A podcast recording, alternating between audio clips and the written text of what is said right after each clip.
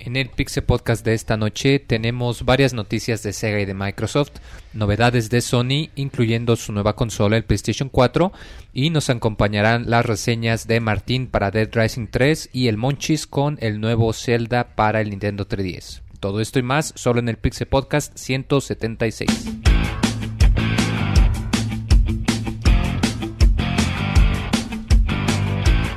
Así inicia el Pixel Podcast, con la información más importante del mundo de los videojuegos. Quédense y diviértanse con nosotros.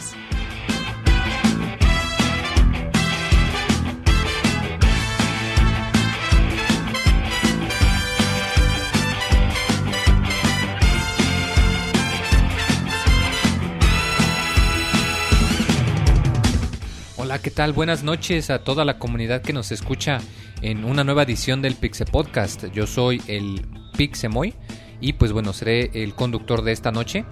Les vamos a traer muchas noticias ya ahorita en esta época de otoño, que pues acaban de salir ya las grandes consolas al mercado, que ya podemos decir que la nueva generación empieza en su totalidad. ¿A ti qué te parece, Roberto? ¿Cómo estás esta noche? Hola, güey, un saludo a todos los que nos estén escuchando. Claro, güey, siempre es bonito cuando los podcasts que reseñamos Zelda. Hace 2 años reseñamos Skyward Sword y hoy le toca a Limited Wars con la viejita de Monchis, güey. Entonces... hace poquito también reseñamos Wind Waker HD también. Ah, Monchis. Claro que sí, güey. Pero siempre hay emoción por reseñar un nuevo Zelda y... ahorita le subimos la foto de la viejita de Monchis ahí para que la vean. De hecho, yo subí una ayer. Lo presumo. ¿Cómo estás, Monchis? ¿Que te gustó mucho el Zelda? Bueno, no, espérate, no lo spoilees, hay que esperar la reseña, ¿verdad? Saludo a toda la gente bonita que nos está escuchando. Saludos a la gente que nos acompaña en el chat. Muchas gracias por escucharnos como cada lunes. Y también a la gente del futuro, la gente que nos escucha en el editado. Muchas gracias. Y estoy muy enfermo, güey. He estado muy, muy enfermo, pero bueno, ya gracias a Dios, ya en la mañana fui con el doctor y ya me estoy mejorando. Que te dio eso, güey. Me restó unas inyecciones, y que no podías ni caminar, te dejó bien manchadas las pinches inyecciones que me recetó el doctor, pero me dices todo, aquí el Monchis, puro profesionalismo. Pero aquí estoy, güey. Oye, Monchis, dicen que ¿por qué fuiste con un urólogo? No, güey, de hecho es una doctora que atiende las familias. Con un proctólogo, güey. Pues qué bueno que ya te encuentres la mejor. Prueba del caso.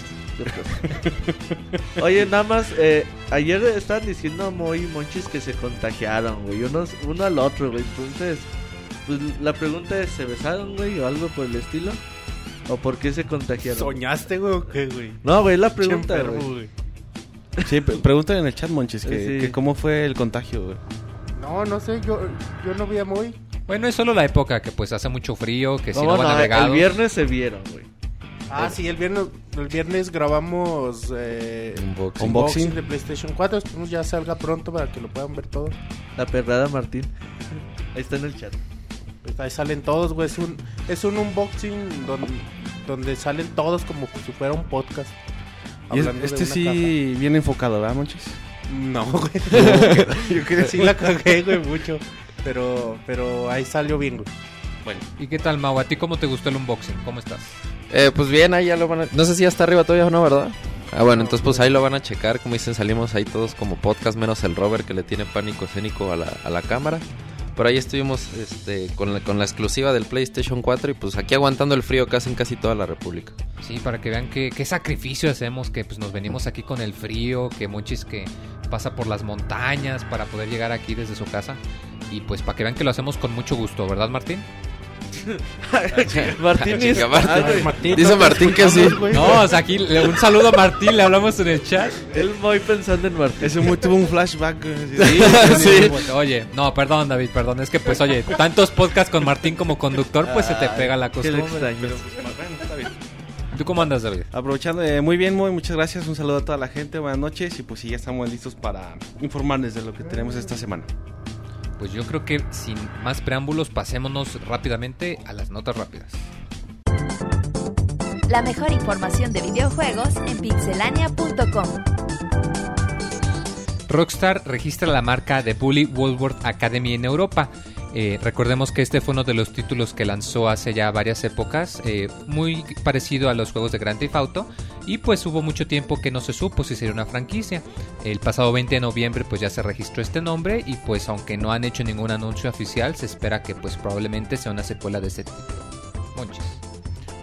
Bueno, en la semana se liberó un poquito más de un fragmento de una entrevista que se le hizo a Fumito Ueda, donde, bueno, ya sabíamos que se había disculpado por el retraso de The Last Guardian, pero ahora en este fragmento que liberaron, él increíblemente dice que después de The Last Guardian le gustaría realizar un juego de zombies, que al ritmo que lleva saldría en el 2050. Mau. Bueno, Nintendo de América sigue festejando el año de Luigi, y para continuar con esto, pues anunció un paquete que incluirá un Wii Remote con el tema de Luigi y Nintendo Land. El paquete va a estar disponible en Norteamérica a partir del 2 de diciembre en un precio sugerido de $60, por ahí de $750. Robert. Bueno, Rockstar ha anunciado que GTA San Andreas llegará a dispositivos móviles, iOS, Android y Windows Phone este mes de diciembre, así que espérenlo. En esta semana se dará la lista de dispositivos compatibles. David. Bueno, para aquellos interesados, Plantas contra Zombies, Garden Warfare podría llegar a PlayStation 4. Ya sabíamos que se había anunciado para las consolas de la anterior generación, y PC. La fecha de salida también es el 18 de febrero del próximo año para América, el 21 para Europa. Entonces, para quien se interese y tenga un Play 4, pues también ahí puede que les llegue este jueguito. Y Roberto. Otra vez, güey. No, bueno, pues eso será todo de notas rápidas. Una más. Invéntate una, güey, ahorita. Pues a las notas ya en forma, como quien dice. Escuchen el Pixel Podcast todos los lunes en punto de las 9 de la noche en pixelania.com. Pues muy curiosas las notas rápidas, muy variadas. Creo que lo que más me interesó fue lo de Rockstar, que pues ahorita con el éxito que tuvo Grand Theft Auto y pues Grand Theft Auto 3, el Vice City, el 3, el Vice City también, o sea que pues, está el que muy más fuerte. Le gusta a la banda, güey. La banda se tromó mucho con San Andrés. Yo creo que es el juego más jugado, güey, de esta saga. La verdad es que tú ibas a los cafés internet donde tenían Xboxes y todos los niñitos de 6 años estaban ahí matando personas en el San Andrés. Atropellando gente. Como decíamos hoy, atropellando prostitutas. Sí, sí. Así es. Y bueno, no sé si, por ejemplo, eso no les beneficiaría, porque si te fijas, pues le ha ido bastante bien. De hecho, le están dando mucho mantenimiento a Grand Theft Auto Online.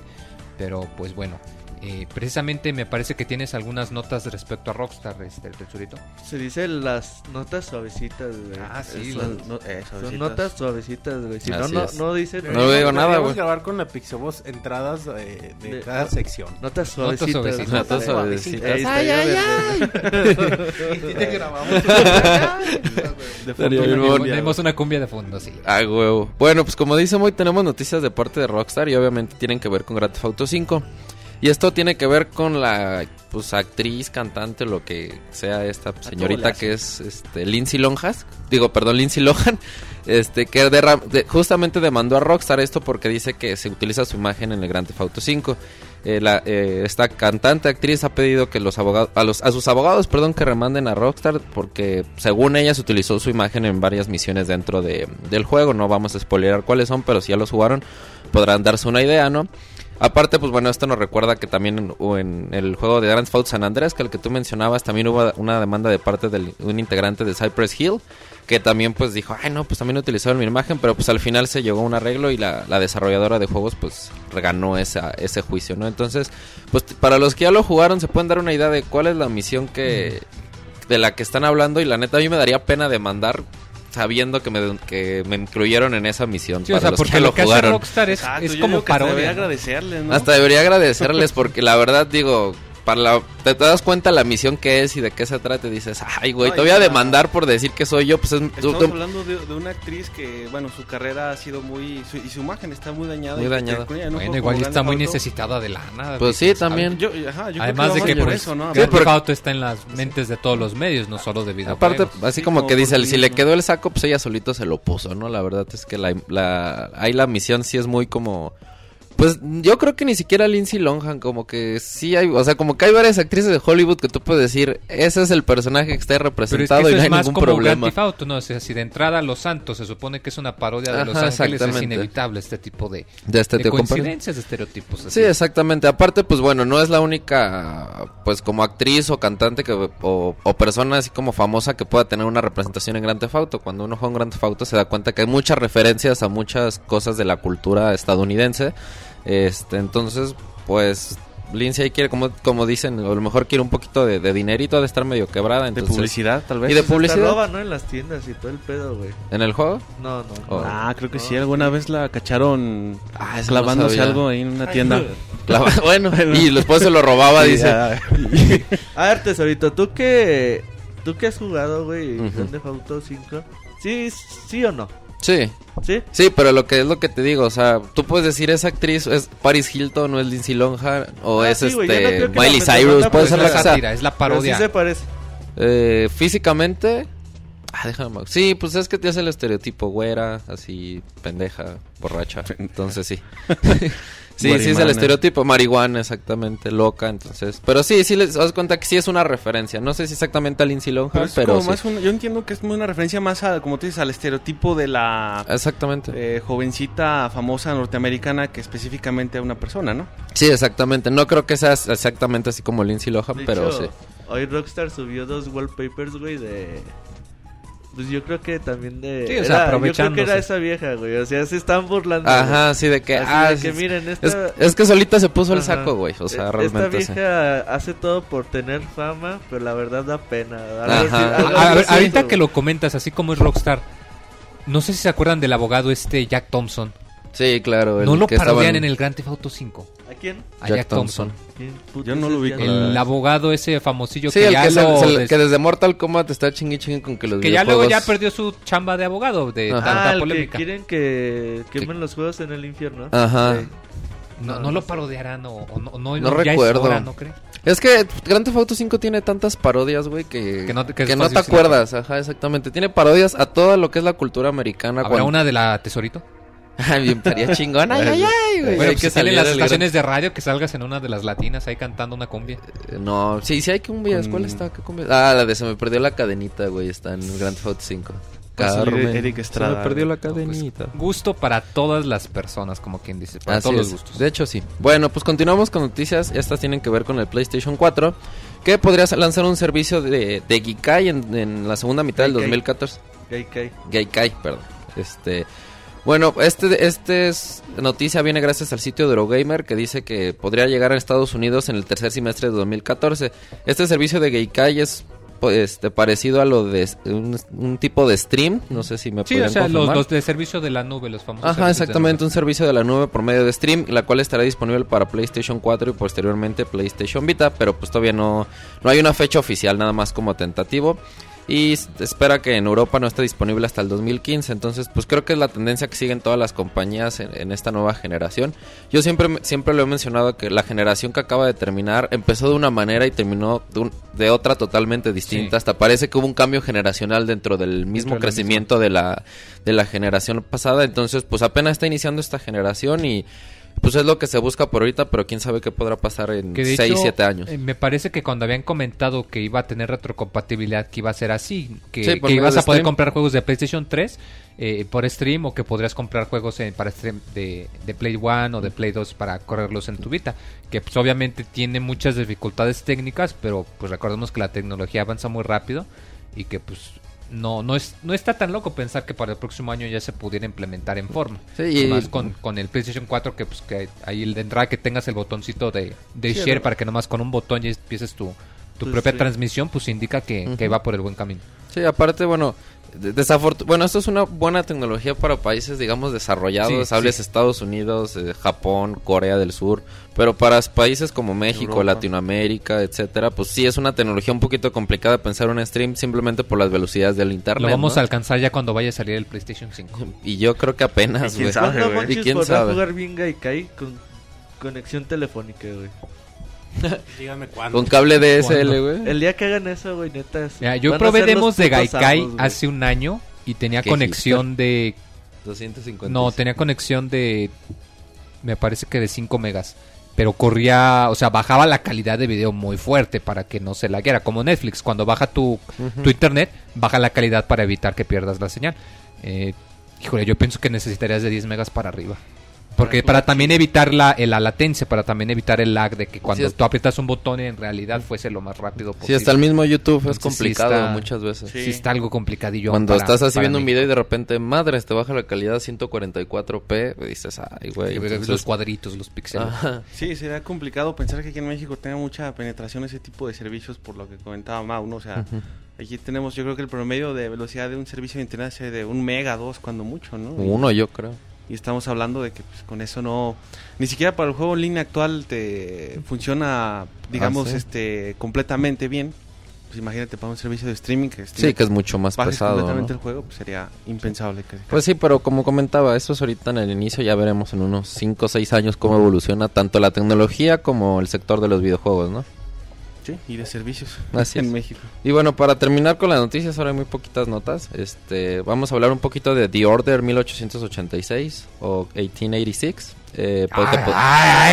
Perra, si sabes hablar inglés, güey, no nada más la hago ayayay. ¿Cómo se dice ayayay en inglés, güey? A ver, dile en inglés, güey. Ay, no sé. Ayayay, no sé. No, es el idioma universal. Así es el idioma universal. Es una expresión para toda la humanidad, dice. Es como, ay caramba, de Barchim. Bueno, recordemos que este juego fue anunciado para el PlayStation 4 justamente en la presentación de esta consola. Y se espera que llegue en otoño del 2014. Esto gracias a una conversación entre el CEO de Ready at Dawn, que es el desarrollador, Andrea Pesino, y Tim Moss, que es el director de tecnología de Santa Mónica, uno de los desarrolladores más importantes para PlayStation. Y bueno, lo que comentan es que es tentativa que salga este juego en otoño del 2014. Y se espera que también veamos novedades en el próximo VGX, que antes era los VJ, del próximo... Es este sábado, si no me equivoco. Entonces, pues este juego que promete mucho, que salió, que venía así de salida de PlayStation 4. Bueno, anunciado, no que venía de salida, venía anunciado para el PlayStation 4. En el lanzamiento. Ajá, exactamente. En el lanzamiento, entonces pues habrá que esperar. Todavía falta un ratito, casi un año completo para poder ver este juego. Que a mí la verdad sí, lo que vi en el tráiler me dejó así como curioso. No es un juego que llame demasiado mi atención, pero sí, ¿qué? Sí me llamó. Sí, güey, se veía bonito, que le echo carrilla que dije en el tráiler. Pero... ¿Qué tiene, güey? Pues el trailer es como el de Lola la trailera. ¿Trailer? Ay, qué Monchis. Ay, no mames. Pues acabas de decir que sí habla inglés. Ya ni porque traes... Si estuvieran aquí en la Pixeoficina podrían escuchar los grillitos por el mal chiste del Monchis. Que nadie entendió. Sí, el juego se ve bastante bonito. A mí siempre se ve prometedor. Se me ha hecho muy atractivo el hecho de que combinen... Presente. Lo viejo con lo nuevo. Pasado y futuro, ¿no? Algo así. Ajá, muy como... Necesitamos como más juegos. Así. Como Dishonored y cosas así. Como Bioshock. Uh-huh. Sí. Ándale, como Bioshock. Chingón, y lo que se vio de este juego, pues sí. Este juego se ve como que va a ser un cooperativo, güey. No está muy, muy bien... No hay muchos detalles. Este sábado van a ser los BGX, como dijo el profesorito. Seguramente veremos por fin algo del juego, güey. Que sí, por lo menos el estudio, güey, pues siempre se le dejaron cosas para portátiles del PSP, los God of War. Uh-huh. A ver, ahora cómo... Que hizo buen trabajo, los God of War para portátiles, no son muy buenos. Son dos, ¿no? El chino, Olympus y el God of War. Sí, nada más son dos. Sí, pero la verdad es que sí hicieron muy buen trabajo y bueno, ahora apoyados de Santa Mónica, pues esperemos que hagan un muy buen trabajo. Y es todo por las notas suavecitas. ¡Ay! En inglés es I. Pues sí, la traducción sí, la literal es que de las notas suavecitas. Que ¿dónde se pueden encontrar en Twitter, Mau? En @dosier. @dosier_df. Ahí para chistes, mentadas de en madre y etcétera. Y en inglés es ayayay. Es que siempre... No, es como es David, como dijo David, es universal, como la caramba, ¿verdad? Sí, no tiene traducción, güey. Mejor dejémoslo así. Yo digo que pasemos a las notas arenosas con Roberto. A las arenotas. A las arenotas. ¿Cómo me encanta que le digan aguas? A ver. Bueno, vamos a hablar un poquito de las ventas de este Black Friday. El pasado viernes fue el Black Friday en Estados Unidos. El Black Friday es una fecha importante para ese país porque es cuando pues la gente se pone loca sin control y abarrota las tiendas. Es como el buen fin. Dice Robert, yo no tengo que esperar al Black Friday, dice. Todos los días son Black Friday para mí, dice Robert. Es la copia del buen fin. Hay quien dice. Pero bueno. Entonces, pues bueno, es una fecha tan importante en consumismo porque si se fijan las empresas de videojuegos siempre tratan de sacar todo antes de esa fecha.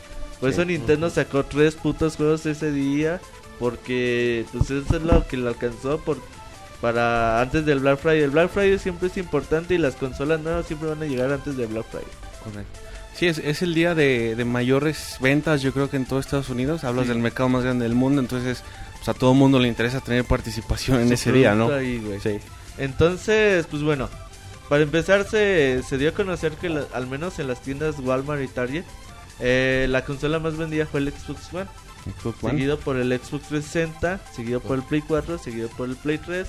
Primero estaba el Play 3, ¿no? En tercer lugar Play 3, ¿no? En tercer lugar Play 3 y cuarto lugar Play 4. Y el último cuarto lugar Game Boy Advance, quinto lugar Play 4. Y el último estaba Wii U y Wii. Cabe señalar que estos datos ponen... Bueno, Sony lanzó su consola el 15 de noviembre de este año. Correcto. Entonces pues ya no había muchas existencias. Las tiendas sacaron pues, algunas consolas que todavía les alcanzó a surtir Sony. Por eso pues el porqué las ventas tan bajas de Play 4, y lo que sí sorprende es que a Nintendo le fue de la gama.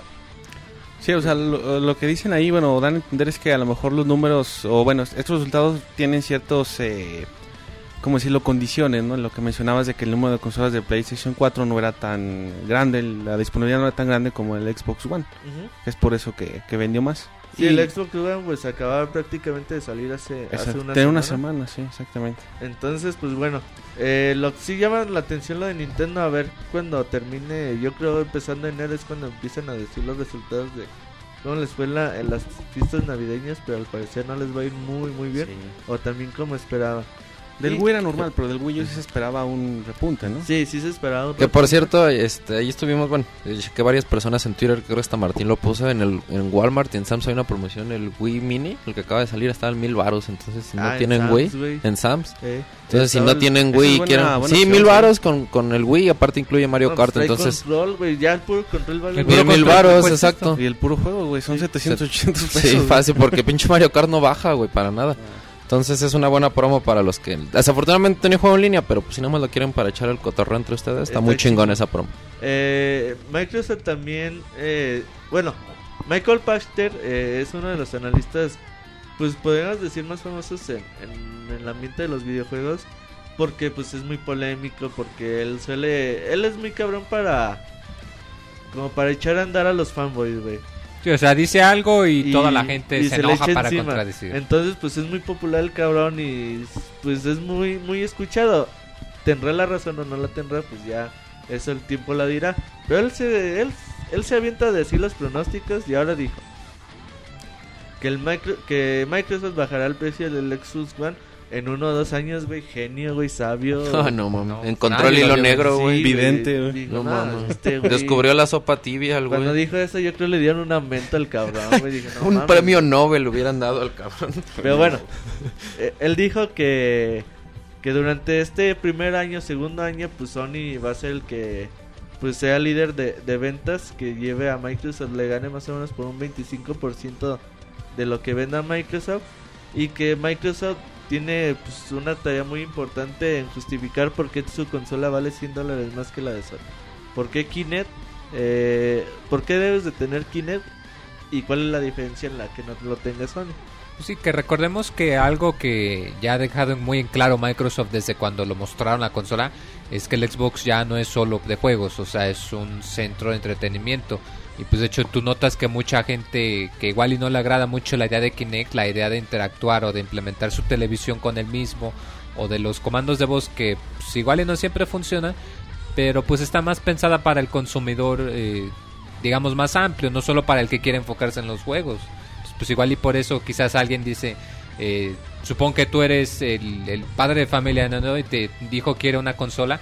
Y pues estás pensando, ok, con el Play 4 nada más va a ser para juegos, pero con el Xbox pues igual y puedo ponerle las aplicaciones, puedo ponerle de HBO, de Cinemax o de algunos proveedores de cable. Puedes conectar, en Estados Unidos por lo mientras, puedes conectar tu convertidor de cable y controlar la guía con Kinect. O sea, son detallitos pensados en el consumidor más promedio, no solo pero nosotros. Pero ¿estás de acuerdo que eso va enfocado a cierto sector del público? Para quien nada más quiere el juego... o la parte de los videojuegos, mejor dicho, tú dices, bueno, y el Kinect como ¿por qué me forzan a tener el Kinect? Porque es que no puedo comprarlo aparte eventualmente si yo lo quiero y nada más tener mi consola. Ese es el pedo. Ese es el principal punto, que yo pienso que es a lo que se refiere cuando dice que Microsoft necesita justificarlo. O sea Microsoft, ¿por qué no lo hizo opcional? Microsoft te vende su sistema completo, pero su sistema completo te sirve en ciertos escenarios. Volvemos a lo mismo, si tú nada más te enfocas en los videojuegos, pues el Kinect, yo siento que, al menos con los juegos que hay ahorita, está un poquito de más. Está de más y te lo cobran, güey, es el pedo. Y son $100 más. Es sí, es una. El otro día guardé mi Kinect en su caja, güey. No mames, yo creo que si lo puse 6 horas fue mucho, güey. Sí, güey, la verdad es que sí. La verdad es que también el Kinect anterior sí era muy feito, la verdad. Es muy potente, güey, pero para jugar no sirvió, güey. Sí, es el pedo. Sí, la tecnología está muy chingona y el día que anunciaron el primer tráiler te quedabas de. Ya no mames. No mames, güey. El día que viste eso. Sí, no, pues era como el sueño de toda la vida futuro, de los videojuegos. Si esto es el futuro. Y pues lamentablemente no lo fue, güey. Yo creo que el Kinect estuvo mal enfocado, güey. O sea, el hecho de que tratar de hacer juegos en los que ay, güey, digo, para juegos como Just Dance está bien, pero querer hacer juegos, por ejemplo, de que tengas que estar brincando, y acá estuvo mal enfocado. Creo que es una tecnología que podría ser mejor aprovechada, digamos, por ejemplo, en esta generación con el micrófono, con el poder dar comandos de voz, el hecho de que tú puedas realizar, no sé, alguna acción sin necesidad de estar parado y que el Kinect tenga que detectar todo tu cuerpo y que tengas que brincar. Creo que a lo mejor pequeños movimientos que tú hagas y que el Kinect detectes, y sería mejor una tipo de tecnología así. Sí, estoy de acuerdo en el que, y de hecho lo comenté en Twitter, de que son $100 más, y para alguien que no... $100 más. Pero la verdad es que creo que son... A lo mejor ahorita no se van a ver reflejados, pero hasta cierto punto cuando el Kinect realmente que tenga todo su potencial, sí vas a desquitar esos $100 que estás pagando. Exacto, yo creo que lo vas a saber hasta el día en que los juegos o los servicios que te da el Kinect, aunque no sean específicamente para videojuegos, uh-huh, valgan la pena como para justificar ese gasto. Sí, exactamente. Mientras tanto, como yo lo veo, yo sí pienso que está un poquito de más, o sea, $100. Sí, pero como tú dices, o sea, Xbox se trata de, o sea, y eso es su idea, o sea, no te vende una consola de videojuegos. Es un modelo de Microsoft, ¿no? O sea, eso es muy respetable. O sea, es como decir, comprar un, no sé, una televisión y decir, oiga, pero yo no ocupo el control, a mí no me lo venda, ya tengo uno. Pues va a decir, pues viene completo o no viene completo. Sí, es como o no se lo lleve, ¿no? Pues es lo mismo. Ayer, güey, me puse a jugar un poquito Xbox One, con el sol está muy confusa, güey. A lo mejor porque no estás acostumbrado, güey, pero nos tardas un chingo, güey, para poder invitar a otro jugador a jugar Killer Instinct, güey. Sí. Así de, güey, oye, ¿cómo te mando la invitación, güey? O sea, como que algo que era tan intuitivo en Xbox se perdió, güey. Lo quitaron, güey, a la verga. Yo lo comparo mucho como si alguna vez utilizaron algún iPhone. La primera vez que agarras un Android es la cosa más confusa del mundo. Es muy confuso. Entonces ya después, bueno... Lo utilizas 2 horas y ya por fin le entiendes, ¿no? Pero sí, en principio es muy confuso y esa interfaz tipo Windows 8 creo que no termina de convencer. Y luego sí tiene demos la pinche consola, güey. Pero tienes que buscarlos. Tienes que buscarlos por Bing, cabrón. Ajá. No mames. Sí, güey, o sea. Sí, no mames. Es una mamada, güey. Sí, igual creo que no todos los juegos tienen demo aún así. No, pero sí hay... Sí, algunos. Mi hermano me dijo, pues no tiene demos, ¿ah? Pues no. Y hoy estaba viendo que sí tiene demos, güey, pero los tienes que buscar por Bing. Te obligan a utilizar el Bing. Sí, la verdad es que sí tiene ahí deficiencias el uso de la interfaz, que yo creo que se van a ir corrigiendo con el tiempo, ¿no? Con la retroalimentación que le den los jugadores. Sí. Tal vez tal vez el próximo medio año una actualización que corrija. Acuérdate cómo era el Xbox 360 en el 2005, güey, cuando lo prendías con su interfaz verde. Fea, güey. De pestañas así raras. Que no pero nosotros nos quedamos ya con esta imagen de Xbox 360, pero la interfaz inicial era totalmente distinta, que salía por el lado izquierdo cuando picabas el botón. El 360 es el mejor ejemplo de que Microsoft hizo un buen trabajo mejorando su interfaz. La verdad es que a mí me gusta más la interfaz de 360 que de PlayStation 4. Y que si no recuerdo, Xbox 360 sufrió 2 cambios de interfaz, no solamente fue uno. Fueron 3 cambios de interfaz que tuvo la consola. Sí, mínimo tuvieron. Y cambios importantes, o sea, ya muy marcados. Uh-huh. Bueno, continuamos. La tesorita dice, continuamos. Y el Moy, que es el conductor, agarrando pistola. Güey. No, pues yo aquí también contribuyendo a la discusión. Te está escuchando respetuosamente, güey. Es un conductor, estás acostumbrado, Martín, que interrumpía a todos. Aprende el estilo de Moy, que no dice nada. Es un buen entrevista. Bueno, no es una entrevista, pero es un buen conductor, güey. Está bien, pues, que Moy, acabes tu... ahora, siguiendo hablando un poquito de ventas, el Play 4 que acaba de salir en Europa... Específicamente pues te da la información que en Reino Unido vendió 250,000 unidades. Dices, pues no es tanto, no, pero sí, para Reino Unido es un chingo, ya 48 que horas, 250,000 unidades de consolas vendidas en 48 horas la hace la consola más rápidamente vendida en la historia, superando al Super PSP, güey, en 2005. Ay, cabrón. Y mientras Microsoft vendió solamente 150,000 unidades de Xbox, también son buenos números, güey. Y estaban diciendo por ahí, güey, que ya Xbox One y Play 4 ya vendieron más que Wii U, güey, en Reino Unido. Sin pedos. Igual, en las dos primeras horas, güey, yo creo. En los dos primeros días, güey. Estaba bien. Europa siempre ha sido como que más, o mejor mercado para PlayStation, ¿no? Sí, yo siempre he tenido la idea de que Microsoft es como para América, Sony para Europa y Nintendo para Asia.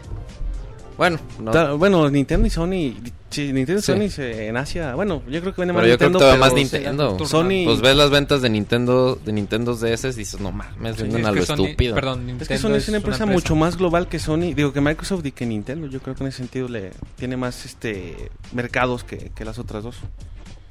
Entonces, pues la neta es un chingo de consolas.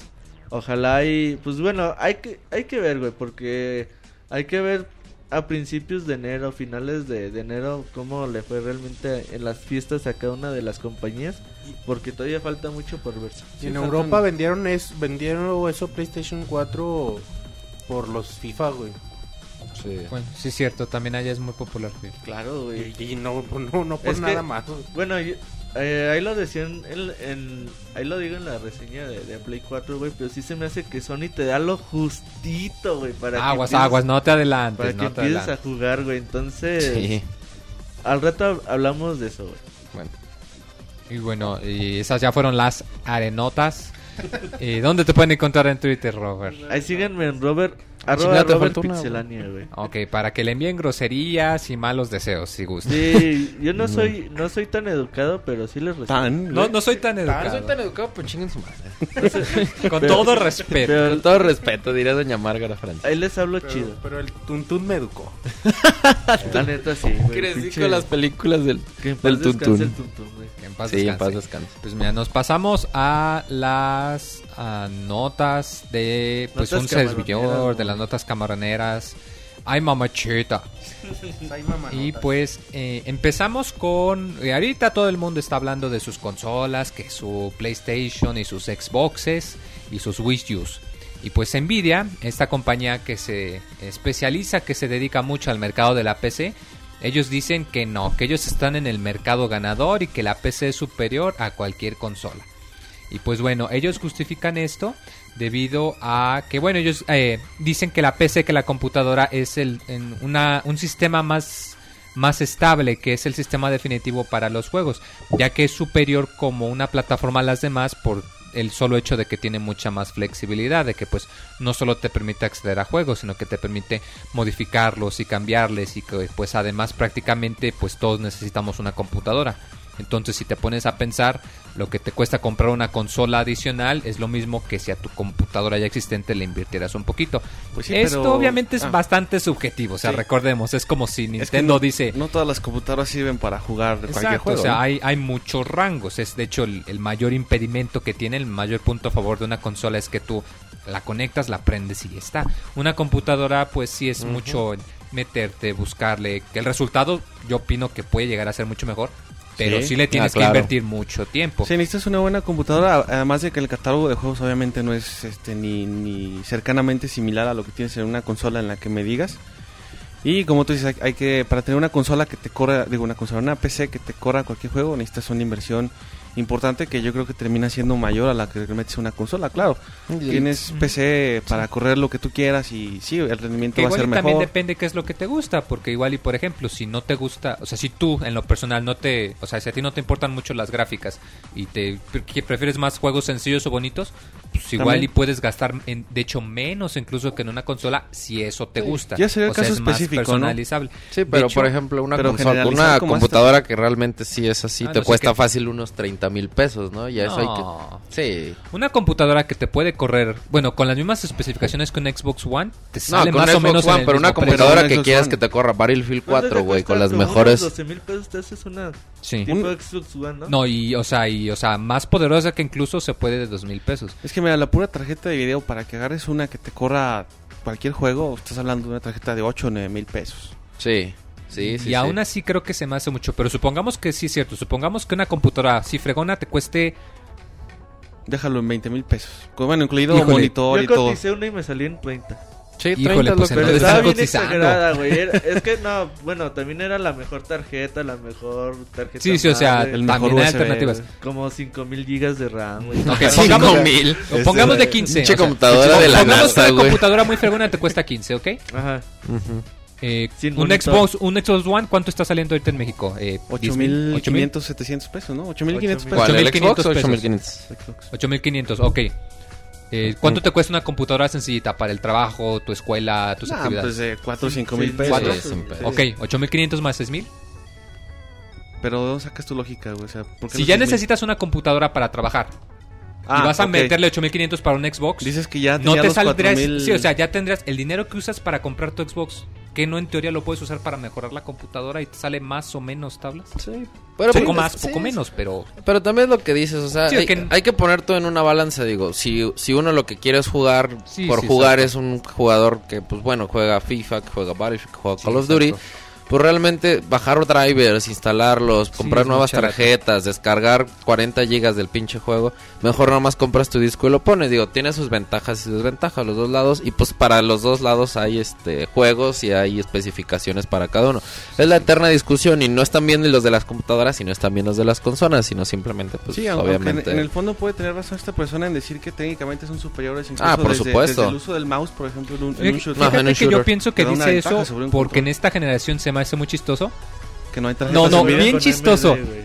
Estaba checando las columnas, chequé la última columna de nuestro compañero Saí del Pixel Wolf, un saludo, un compadre, y comenta algo muy chistoso. Tú abre el Wii U, el PlayStation 4, el Xbox One y los tres utilizan un procesador AMD. Sí. O sea, se me hace muy chistoso que la infraestructura de las consolas ya es más parecida a una computadora. Es que es más barato, fíjate. Es más barato de todos sentidos, en el hardware y el desarrollo. No, sí, por eso se me hace curioso que Nvidia diga, la computadora es más fregona y su competidor directo tiene sus procesadores en todas las consolas. Ahí hay que ver por qué se decidieron por AMD, ¿no? Alguna razón económica, técnica debe tener. Que era más barato irse con AMD, güey. Tal vez. AMD es más barato. Es más barato. Pero bueno, ya pasamos a un poco más, notas más generales. Y Electronic Arts, que como recordarán, tiene ahorita el bastante vergonzoso reconocimiento de ser la peor empresa de Estados Unidos, pues ha dicho que no les gusta el haberse ganado este premio. Me parece que se lo ganaron por segundo año consecutivo. 2 años consecutivos, pues, la peor empresa de Estados Unidos para trabajar en Estados Unidos. Y les dolió muy. Y les dolió, que de hecho ya llegaba al punto en el que dijeron que pues ya... que esto les ha abierto los ojos, que ya quieren cambiar. ¿En qué le estamos regando? Pues sí, o sea, pensar y pues introspección acá filosófica y decir, a ver, algo meditación estamos haciendo y todo mal. Esto pues genera que pues ya opinen que necesitan un cambio de estrategia, que pues ellos quieren ser recordados como una buena empresa y por la calidad de sus juegos. Recordemos que hace un par de años los malos, entre comillas, de la película eran Activision, con... todo cuando el Call of Duty estaba en su apogeo, cuando Guitar Hero empezó a decaer, que muchos decían, no, es que Activision es el demonio, es el corporativo, y luego ya como que se les fue olvidando y la gente se fue desviando a Electronic Arts. Sí tiene sus fallitos, o sea, es una empresa, su mayor motivación es obtener dinero y pues no todas sus decisiones nos parecen correctas. A mí en lo personal sí hay algunas que me sacan mucho de onda. Pero sí se me hace un poco exagerado decir que es la peor empresa. Pero aquí, o sea... bueno, es que aquí mi pregunta es que hablaban en términos laborales, yo creo, no tanto del producto que te venden. No creo que quien haga los juegos más feos es la peor empresa, sino la encuesta, no, en realidad no sé, pero imagino que la encuesta que se hace es a los trabajadores de Estados Unidos y son más términos laborales, de es que clima laboral, de esas cosas, ¿no? No, en los últimos 2 años sí ella ha sido la empresa... la peor empresa votada, güey, por los usuarios, por la... Pero aquí dice que no, o sea, no solo como empleado, no, o sea, como usuarios.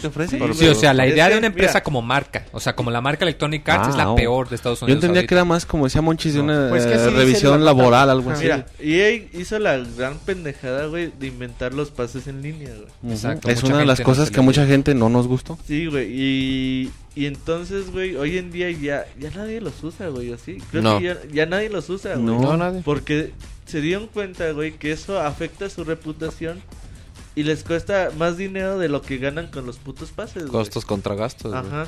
Wey. Entonces dije, no, pues no mames, güey. Y luego también cometieron la super pendejada de Sin Cities, güey, del DRM. Del DRM, perdón. Güey, son cosas que le afectan mucho a la imagen de una compañía. Entonces ahorita EA... Yo me acuerdo en 2007, güey. EA estaba así como en una cúspide, güey, porque tenía Dead Space, no sé qué. Tenía Mass Effect, Dragon Age, o sea... Entonces, no mames, güey. EA ahorita es la mejor empresa tier party de videojuegos que hay, güey. Y ahorita sí, se ha deteriorado mucho su imagen en juegos y todo eso, güey. Sí, no, aparte también esta se magnifica al ser la empresa más grande de videojuegos, bueno, desarrolladora de videojuegos, ¿no? De AAA. ¿Por qué? Pues porque obviamente a lo mejor si lo hiciera un estudio más pequeño, digamos, digo, comparando con tamaños, pero Santa Mónica a lo mejor no tendría el mismo impacto que si lo hicieran en EA. ¿Por qué? Porque los juegos de EA llegan a más personas, porque es un mercado más amplio. Recordemos que EA es dueño de FIFA, de Madden, de juegos como Battlefield, que son juegos que venden está fácil 14 millones de juegos al año. Entonces obviamente de esos 14 millones con que se queje el 10%, el 10% de cada juego son muchas personas, ¿no? Entonces la verdad es que el producto, para mí los productos de EA de 3 años para acá se me hacen buenos, pero sí ha tenido muchos errores. Esto que tú comentas del Online Pass, el mayor ejemplo lo podemos ver que apenas el año, este año fiscal que cerró, tuvieron ganancias después de 2 años de tener pérdidas. Entonces lo que tú comentas, ese tipo de decisiones, en vez de, a lo mejor le generaba una ganancia por el Online Pass, pero al perder imagen y al perder clientes, pues eso dejas de vender y pues al final se refleja en que tuvieron utilidades negativas, ¿no? En los últimos 2 años anteriores a este. Ok, pues así está la situación con EA y una lástima porque sus juegos están pues, muy divertidos y suelen ponerlos muy baratos cuando los compran digitales. Ya por última nota camaronera, Atlus, una de mis compañías favoritas, creo que tal vez mi compañía favorita, como recordarán no le fue muy bien a la empresa dueña de Atlus, por lo pronto acabó siendo comprado por Sega. Y pues algo que muchos teníamos pendientes era que pues Sega empezara a agarrar las franquicias de Atlus y que los empezara a bajar la calidad de los juegos y que acabaran como Sonic, que saca sus juegos 2-3 al año y a nadie le gusta. Y bueno, y comentan que no, que pues en este caso el presidente de Sega, el señor Naoya Tsurumi, hizo una entrevista con la revista de Famicom, que es, yo pienso que es, si no es una de las más, al menos la revista más importante. Famitsu. La revista más importante. Sí, yo también dije, ¿cuál es esa? No lo escuchaba. Es que así se llamaba al principio cuando salió el NES. Y comenta que no, que de hecho ellos lo que buscan es darle mucha libertad creativa. Y que de hecho ha llegado al grado de que incluso que si Atlus quiere disponer de alguna de las franquicias de Sega, que pues tienen todo el permiso y el apoyo de ellos. Quizás a muchas personas más jóvenes no lo recordarán, pero al menos durante los 90 Sega sí fue algo fuerte. O sea, de hecho, la rivalidad que había en la época entre el Super Nintendo y el Sega Genesis, sí fue bastante intensa. Y en esa época, pues sí salieron muchos juegos muy buenos que pues eventualmente quedaron olvidados las sagas, que ya nunca lo volvieron a sacar, exceptuando el ocasional remake de Crazy Taxi o el Sonic disponible para iPhone y para PC y para Android por enésima vez. Pero yo pienso que es algo bueno, que pues al menos Sega se dé cuenta de que está consiguiendo un estudio muy importante y que pues no meta su cuchara, como quien dice. Y bueno, eso ya fueron todas las notas camaroneras. Oye, yo digo que salga un Shin Megami Tensei Crazy Taxi. Y eso fueron todas las notas camaroneras que lo estaba comentando. Que salga Sonic en el Crazy Taxi cargándolos, güey. Compitiendo contra el taxi. Que se hagan juegos de Tails con el protagonista de Persona. Pero Tails es de Namco. No, ¿Tails? No. Tails el de Sonic. Sonic. Ok, Tails. Como comentaba, esas fueron las notas camaroneras. ¿Por qué te enojas, Moy? Después del gameplay le quitamos su felicidad. Sí. Disfruten, los videojuegos son para disfrutar. Chequen los gameplays, están muy divertidos. No, en serio, ¿qué te gustaría que usara... Pinches. Alguno de los RPGs. Sega tiene muchos RPGs buenos que han quedado olvidados. Me gustaría mucho el Skies of Arcadia. Si lo pueden encontrar para... Dudo mucho para Dreamcast, pero salió para GameCube una versión mejorada. Muy bonito el juego. Yo no lo he abierto, güey. ¿Cuánto valdrá eso, güey? Híjole, ni idea, la verdad. Pero no es tan difícil de encontrar. Amazon, a ver. ¿Qué otro? Fantasy Star. También un Fantasy Star nuevo estaría muy chido porque Sega nomás nos... saca el... Pero ya hicieron uno, güey. Está Final Fantasy Star Online 2, que lleva como un año en Japón y acá nomás nada. Pero sí va a salir. Pues acá nomás nada, ya PC, lleva un año. Para PC sí sale. Pues yo no he ido nada aún. Y sí he estado muy al pendiente, pero no sacan nada nomás. No, está chido una Skyrim Arcadia, pero bueno, pues hay que... Está chido, güey.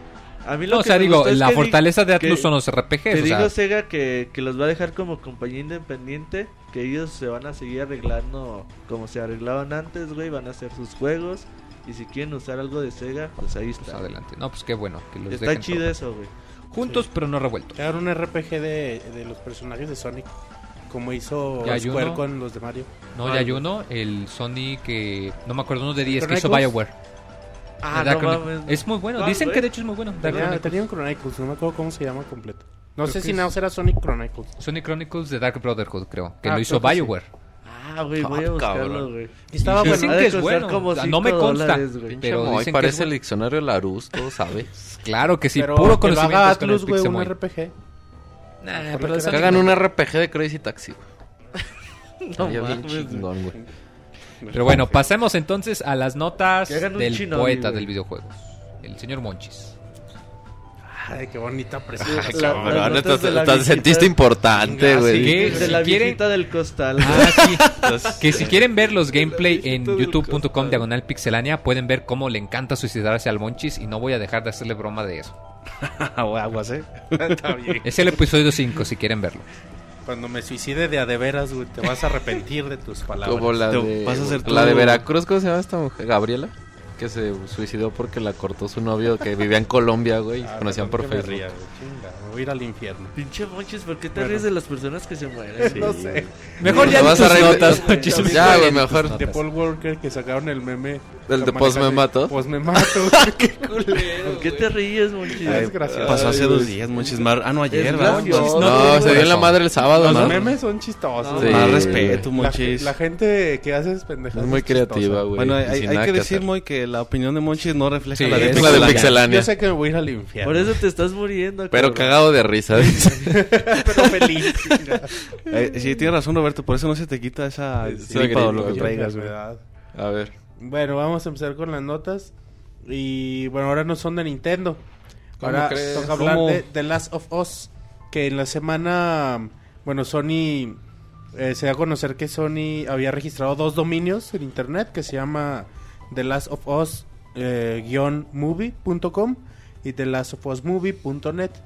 Y bueno, simplemente por esto surgió el rumor de que posiblemente iba a aparecer una película de The Last of Us. No sé ustedes cómo ven la posibilidad. Si se llega a dar, ojalá inviten a Ellen Page. No, ya no puede porque ella es de... No, güey, porque mejor que pongan a Ellen Page que la versión pirata digital que pusieron en el juego. Que sea la chida. Pero la otra esta, ¿cómo se llama? Está en el otro juego, ¿cómo se llama? En el que sí se inspiró el juego en ella. Beyond. Pues, pero no, güey, no sé si chiquilla, ¿no? Sí, no sé si... Ay, no sé, güey, es que no sé si la historia...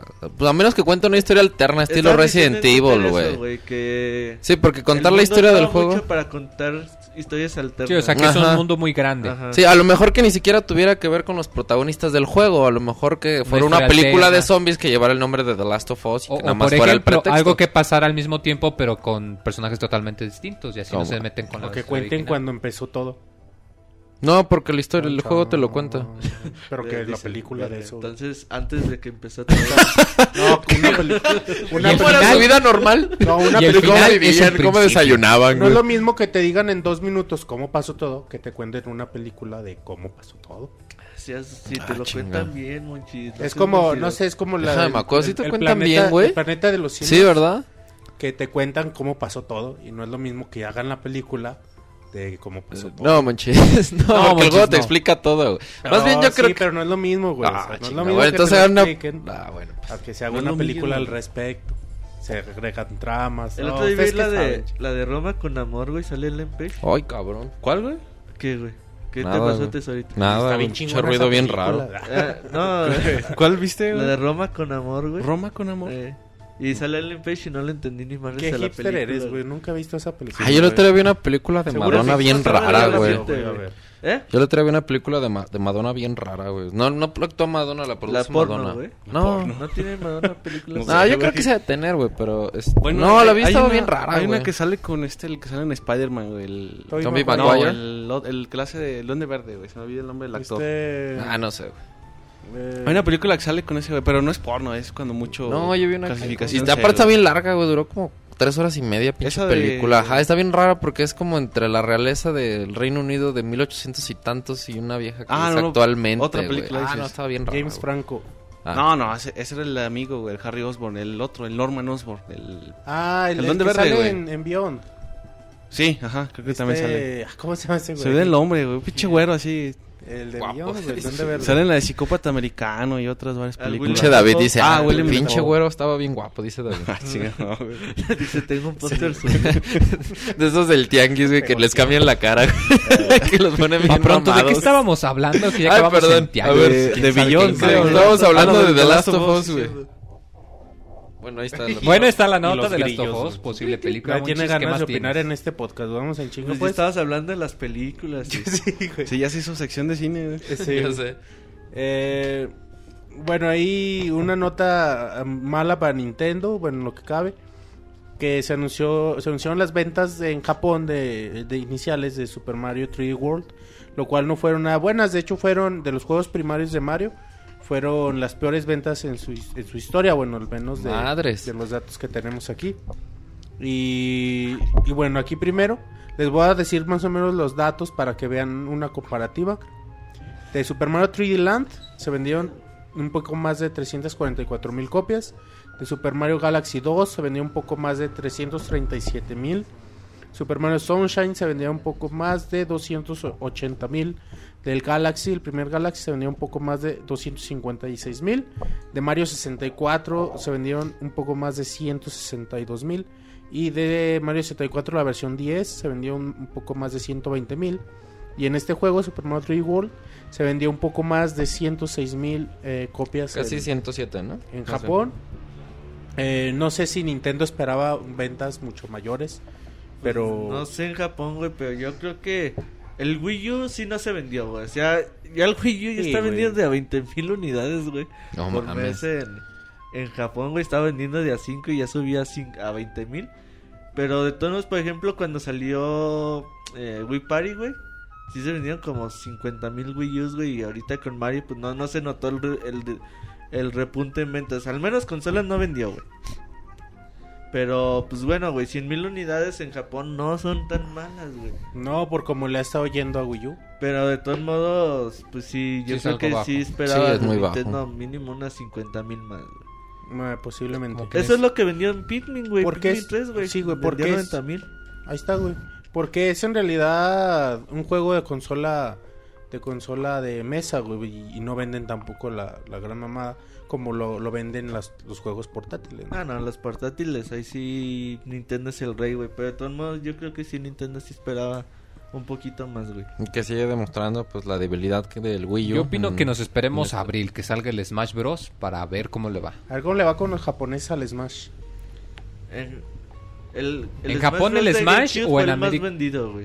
¿Cuál? El Smash Bros. Bueno, es que salió en la ventana de lanzamiento, o sea...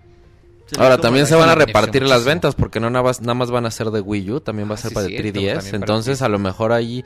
A lo mejor el de 3DS se vende un chingo, pero el de Wii U sigue sin vender. Vamos a comprar las dos versiones el primer día. Yo creo que sí. No, yo pienso que muchos, pudiendo elegir, serían... A la portátil siempre. Bueno, sí. No, bueno, depende. Siempre, depende. En Japón sí. Porque igual si tienes el tiempo para poder jugar mejor en tu casa, pues no tendrá chiste que te... quieras a la chiquita. Pues yo quiero las dos. Ah, no, sí, de querer queremos, pero... Pues eso digo, voy. Versiones de Smash Bros. La versión de Wii U yo compraría, güey. Primero. Yo sí compraría las dos. La grande, dice. No, yo la de 3DS. De entrada, porque no tengo Wii U. Ya por eso. Es tan hipster que se va a comprar la de Wii U aunque no tenga, güey. No, pero también por el hecho de que, pues yo la realidad, yo lo que más uso es mi 3DS, o sea... Yo, como paso todo el tiempo en la calle, la neta, juego más el 3DS que incluso mi propia PC últimamente. Entonces, pues, ahí está la cosa. Sí, pero a Monchis, pues habrá que ver cómo le va con la salida. No, pero pues qué bueno que al menos esté vendiendo un poco, porque Super Mario 3D World, la verdad, qué buen juego, la verdad. Sí, si pueden, la verdad es... Te divierte, Mau, y te pone de buenas. Te alegra el corazón. Alegra el corazón. En compañía de tus amigos. Sé que en el gameplay me veo todo enojado, pero la neta yo empecé el gameplay bastante escéptico, o sea, no me la creí en realidad que fuera a ser tan divertido. Y lo notas en cuanto vas al mundo 2 o al mundo 3, que los niveles empiezan a cambiar y empiezan a hacerse más retadores. Es impresionante, la verdad. Chequenla. Lo que se nos hace impresentable, güey, es que tú y Martín todos enojados, güey. Ay, vamos a hacer... ¿Qué dijeron? Vamos a hacer una tregua, Martín. Vamos a hacer equipo. Sí, lo que era incómodo, güey, es que acabando cada nivel se besaran. Así, chocaban sus manos y sus bocas. No mames. Ok, ignorando las alucinaciones del Monchis y del Roberto, pasemos a las notas justicieras con el señor Robocop. Dicen que Martín va a reseñar el primer día de kinder del Motita, güey. Entonces, al rato lo vas a tener aquí. Eso dijeron en el chat, güey. Eso dije. Neta, güey, te lo juro. Va a ser así como... su último día de clase sería, güey. No, el primer día, güey. El primer día es importante. Al fin de año va... Pero desde el inicio, güey. Se acciona el despertador, le hace el lonche. Va a reseñar el bailable de diciembre, güey.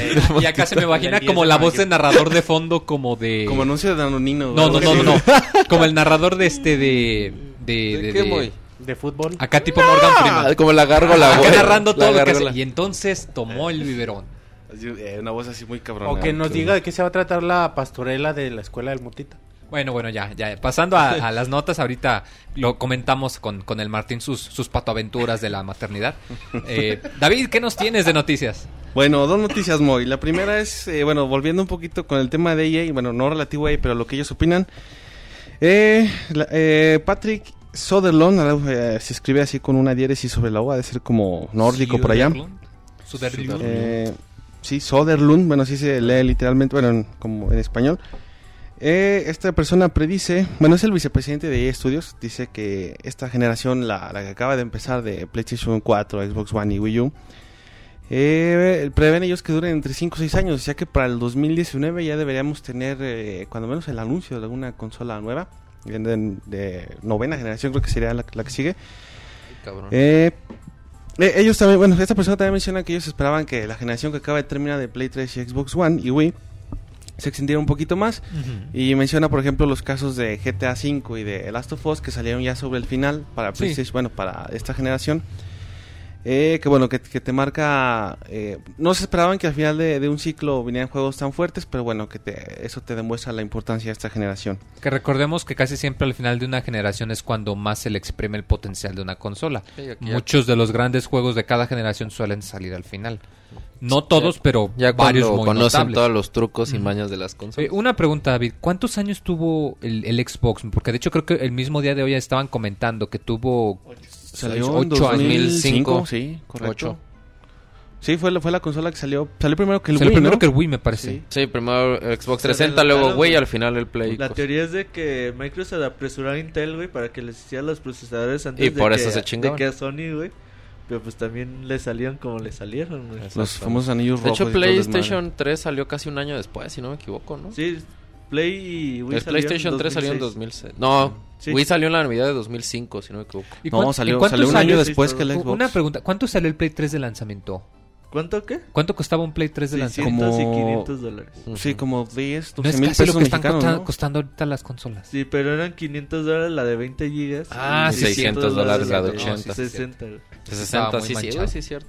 Sí, y si aquí en México te cuesta $7,500 un Play 4, te costaba en aquel entonces el Play 3 como $10,000, ¿no? Y antes las consolas no costaban eso, güey. Sí, me acuerdo cuando te costaban $300 a lo mucho, güey. No, todavía me acuerdo cuando comprabas tu GameCube, y yo compré mi GameCube como en $2,200, creo. Yo así se me hizo algo caro. Entonces cuando llegó Sony, $600 lo inventaron su madre, chinguen a su madre, no mames. Y en México lo llegabas a ver hasta en $16,000, güey. Cuando todavía no había distribución. Pobres brasileños. Eso sí era de millonarios, güey. Brasileño que se compró su Play 4 de $1,800. Y atrás en su repisa un chingo de juegos. Dije, ese güey sí es millonario. Sí, güey, ese sí, no mames. De los que no jalaban. Uno de los que no jalaban.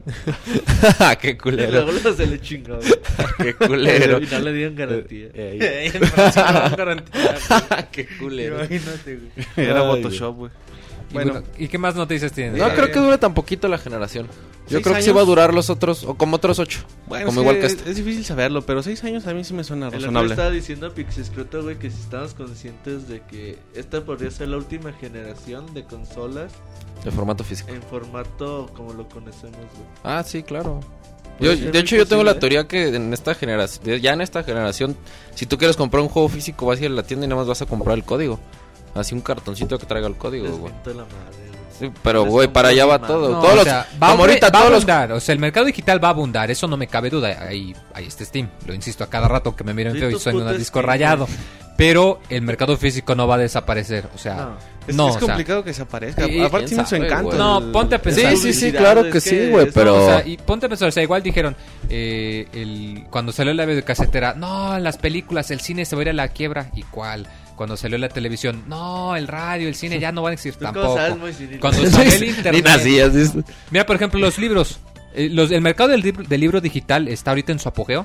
Y aún así hay mucha gente que compra libros físicos, o sea... Sí, pero porque no tienen Kindle y iPad, güey. No es chido leer en... O sea, es diferente. En Kindle sí, güey. En Kindle sí, en iPad no. A mí no me gusta, güey. Pero es obvio que un libro físico tiene su encanto. Y que se sienta el libro. Sí, o sea, el papel. Es que, el olor del libro nuevo. Volvemos a eso, tiene su encanto comprar el libro, como dice el... Y en los juegos es lo mismo, o sea, tan es así que de hecho el Killer Instinct, aunque en realidad no existe físico...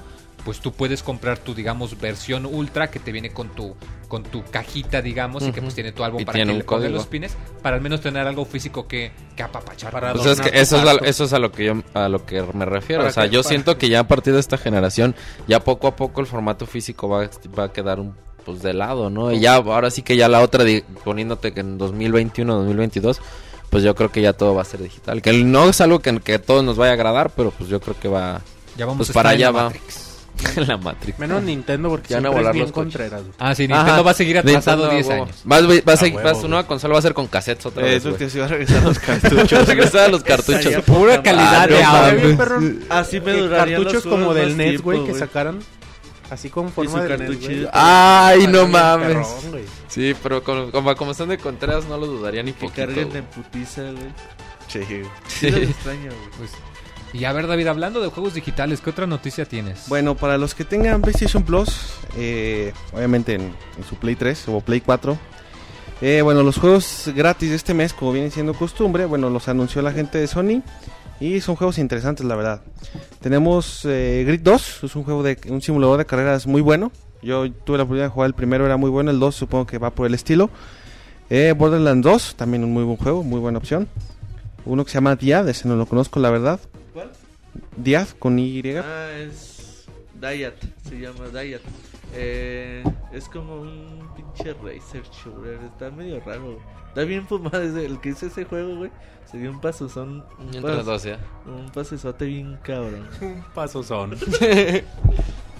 Bueno, también está para Monchis Sonic y Sonic and All Star Racing Transformer.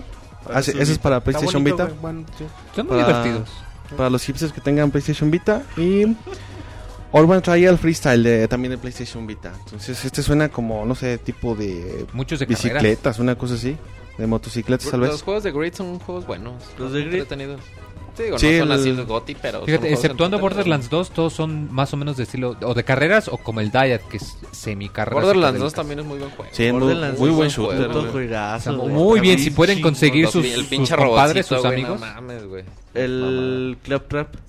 No mames, güey. La mamá de ese güey hace el juego, güey.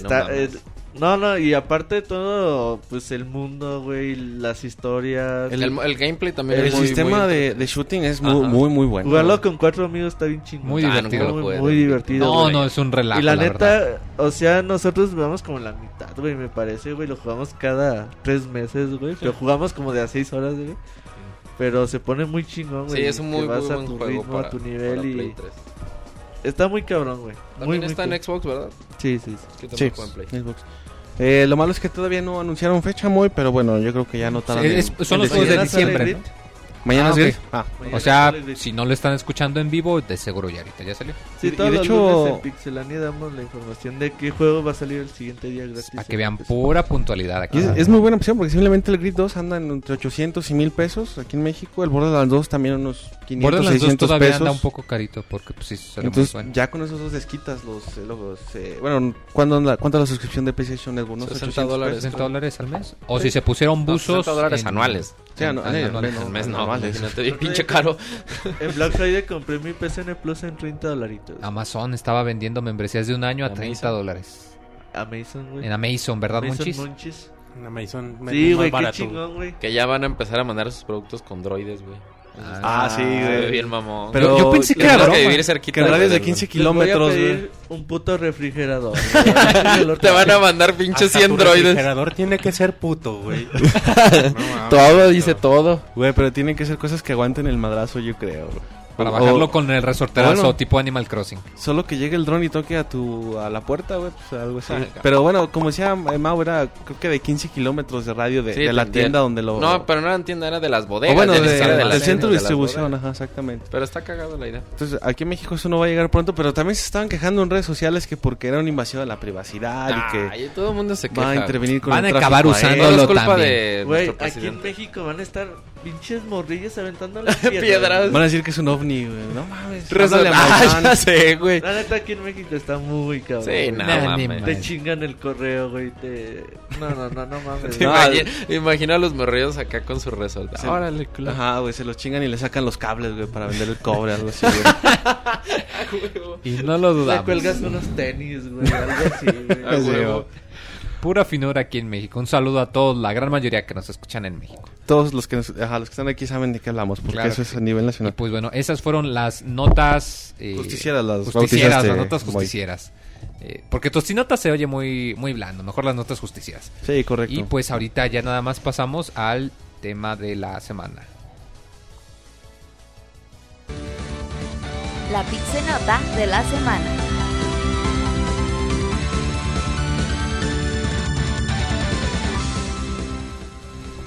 Bueno, la nota de la semana ahora está un poco cortita. Una persona un previo trabajador de Sega, el señor Yu Suzuki, va a dar una conferencia en la GDC en el 2014 sobre pues una serie llamada Shenmue. Para aquellos que no les tocó, pues fue una serie de un par de juegos muy popular en Dreamcast cuando salió la consola de Sega.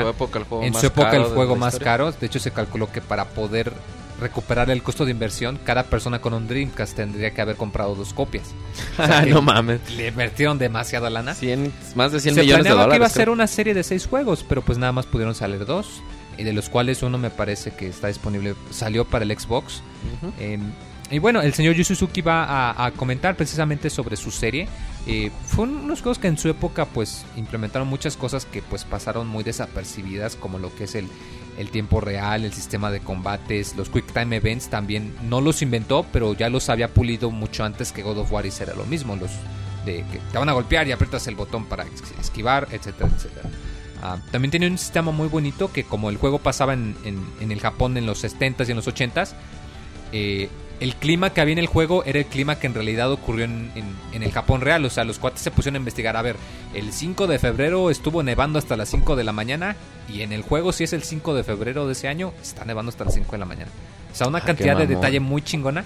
Que pues ya ahorita, hoy en día, ya no tendrá tanto pegue. Por eso les costó $70 millones. Sí, pues no. Sí. Pagarle a tanto, güey. A ver, investígame el clima del 5 de febrero de 1983. A la puta biblioteca, al pinche... Sí, porque ni había Google. No había Google, güey. No, o sea, la verdad, o sea, en esa época, hace 10, 15 años, híjole, sí, la verdad, mis respetos.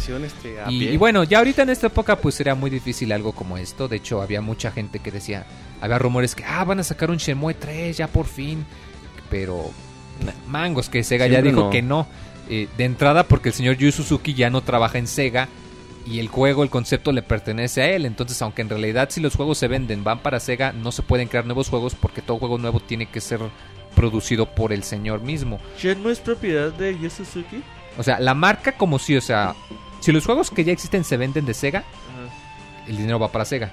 Pero cualquier entrega nueva o cambio tiene que ser, digamos, autorizado por el señor Yu Suzuki.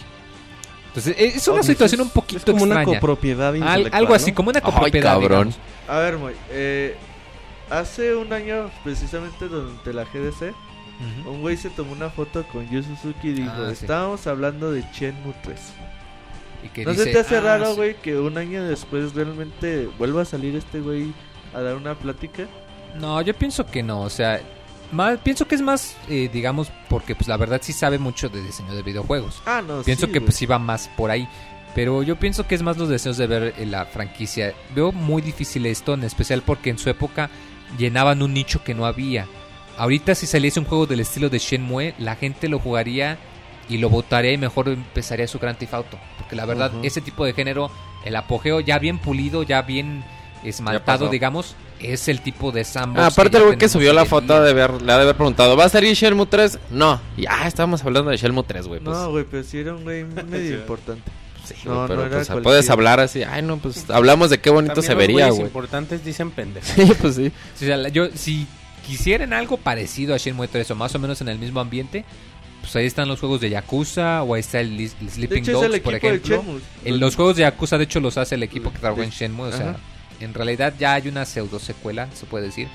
Pero no, o sea, no va a salir una tercera entrega. Yo pienso que sale antes el Half-Life 3. Así de difícil. Sale el The Last Guardian, güey. Sale The Last Guardian primero, ¿verdad, Robert? No, yo creo que sí veremos a Shenmue 3 en algún momento mínimo. No tardan en anunciar las versiones HD. Yo creo que es... en el mejor de los casos anuncian un remake HD. Eso sí te lo acepto con mucho gusto. Pero en el peor... pero en... qué bueno, güey. No, pero... trae un pendiente. Pero viendo lo que ha hecho Sega con sus franquicias últimamente... Lo que más pienso es que van a anunciar un día el Shenmue 3 y al día siguiente van a decir que es un juego móvil para celulares en Japón, como ya lo han hecho. ¡Ay, a huevo! Sí. Y no me sorprendería. Es muy negativo desde el gameplay de Mario. No, soy realista, que es diferente. Te amargaste, güey. Sí, Moy, neta, perdónanos por amargar. Yo estoy de acuerdo con Moy, creo que un juego de estilo Shenmue ya no es para esta época. Sí, tienen su nostalgia, sí son bonitos. Si lo pueden encontrar, jueguenlo. La verdad, un juego como Shenmue por nostalgia no se vendería bien. No, exacto, o sea, es eso, es nostalgia. Ya ahorita no tiene caso. Mejor ahí, es mejor recordarlo con mucho cariño. Así es. O cómprense un Dreamcast y consigan un Shenmue. O la versión del Xbox, me parece también. O mencionabas también que vino de GameCube, ¿no? No, otro juego. Ese fue otro juego. Ah, ok. Me confundí. Ese fue el tema, estuvo cortito, pero pues sí nos tomó algo de tiempo. Lo bueno es que ahorita vamos a pasar con un poco de música y regresaremos con tres reseñas muy buenas. Nos acompaña Martín con el Dead Rising 3, Monchis con su reseña del nuevo Zelda y también del PlayStation 4. Para que si ustedes todavía dicen, es que como que no me convenció el Xbox One, pues aquí les damos su información para que elijan el que más les convenga. Así que por lo pronto quédense, los dejamos con esta cancioncita y ahorita regresamos.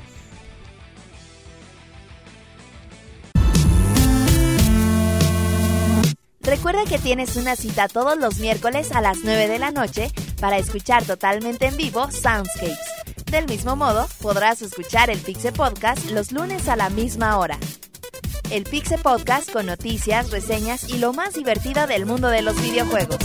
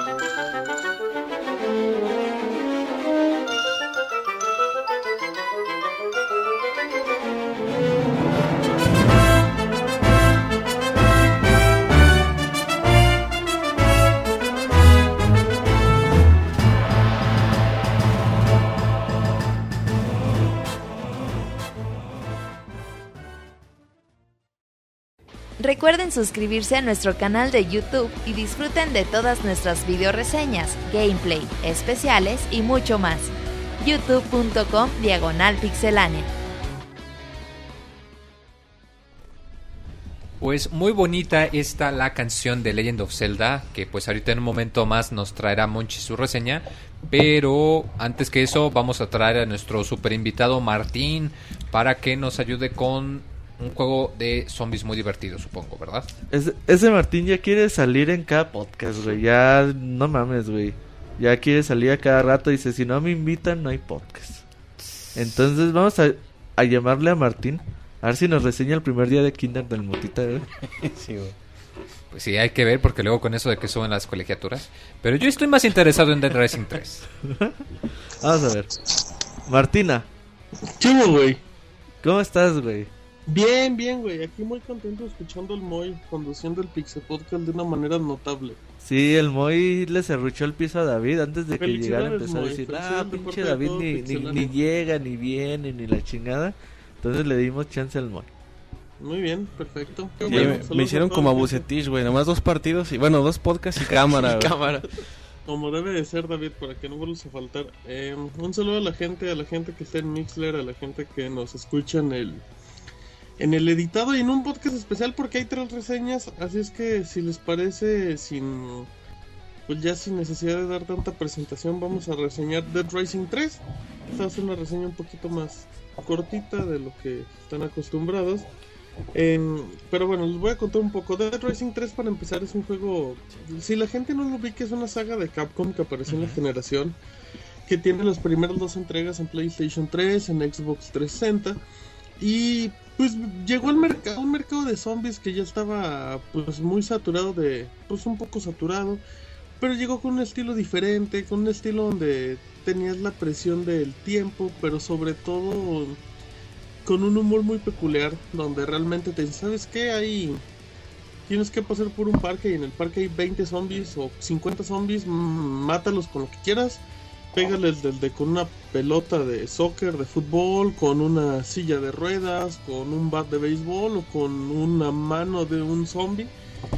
O sea, entonces ya desde ese paso, pues como que el juego ofrece un estilo diferente. Llega Dead Rising 3, exclusivo para Xbox One. La gente que tuvo la oportunidad de ver un poquito de la presentación del juego en el E3, pues se veía un título serio. Se veía un título que ya no era como que tanta fiesta, tanta pachanga, lo que nos tenía acostumbrados. De hecho, me acuerdo que muchos comentamos que había mucha similitud con lo que conocíamos de Walking Dead. De hecho, hasta tenía como que ese tonito como un color sepia, como un color amarillento muy peculiar, similar a lo que maneja por lo menos los promos de lo que es la serie. Pero bueno, el juego aparentaba así. Les cuento brevemente la historia sin llegar a hacer spoilers. Se va a manejar igual por tiempo. Aquí tenemos 7 días.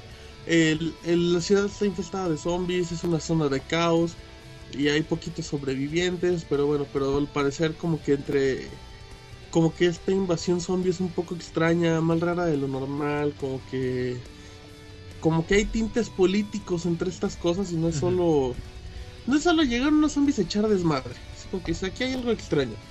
Entonces vamos a tener a Nick, que es nuestro personaje, que no es ninguno de los personajes que vieron las versiones pasadas, ni era Frank West, ni el otro que no me acuerdo cómo se llama. Chuck Green. El del 2. ¿Dónde? Chuck Green. Bueno, era Chuck algo, ¿no? Ese, ajá, Chuck Norris. Entonces, bueno, tenemos ese tiempo y la misión es la misma de cualquier historia de zombies, que realmente no es revelar qué pasa con los zombies, sino sobrevivir en tu pequeña comunidad de personas que vas encontrando y que no se anden matando y comiendo entre ellos. Tenemos 7 días. El juego se maneja con misiones principales y secundarias. Aquí es importante porque yo creo que esta va a ser la moda de la generación. Ya lo está haciendo. Son los sandbox. Aquí tenemos una ciudad dividida como en 4 partes, tipo como lo que conocemos con...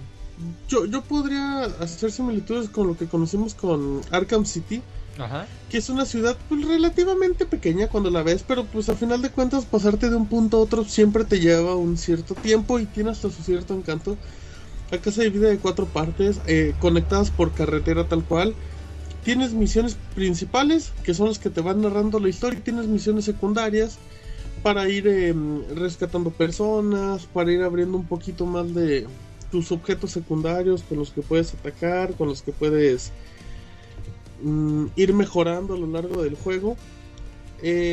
Aquí es importante que conforme vayamos pasando las misiones principales, obviamente vamos avanzando en los días.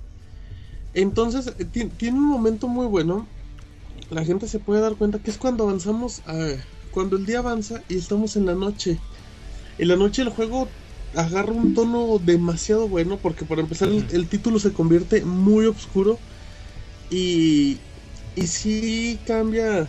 Yo sí siento que cambia mucho el estilo del juego. Le viene bien hasta el color de luces y todo. Aparte de las misiones principales, de que tenemos que ir rescatando, conociendo más de la historia, y de las secundarias, nuestro armamento es la cosa más random que encontremos. O sea, obviamente tenemos desde... Ese arenotas en Twitter se aloca. Tenemos desde las armas normales, okay. Armas, lámparas, una sierra, granadas, pero... Lo que tiene increíble de Dead Rising es la mezcla de armas. Realmente pues recuerdo mucho, por ejemplo, Alone in the Dark. No sé si recuerdan cómo tenías que mezclar todas estas armas, que, pues, sí, que te abrías una gabardina y tenías todas las cosas, una pistola y una lámpara, uh-huh. Y la ponías. Aquí lo padre es que este Dead Rising sí te invita a que combines las armas. Igual, podemos agarrar el de la más básica, que es una lámpara y una pistola, y ya tienes acá tu lamparita con luz. O puedes agarrar un rifle y un subfusil, y acá como que los pegas medio raro, uno por arriba, otro por abajo, te quedan dos armas. O puedes agarrar un brazo de un zombie y pegarle dinamita. Y entonces las mezclas se hacen muy estúpidas, pero es muy buena y te invita a jugar. Puedes agarrar un bat con una sierra. Entonces haces combinaciones muy... pues muy interesantes, que son muy atractivas. Vas encontrando como diagramas, o en este caso las instrucciones para ir combinando armas, y sí son necesarias, porque cada arma tiene cierta duración. O sea, tú traes una espada ninja y pues después de unos 30 madrazos la espada ya no te da. Entonces llega un momento donde la tienes que soltar porque se te rompe. ¿Mande? Se te rompe. Sí, es inservible, exactamente. Pero si mezclas más armas, obviamente no, se hacen más duraderas y todo eso. Entonces, la forma de mezclar armas, y aparte puedes mezclar vehículos, está increíble. Te invita el juego a que lo vayas conociendo, a que vayas recolectando sobre todo más opciones para mezclar. Hay una infinidad de armas, y sí, y lo bonito de Dead Rising es que puedes mezclar tantas armas que sí parece que lo único que te puede limitar es la imaginación. Pero aparte de eso, como ya lo comenté, podemos agarrar vehículos. Ya pues con los vehículos podemos pasar por la ciudad y todo eso, que en teoría te aligeran el camino. Pero bueno, tienes vehículos resistentes como deportivos, que obviamente van demasiado rápido. Tienes unas motos, tienes un carrito acá como de los de las nieves, una furgoneta tipo Scooby-Doo, hasta pasar por los... ¿Recuerdan ese tipo de carrito que tenían en Mr. Bean? Que es el de dos llantitas atrás y una adelante en medio. Ah, sí, el super compacto, el chiquito. Exactamente. El que siempre se volteaba, güey. Y que cagadamente, güey, el auto avanza súper lento. O sea, es súper lento, súper débil. Puedes agarrar una aplanadora. Entonces puedes agarrar excavadoras. Los vehículos sí son, por decirle, un poquito realistas en base al vehículo. O sea, no vas a agarrar una aplanadora y va a avanzar como un pinche auto. O sea, sí son muy distintos. Un vehículo pesado se maneja mucho más tosco que uno ligero. Exactamente, y aguantan más o aguantan menos golpes, como lo quieran ver. Al ver el mapa no se ven tan grandes, pero hagan de cuenta que las 4 secciones que tiene el mapa se dividen como, son como colonias de 8 calles, cada sección. Entonces no es grande, pero andarte paseando por ahí sí lo hace un reto muy interesante. Es como ahora, fraccionamiento de afueras de la ciudad. Exacto, ajá, sí, como islitas muy chiquititas, pero ahí está como la opción. Ahora bueno, viene el punto importante, los zombies. Lo que hizo Capcom Vancouver con esta versión de Dead Rising a mí me impresionó. ¿Por qué? Por la cantidad de zombies que vemos en toda la cochina ciudad. O sea, yo te puedo decir que una callecita, no sé, bueno, una pequeña calle donde avanzas caminando por 10 segundos, te puedes encontrar sin problemas a 200 zombies ahí. Y avanzas y te encuentras a más. Y todos los zombies son diferentes. Si traes los vehículos y vas pasando por ellos, pues obviamente los atropellas. Pero hay zombies que brincan, se pegan a tu puerta, otros que van por la parte de atrás, van escalando. Obviamente mientras vayas, si te topas una sección con muchos zombies y vas con tu auto, pues tu auto se hace más lento, va aplastando, pero le das más posibilidad a los zombies que se vayan pegando. Llega un punto donde se pegan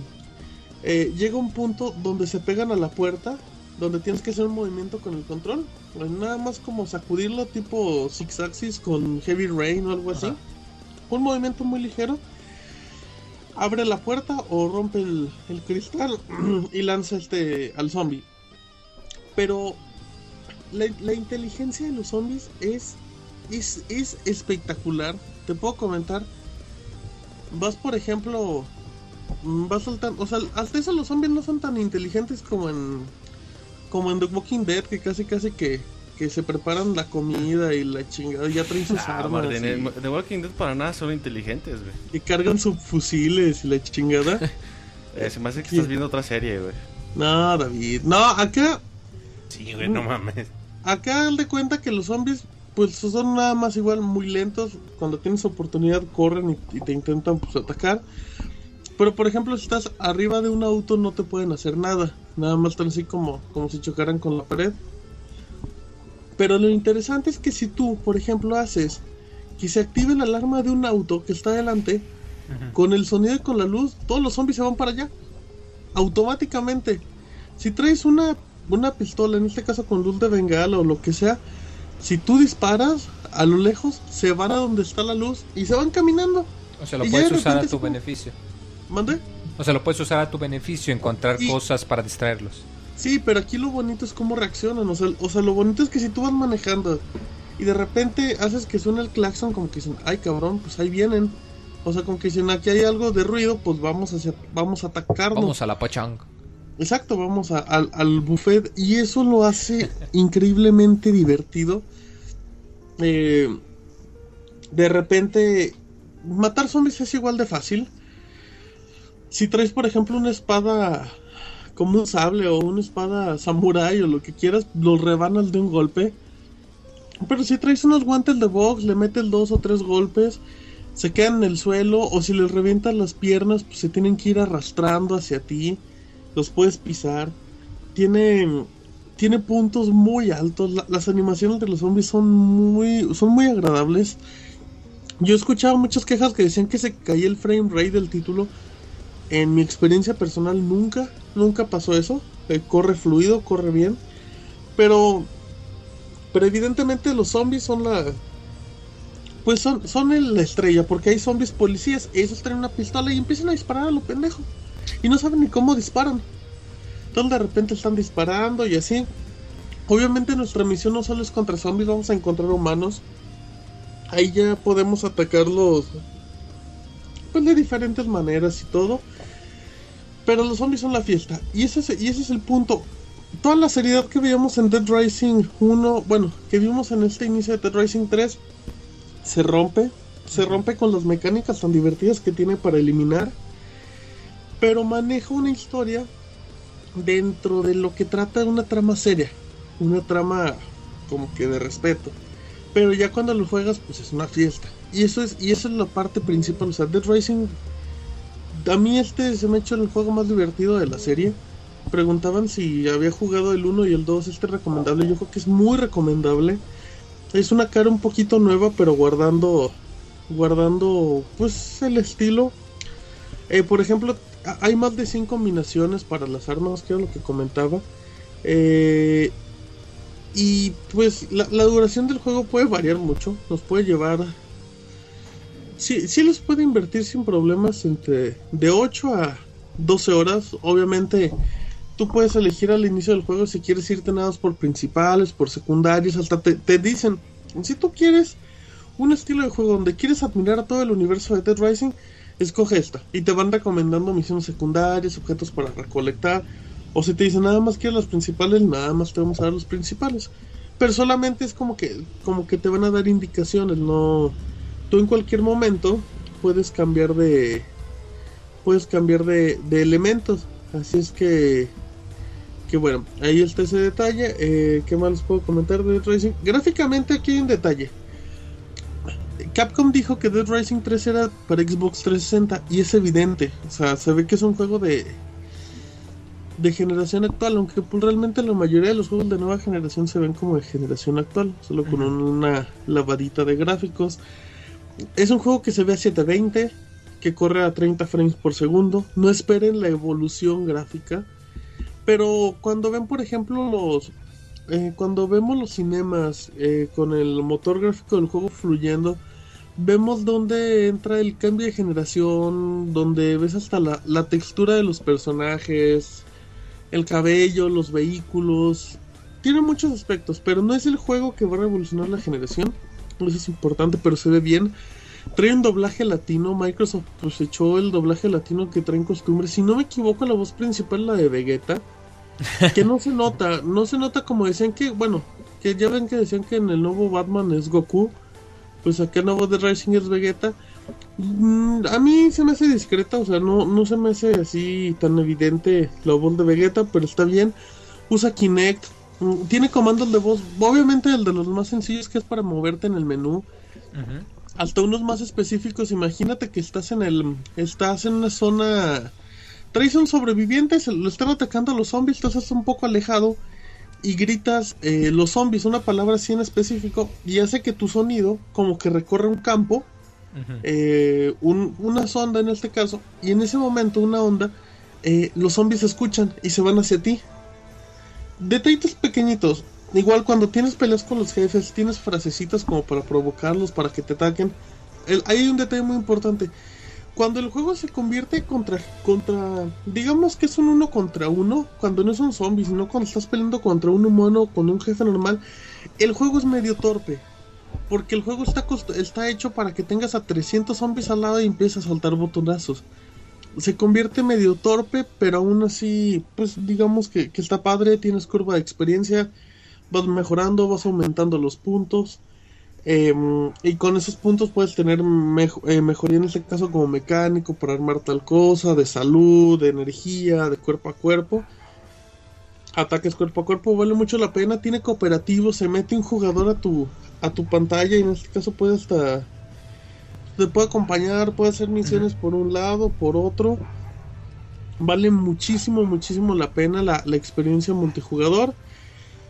Les cuento, o sea, yo he visto por ejemplo Killer Instinct, o vi FIFA, o vi Killzone, guardando sus comparativas, y ves Dead Rising y pues sí se ve que es uno que está muy alejadito a comparación de esos, pero aún así vale mucho la pena. Creo que ya voy a llegar a la conclusión así rápido antes de que me pregunten algo, si es que hay... Dead Rising 3 es un juego demasiado divertido, vale mucho la pena. Si tiene nueva generación, creo que es una opción. Uh-huh. Si tiene Xbox One, es la opción. Así, o sea, totalmente. Así de fácil. O sea, si a alguien le van a regalar un Xbox One y dicen, oye, ¿y pues qué juego si seguro le puedo regalar? Si quieres un juego exclusivo de Xbox One, el Dead Rising. O sea, es un juego muy divertido, muy sencillo, muy divertido, te la vas a pasar bien.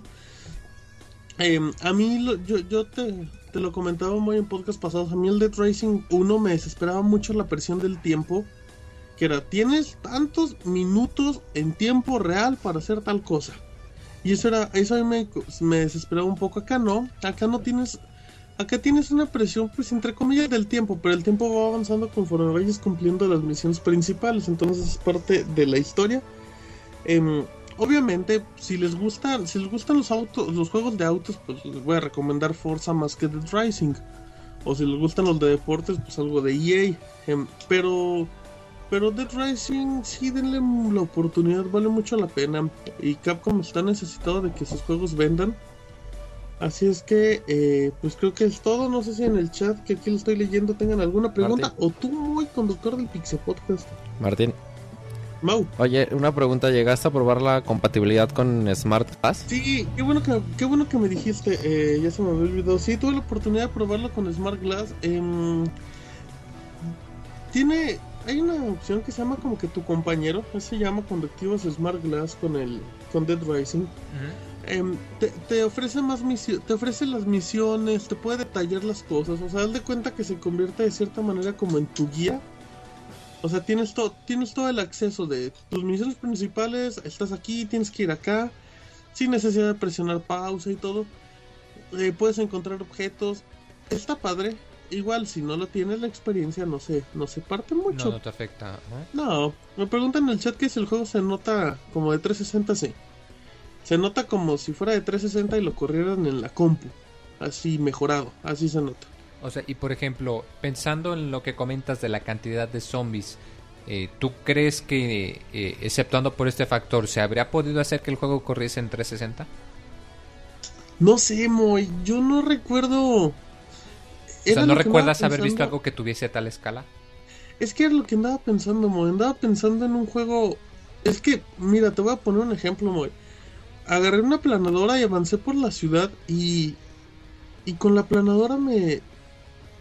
creo que maté a más de 3000 zombies en un recorrido de menos de 7 minutos. Entonces, cuando hablan de esa cantidad de personajes en la pantalla, yo no recuerdo un juego que tuviera tanto... Pues un nivel así, no sé. Yo creo que sí hubiera estado un poquito más limitado. Vale mucho la pena. Ya no sé, perdón, no sé si te respondí bien tu pregunta, no sé si hay algo más. ¿Qué tan difícil es conseguir buenas armas? Pues no, hay armas... Por ejemplo, si matas zombies policías, pues ahí te encuentras las armas, o si vas avanzando, pues de repente te encuentras un bat de béisbol. Si te metes a un taller mecánico, pues te encuentras unas llaves para meter madrazos. Si te metes a una tienda, pues acá departamental, de repente te encuentras guantes de box y todo una eso. Una tele, ¿no? Es una silla. Exacto, sí, exacto. Por ejemplo, entras a una oficina y agarras un CPU para pegar, una sillita, o sea, cualquier cosa. Con cualquier cosa puedes rebanar. Y yo no creo que me preguntan que si justifica la compra del Xbox One. Nada justifica una compra de un Xbox One y de un PlayStation 4. Al menos no ahora. Pero si ya se lo compraron, pues cómprense un juego, ¿no? Bueno, pues, o guárdenlo. Pero como yo sí creo que le echen un ojo a Dead Rising, vale mucho la pena. Si lo rentan, pues también se lo pueden acabar así relativamente de golpe. Ya la rejugabilidad pues ya depende del fanatismo. Oye, güey, entonces, no, ya hablando fuera del juego, ajá, no hay mucha, digamos, una experiencia de nueva generación detectable al jugar ese juego para ti. Sí, es que es lo que te digo, la única diferencia que vas a encontrar es cuando ves a una cantidad tan grande de zombies en el escenario y que reaccionan de una manera tan natural. O sea, es algo que no estás acostumbrado a ver en un juego. Pero en base a eso, es un juego de PlayStation 3 o de Xbox 360. Y en cuestión de control y esas cosas, al jugarlo en Xbox One, ¿sentiste alguna diferencia o lo mismo? No, el control es prácticamente igual. Un botón para saltar, otro botón para golpear, otro botón para recoger cosas. Usas el L y el R en este caso para... uno para seleccionar armas, el otro para correr, los gatillos para apuntar y disparar. Prácticamente nada. Creo que de repente cuando estás en un auto y empieza a chocar, en este caso los motores cambian un poquito, los motores mejor dicho, sí, bueno, en este caso los motores que traen el control para vibrar, pues de repente, pero quitando eso, nada más. Bueno, triste. Muy bien. No, vale mucho la pena, digo. También la gente, la gente que no espera cambios notables en inicios de generación, eso es a mí entendible. Pero debería ser al menos un cambio viable, güey, o un cambio notorio para justificar la nueva consola. Con no eso creo que existe nada para justificar nueva consola ahorita, Monchis. Y este cambio de generación es muy diferente al de todo. Es un cambio generacional donde están las consolas anteriores más vigentes que nunca. Pero se nota igual que era un juego de 360 y que Microsoft dijo, échamelo para acá. Ya nada, tengo una última pregunta, perdón. Me dicen que si creo que tenga sentido sacar un juego por una consola que tiene 1 millón en la calle, cuando si hubiera salido en PlayStation 3, Xbox 360, habría 160 millones de consolas. Pues yo creo que ahí entran los negocios de Capcom y Microsoft. Yo creo que a Capcom pues hubo algo que le convenía más sacarlo en consola exclusiva. Y pues son negocios, es parte normal. Y igual Capcom va a sacar un juego, ¿cómo se llama el juego? Crimson, no, ¿cómo se llama el juego de dragones? Que va a sacar para Play 4. El juego de dragones para Play 4. Tiene un juego exclusivo para Play 4, no me acuerdo cómo se llama. Juego exclusivo. Que fue el que mostramos, es parte de los tratos. Pero ya, ahora sí, ya me voy. No, pues muy interesante la reseña, Martín. Gracias, Moy. Oye, Moy. ¿Qué pasó, Martín? Que vean los gameplays en youtube.com/pixelmoyoficial. Actualmente, el día de hoy lunes hay 6 videos. El martes 7, el miércoles 8. ¿No es el de Dragon Age? Ajá. Ese merengue. Estoy viendo aquí Crimson Dragon. Eso. Crimson Dragon, exactamente. Y un saludo para Hulsan04 que dice muy que es un gran trabajo. Y ya. Así es que bueno, pues ya terminé. No, pues gracias a todos, que vale mucho la pena. Se echen un ojo y me voy. Sale, pues que te vaya muy bien. Ahí luego nos cuentas tus patoaventuras. ¿Dónde te pueden seguir en Twitter? @MartinPixelMoy. Sale, pues entonces para que te echen comentarios o reseñas o peticiones también, ¿verdad? Felicidades, muy buena conducción. Sale, pues muchas gracias, Martín. Y a Roberto nunca lo felicitó, ni a David. ¿Por qué conduce con dos nalgas? A Moy lo acaba de felicitar, ni a David ni a Roberto. Lo felicito y le mando besos. Y de Roberto dice que conduce con las nalgas. Sí, eso en sí cualquier forma que quieran entender que conduce con las nalgas. Ok. Bueno. Ay, güey. Bueno, qué intimidades estas de ustedes Martín, de acuerdo cómo conducen. Bueno, gracias Martín. Pues, Martín. Gracias, güey. Un gusto. Bye. Bye. Pues qué caray con Dead Rising 3 que... Híjole, la verdad, cuando dijo eso de 3000 zombies en un recorrido de 7 minutos... Ah, caray. Pues sí te das... Pues igual es como dicen que al principio los primeros juegos son para mostrar la capacidad de la consola. Y pues aquí este juego quiere mostrar claramente, a ver, ¿cuántos enemigos podemos tener en pantalla? Pues órale, ahí les van todos. ¿Con qué nivel de detalle? Y pues, sí, es parte de lo que presume el Xbox One, ¿no? Su gran capacidad de procesamiento. Y como dice Martín, pues bueno, basado en lo que él jugó, da la impresión de que es más un juego de muy, muy de inicio de generación para que veas... cómo viene la consola, que te va a poder ofrecer más adelante. Así es. Y bueno, él comenta que pues no justifica la compra de una consola, pero... Pues él dice que nada justifica la compra de una consola. Pues yo pienso que igual y el Monchis puede opinar distinto con el Legend of Zelda. Es lo que te iba a decir. No, sí, oye. Pero se refería a consola de nueva generación de lanzamiento, ¿no? Ah, sí, claro. Sí, no. Es un poco complicado. Pero yo quiero saber, yo creo que aquí la gente está preguntando más, ¿qué onda con el nuevo Zelda, Monchis? A ver, cuéntanos. Sí, bueno, seguimos con reseña de Zelda. Ahí sí me escucha un poco mormado, es porque la noche ya se crió. Sí, güey, y ya siento así la nariz muy tapada. Pero ahí va. Antes de que te pongas peor, Monchis. Sí, güey, de hecho. Antes de que te mueras. Bueno, de Legend of Zelda, Roberto está haciendo señas aquí. Obscenas a David. Parece el piojo. Y se salió y le dijo a David, ven conmigo y no le digas a nadie. Papi. Ay, qué puerco. Así le dijo, bueno. Y ya, ahora va David hacia él. Perdón que le reseñe esto, pero es incómodo. Bueno, mejor ya cuéntanos más de Zelda para olvidar la imagen mental. Sí, güey, no manches. Y bueno, el rapidín más rápido de la historia, güey. Ya regresaron. Ya regresaron. Un besito nomás. De piquito. Vamos a empezar la reseña. Empezando diciendo que en 1991, todos sabemos, Nintendo lanzó a Link to the Past para Super Nintendo. Esto es importante mencionarlo porque, bueno, además de que este juego es considerado por muchos fanáticos de Zelda como el mejor juego de la saga, este juego marcó un camino que a partir de A Link to the Past, la saga de Zelda marcó como una línea a seguir que no ha dejado a partir de ahí. Y es importante mencionarlo porque Al In Between Worlds toma como base aquel memorable juego de 1991. Y sin embargo, pues es un juego completamente nuevo para nuestro Nintendo 3DS. Es una aventura que se cuenta otra vez en dos mundos, como lo conocimos en aquel juego. Monchis, bueno, ¿lo jugaste en tu 3DS nuevo? El que reseñaste, especial de Zelda. Ah, qué bonito. Sí, a huevo, güey. Sí, muy chingón.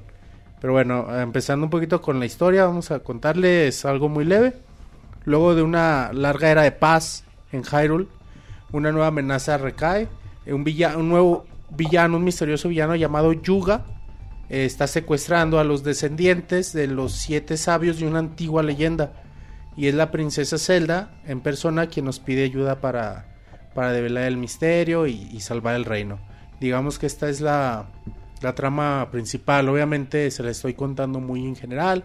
Spoiler, Monchis. Nah, no, de ninguna manera. Es la trama general y ya de ahí son muchas cosas las que pasan y los giros que se dan y la trama obviamente después cambia un poco, pero pues ya no se los voy a contar. No, pues sí. Esta aventura, sí, güey.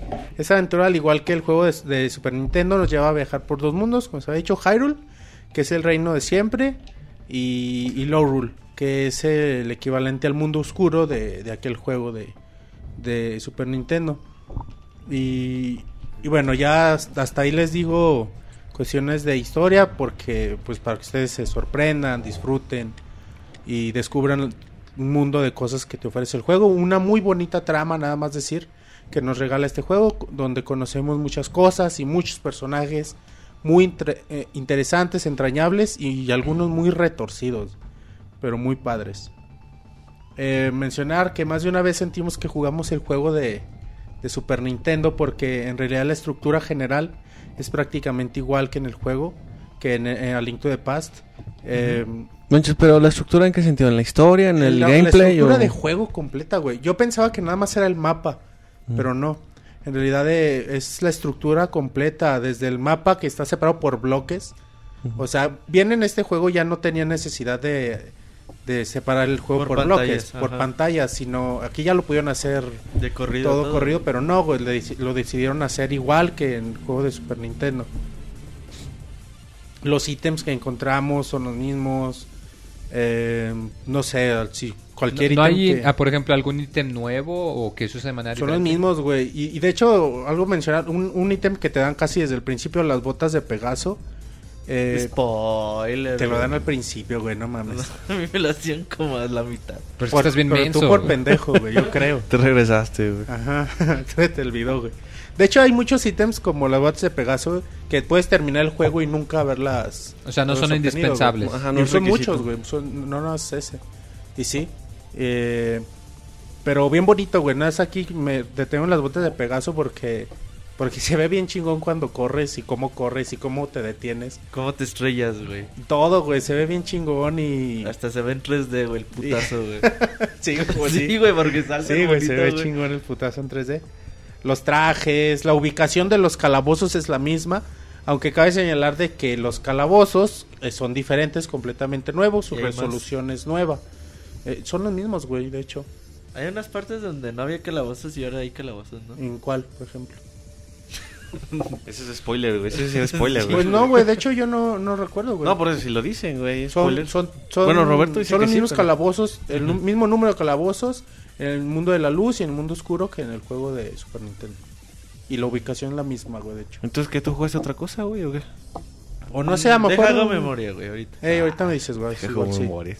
Lo que sí, bueno, mencionar de esto del mapa que está igual, güey, pero se modifica un poco, no está exactamente igual, sino hay pequeñas variantes, modificaciones que hacen que sea un poco diferente. Por ejemplo, en el mundo, cuando vas a visitar a los Horas, ahora es muy pequeño el espacio, vas con los Horas y en chinga llegas a donde tienes que ir. O sea, se siente un poco más pequeño. Ajá, antes, o sea, no en el de Super Nintendo era mucho, tenías que pasar varias pantallas para llegar a donde tenías que llegar, ¿no? Y aquí es algo muy rápido. Y así, por ejemplo, en la montaña tampoco está exactamente igual. Está, yo creo que es lo que más le variaron, en los escenarios de la montaña es donde más se modificó un poquito el... Los niveles, que en esencia es igual, ¿no? Las mismas pantallas y ya sabes donde tienes que ir. Pero no, perdón, Monchis, o sea, el que hayas jugado ya el primero no te da como que ya mucha preámbulo para saber cómo irte por este juego. O sea... hecho, güey, de hecho sí, güey. Sí, mucho, güey. Los que tuvimos oportunidad de jugar Link to the Past, es un placer enorme recorrer Hyrule. Mucha nostalgia, mucho fanservice. No sé, es que... a pesar de estas adaptaciones que menciono, las casas, las tiendas, las cuevas, los ítems, incluso algunos personajes siguen ahí, güey, donde están. Igual no son los mismos, ¿no? Porque no es en la misma línea temporal, pero siguen ahí donde siempre, güey. Y es algo muy agradable visitar Hyrule. Y al principio, como el juego te da una libertad enorme de exploración, y puedes obtener, bueno, ahorita les cuento eso, pero con la libertad desde el inicio de explorar cualquier lugar, te dan ganas de a ver si está todo. A mí me pasó así fácil, fue una hora, deja voy para acá a ver si está igual, y va igual, güey. Y ahora deja voy para acá, y en pinches calabozos me valían madre, güey. Y nada más para ver si el mundo era el mismo, y sí, güey. Y dije, ay, aquí había una botella en el de Super, deja ver si está, y sí, güey. Y eran cosas así que dices, ay, güey, qué chingón. Es algo muy padre para los que ya jugamos, y una experiencia muy bonita para los que no jugaron el juego de Super Nintendo. Como les menciono, por otro lado, Hyrule sí difiere un poco más al Dark World. No es exactamente igual, no es tan parecido como Hyrule.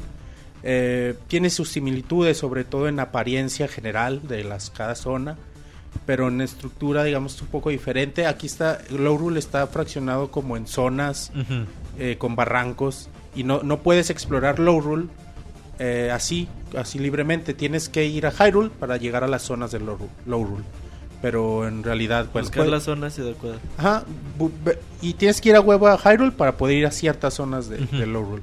Sí, o sea, como pasaba en el de Super, que había ciertas secciones que nomás cambian entre mundos.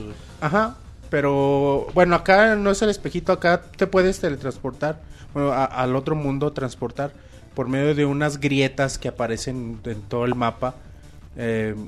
Que sí hay muchas, y sí, por eso no va a haber bronca, ¿no?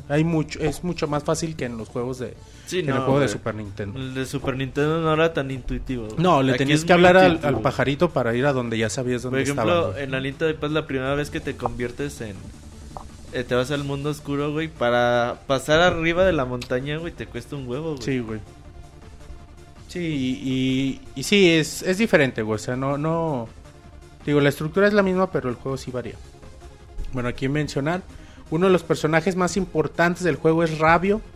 Es este personaje que usa su disfraz de conejo y que, bueno, va acompañado por el pajarito todo el tiempo. Y Rabio, bueno, es importante durante todo el juego. Más allá de su personalidad desenfadada, comedida, te cae a toda madre. Tú platicas con Rabio y te cae bien a toda madre todo el tiempo. Es muy chingón, güey, Rabio. Sí, es un personaje bien chingón, güey. Pero más allá de esto, influye directamente en el sistema de juego que se propone en In Between Worlds, porque Rabio te renta ítems desde casi prácticamente desde el principio. Pasa el primer calabozo y ya, güey, todo lo demás es libre para ti. Y Rabio te renta los ítems desde el principio, todos. Y eso está muy chido porque tienes acceso al que tú quieras y puedes usarlo como tú quieras, ¿no? La única condición, o digamos las reglas de renta, es que si te matan... te las pelas. Ajá, el pajarito va y recoge los ítems y... Pero si no, tú puedes rentarlo y quedártelo todo el tiempo. Güey, yo los renté al principio y nunca me morí en el juego. Ay, sí, güey, nunca me morí en el juego. Es el mismo pajarito que está chingue y chingue. Chinga, ¿cuál? El que sale cada media hora. El que sale cada media hora. No, güey. Es que, ahora para guardar el juego tienes... Hay como distribuidos en todos lados como unos pajaritos que hacen referencia al pájaro que... Monchis, dicen que si te gusta hablarle al pajarito. No, güey. Y no es cuando está triste. Ah, cabrón, te gusta animarlo, güey. Sí, vamos, cabrón, tú puedes, güey. Te gusta levantar el pajarito, como quien dice. Y bueno, ya siguiendo con la reseña. Monchis loca, güey. Te digo, esto de los ítems es muy padre. Ahora ya no, bueno, las rentas son estas, ¿no? Y te cobra, no te cobra tanto. Te has mencionar que en este juego es muy fácil conseguir dinero. Mucho, muy fácil. ¿Robándolo, güey? No, güey, están en las plantas, güey, matando. Sí, cáele con todo, puto, si llégale. Sí, es muy fácil conseguir dinero, así que no se preocupen por esto. Va a ser abundante, van a ser millonarios. No tienes límite de rupias como tus bolsitas que te limitaban a 200, lo tienes que conseguir la de 500 y eso no. Aquí desde el principio puedes conseguir 9,999 rupias y usarlas como tú quieras, ¿no? Y bueno, ya. Permítame un momento. Y por ejemplo, Monchis, ahorita que comentabas de que nunca te moriste, de hecho lo andamos comentando ahorita hace ratito, me decías que el juego se te hizo muy sencillo, ¿no? Sí, ahorita te comento eso. Sí, demasiado, güey, pero va. El uso de los ítems, has mencionado también que se basa en una barra de magia. Ya no se basa en una barra de magia o en cantidades, ahora se basa en un medidor, en una barrita que simula de la magia, pero es como una barra de uso, llamémosle así. Y puedes usarla mientras, o sea, por ejemplo, les pongo un ejemplo para explicarlo mejor. Tú consigues el arco y puedes usarlo. Puedes usar flechas hasta que se te acabe esa barra y esa barra se va regenerando sola. No necesitas flechas, ya no tienes problema de me quedé sin flechas, y me quedé sin bombas o me quedé sin magia. Es esta barra y se va regenerando sola. Y eso a mí se me hizo padre, es un sistema muy agradable. Y bueno, no es diferente a lo que conocemos, pero se implementó de buena manera. Te digo, estas capacidades de exploración, de mundo abierto que se te otorgan una libertad tan enorme desde el principio para hacer lo que queramos, para mí es, digamos, de los puntos más importantes de este juego. Otra de las características primarias de In Between Worlds es la habilidad de Link de fundirse, así le ponen en español, con la pared. Link se convierte Link en un dibujo que puede moverse sobre superficies planas, sobre las paredes, sobre las piedras o las montañas, siempre y cuando esté plana y de manera horizontal se mueve. Esto le otorga un nuevo enfoque a la resolución de acertijos, incluso a las batallas contra los jefes. Es una habilidad que para mí se me hizo muy dinámica, muy inteligente. En verdad se implementa de gran forma y se disfruta bastante. Ahora contestando tu pregunta, ¿no? La falta de reto para los veteranos de Zelda sí puede ser decepcionante. El diseño de los calabozos es muy bueno, es extraordinario, mucha variedad, aunque también mencionar, son calabozos muy cortos. Y te digo, el único pero que tiene el juego es esto, es demasiado fácil. Tanto en combates como en resolución de acertijos es muy fácil, posiblemente sea el Zelda más sencillo de todos. Y por esto mismo, también el cambio entre mundos, como era en A Link to the Past, aquí no es tan constante, prácticamente es buscar la grieta para acceder al nuevo lugar y ya, güey, ya no tienes que hacer nada. Y cuando se te exige como pensarle un poquito para resolver un acertijo, güey, cambiando de entre mundos, es muy obvio, o sea, no representa mayor problema.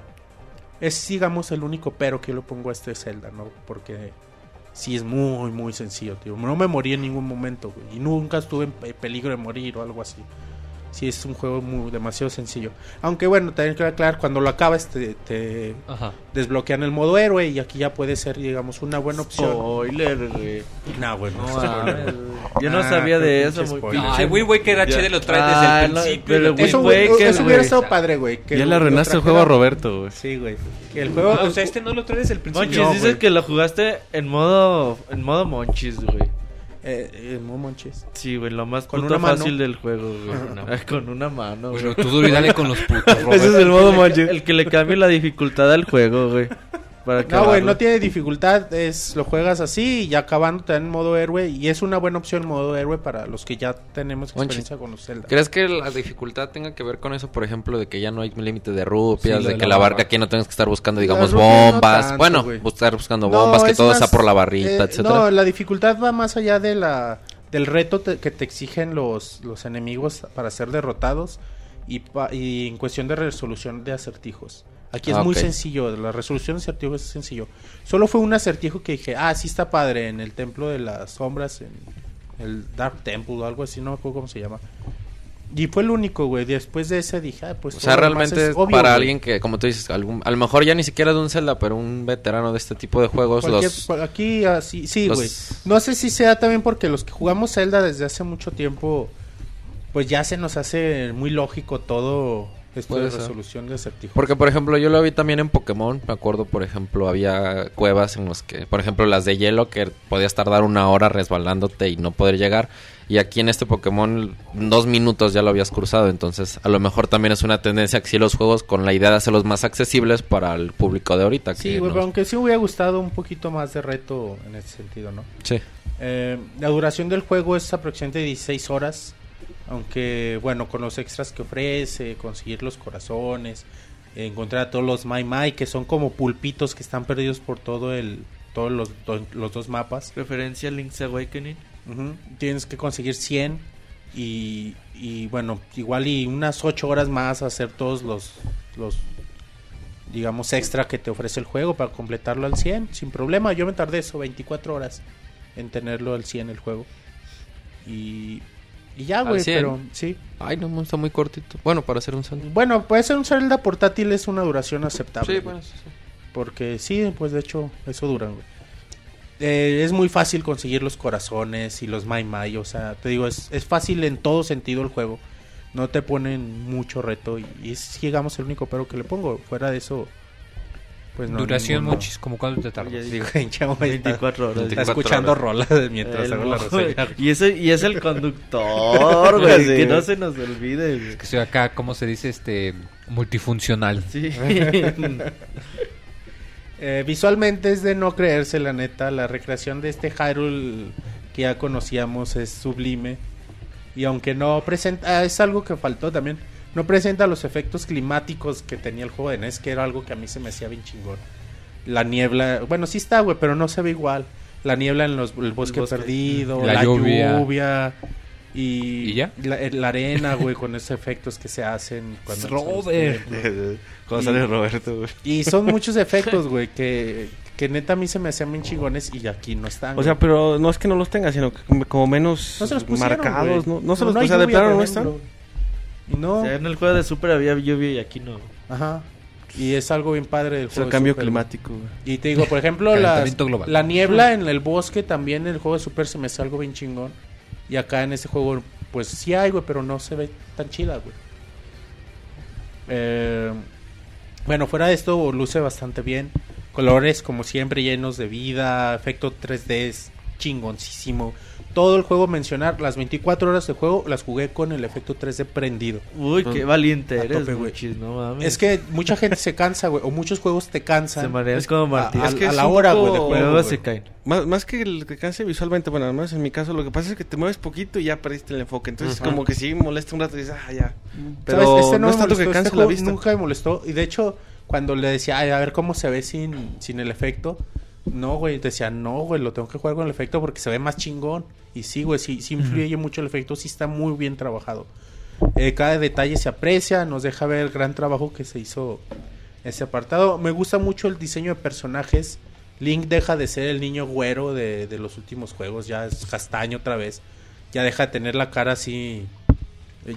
su diseño es menos gay que los últimos juegos, ya es más machín. Menos metrosexual, güey. Y eso está chingón, güey. Eso acá se lo imagina con bigote, o sea, y acá todo musculoso. Ajá, o sea, como... acá tipo la Marcus Phoenix, ¿no? Como Vin Diesel, algo así, rapado, la chingada.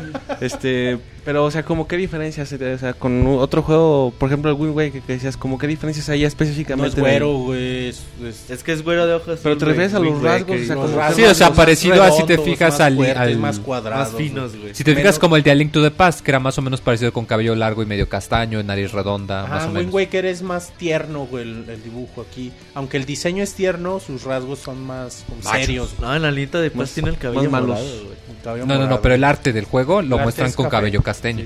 El arte acá está cabello café también. E incluso su voz es un poco más ronca. en este juego. Bueno, no es su voz, güey. Sus gritos ya serían más roncos. Sí, porque te dicen, no mames, no tiene voz. Sí, sus gruñidos, güey. ¿Cómo jugaste? Se le imagina hablar. Monchis jugaba con Lunk. Con Lunk. Bueno, ya pasa a otro punto. La música de este juego no pudo ser más hermosa, la neta. Escuchamos arreglos de melodías conocidas de Link to the Past, pero sobre todo hay nuevas rolas que son simplemente perfectas, neta. Pues era alucinante escuchar cada rola. Muy emotiva, mucha magia en cada canción.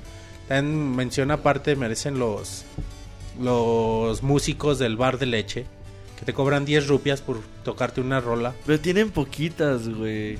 De repente yo decía, ya no tienen porque las repetían. Iba otra vez y ya tocaban otra. Ja, cabrón.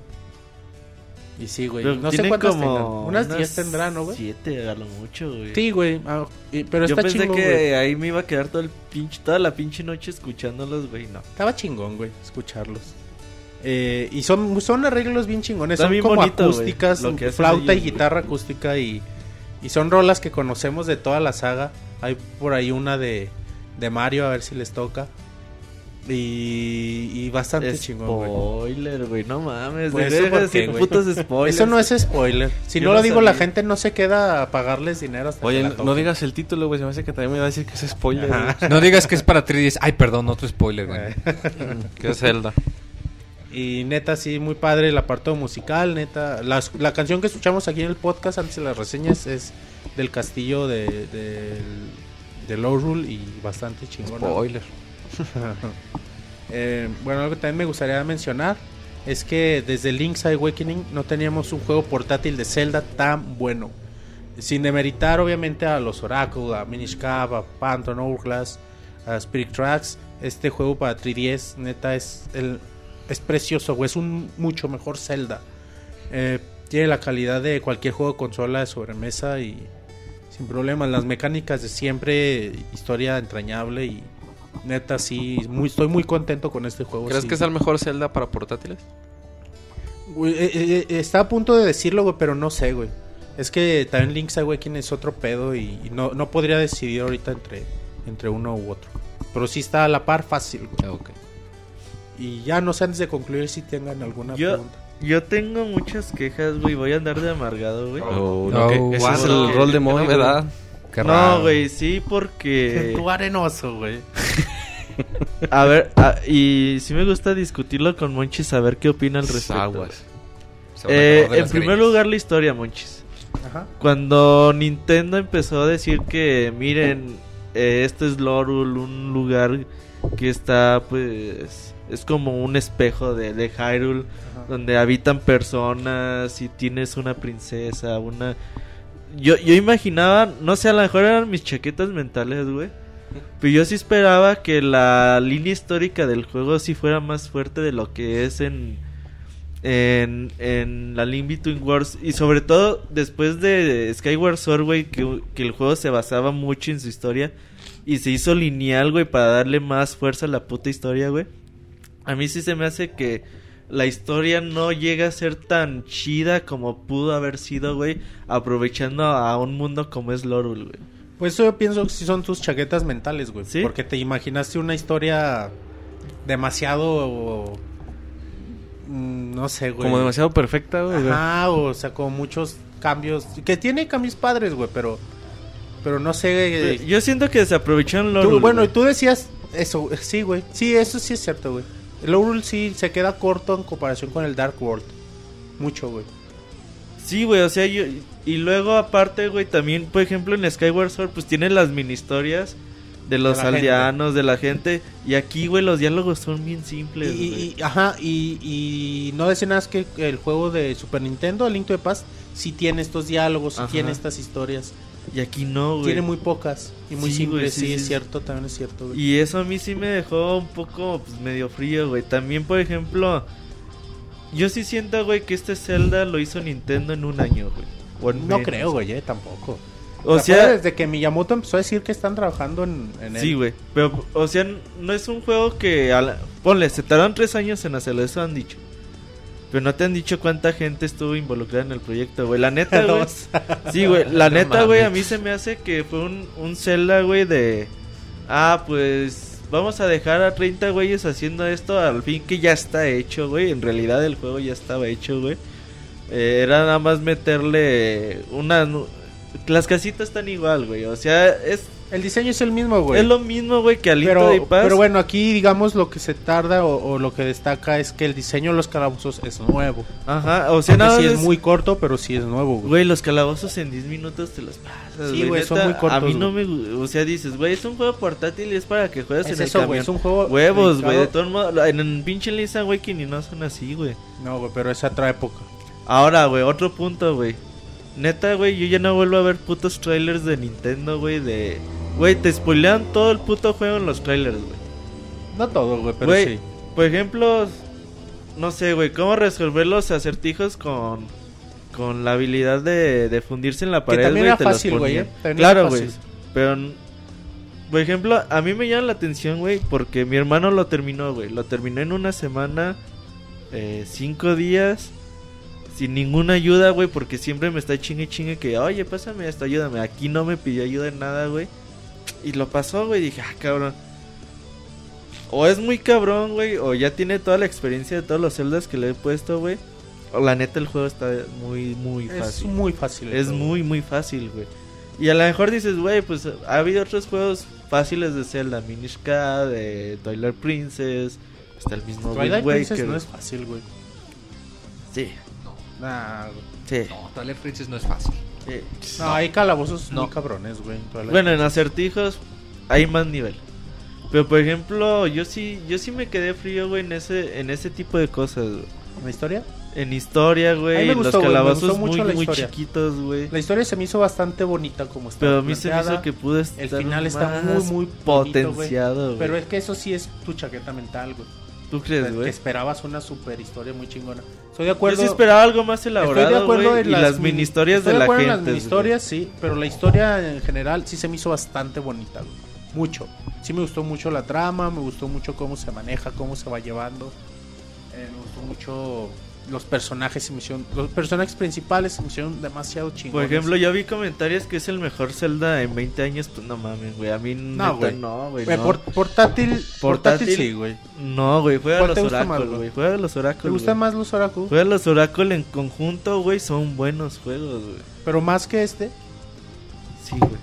Es que este ya no lo veo como un juego. Juégalo, güey, es que no lo has jugado tampoco. Güey, me faltan 3 calabozos. Pues acábalo, güey, pues se pone chingón al final. Ok, pero güey, pero lo que llevo, güey, o sea, neta, a mí me gustan mucho los Oracle, güey, porque aparte de ser buenos juegos y con calabozos de mucho nivel, acertijos chidos, todo es nuevo, güey. Pues esos son gustos también, güey, por ejemplo, a mí me gusta muchísimo el Minish Cap. Y a ti no te gusta, güey. No, sí me gusta, güey, pero no es el Zelda que digo, güey. A mí se me hace chingoncísimo, güey. Siempre se me ha hecho bien chingón. Y... Pero sí, güey, son esas cositas que sí me dejan con un sabor medio agridulce, güey. Yo sí esperaba un poquito más del juego, güey. Claro, güey, porque le estoy poniendo la etiqueta de que es un Zelda, güey. Y pues lo trato un poquito más... Exigentemente. Sí, güey. A mí me cumplió completamente, güey. En su totalidad, en historia, te digo, me gustó mucho. De lo bueno ya hablaste, güey. Y yo también estoy muy de acuerdo con casi todo, güey, lo que dijiste, güey. Nada, son esas cositas, güey, que tampoco lo hace un mal juego. Ni a mí lo único que me molestó, me incomodó, es la dificultad. Fuera de eso, no le pongo ningún pero. Pues el minijuego de béisbol está chingón, güey. Está chido, güey. Bueno, sí. También le faltaron como que mini búsquedas, güey. Historia. Le faltó. Sí, pues, pero también me puse a recordar lo que me tardé en completar al 100 el Aliento de Paz. Y tampoco es muy diferente en cuestión de tiempo, güey. Por ejemplo, aquí llegas, güey, y te dice la vieja de las gallinas. Ah, pues métete ahí y esquiva las gallinas. Está bien chido, güey. Y ya, güey. O sea, en un minuto sacas la pieza de corazón. Spoiler, güey. Que tiene, güey. Pero te deja. No es spoiler. Te lo está regresando, güey. Eso no es spoiler. Mientras lo diga, si Robert, no es spoiler, güey. No, si lo dice. Güey, hasta te dicen los personajes, si sacas más de 100 puntos te doy un corazón. Te doy un premio, te dicen, güey. Pero ahí está chido, güey. Lo de las gallinas, los 100 segundos con las gallinas está muy padre, güey. Yo completé 150 segundos. Ah, qué pinche maestro eres, güey. Hazle, güey, a ver qué te dan de premio, bien chingón, güey. Pero sí es eso, güey. O sea, tú, Roberto, dices que el juego tenía margen de mejora, pero O sea, comparado con lo que ves Monchis. Más épico. Más parecido más a un juego de un Skyward Sword, cosas así. Sí, algo que... Si Skyward Sword ya llevó la historia de Zelda un poquito más allá. No, es que sí, es un juego portátil, completamente dirigido al público portátil. Aquí no... Y es muy claro por la duración de los calabozos, por la sencillez. Sí, es un juego portátil, güey. Pero pues yo no le veo pero, güey. Yo le vi eso, güey. Pues es que como digo, que para mí es un juego de 9, güey. Los dos tenían diferentes expectativas, por lo que veo. Y Monchis sí no está muy... expectativas, güey. Por ejemplo, Roberto quería, no sé, que se viera... Bueno, güey, no voy a contar nada mejor. Yo con que el Orul, güey, hubiera estado un poquito más aprovechado, güey. Más poblado, güey, posiblemente. Hubiera estado contento, güey. Con las historias, güey. Quizá con las historias de cada personaje más trabajadas. Con sí, eso güey. Hubiera sido suficiente, güey.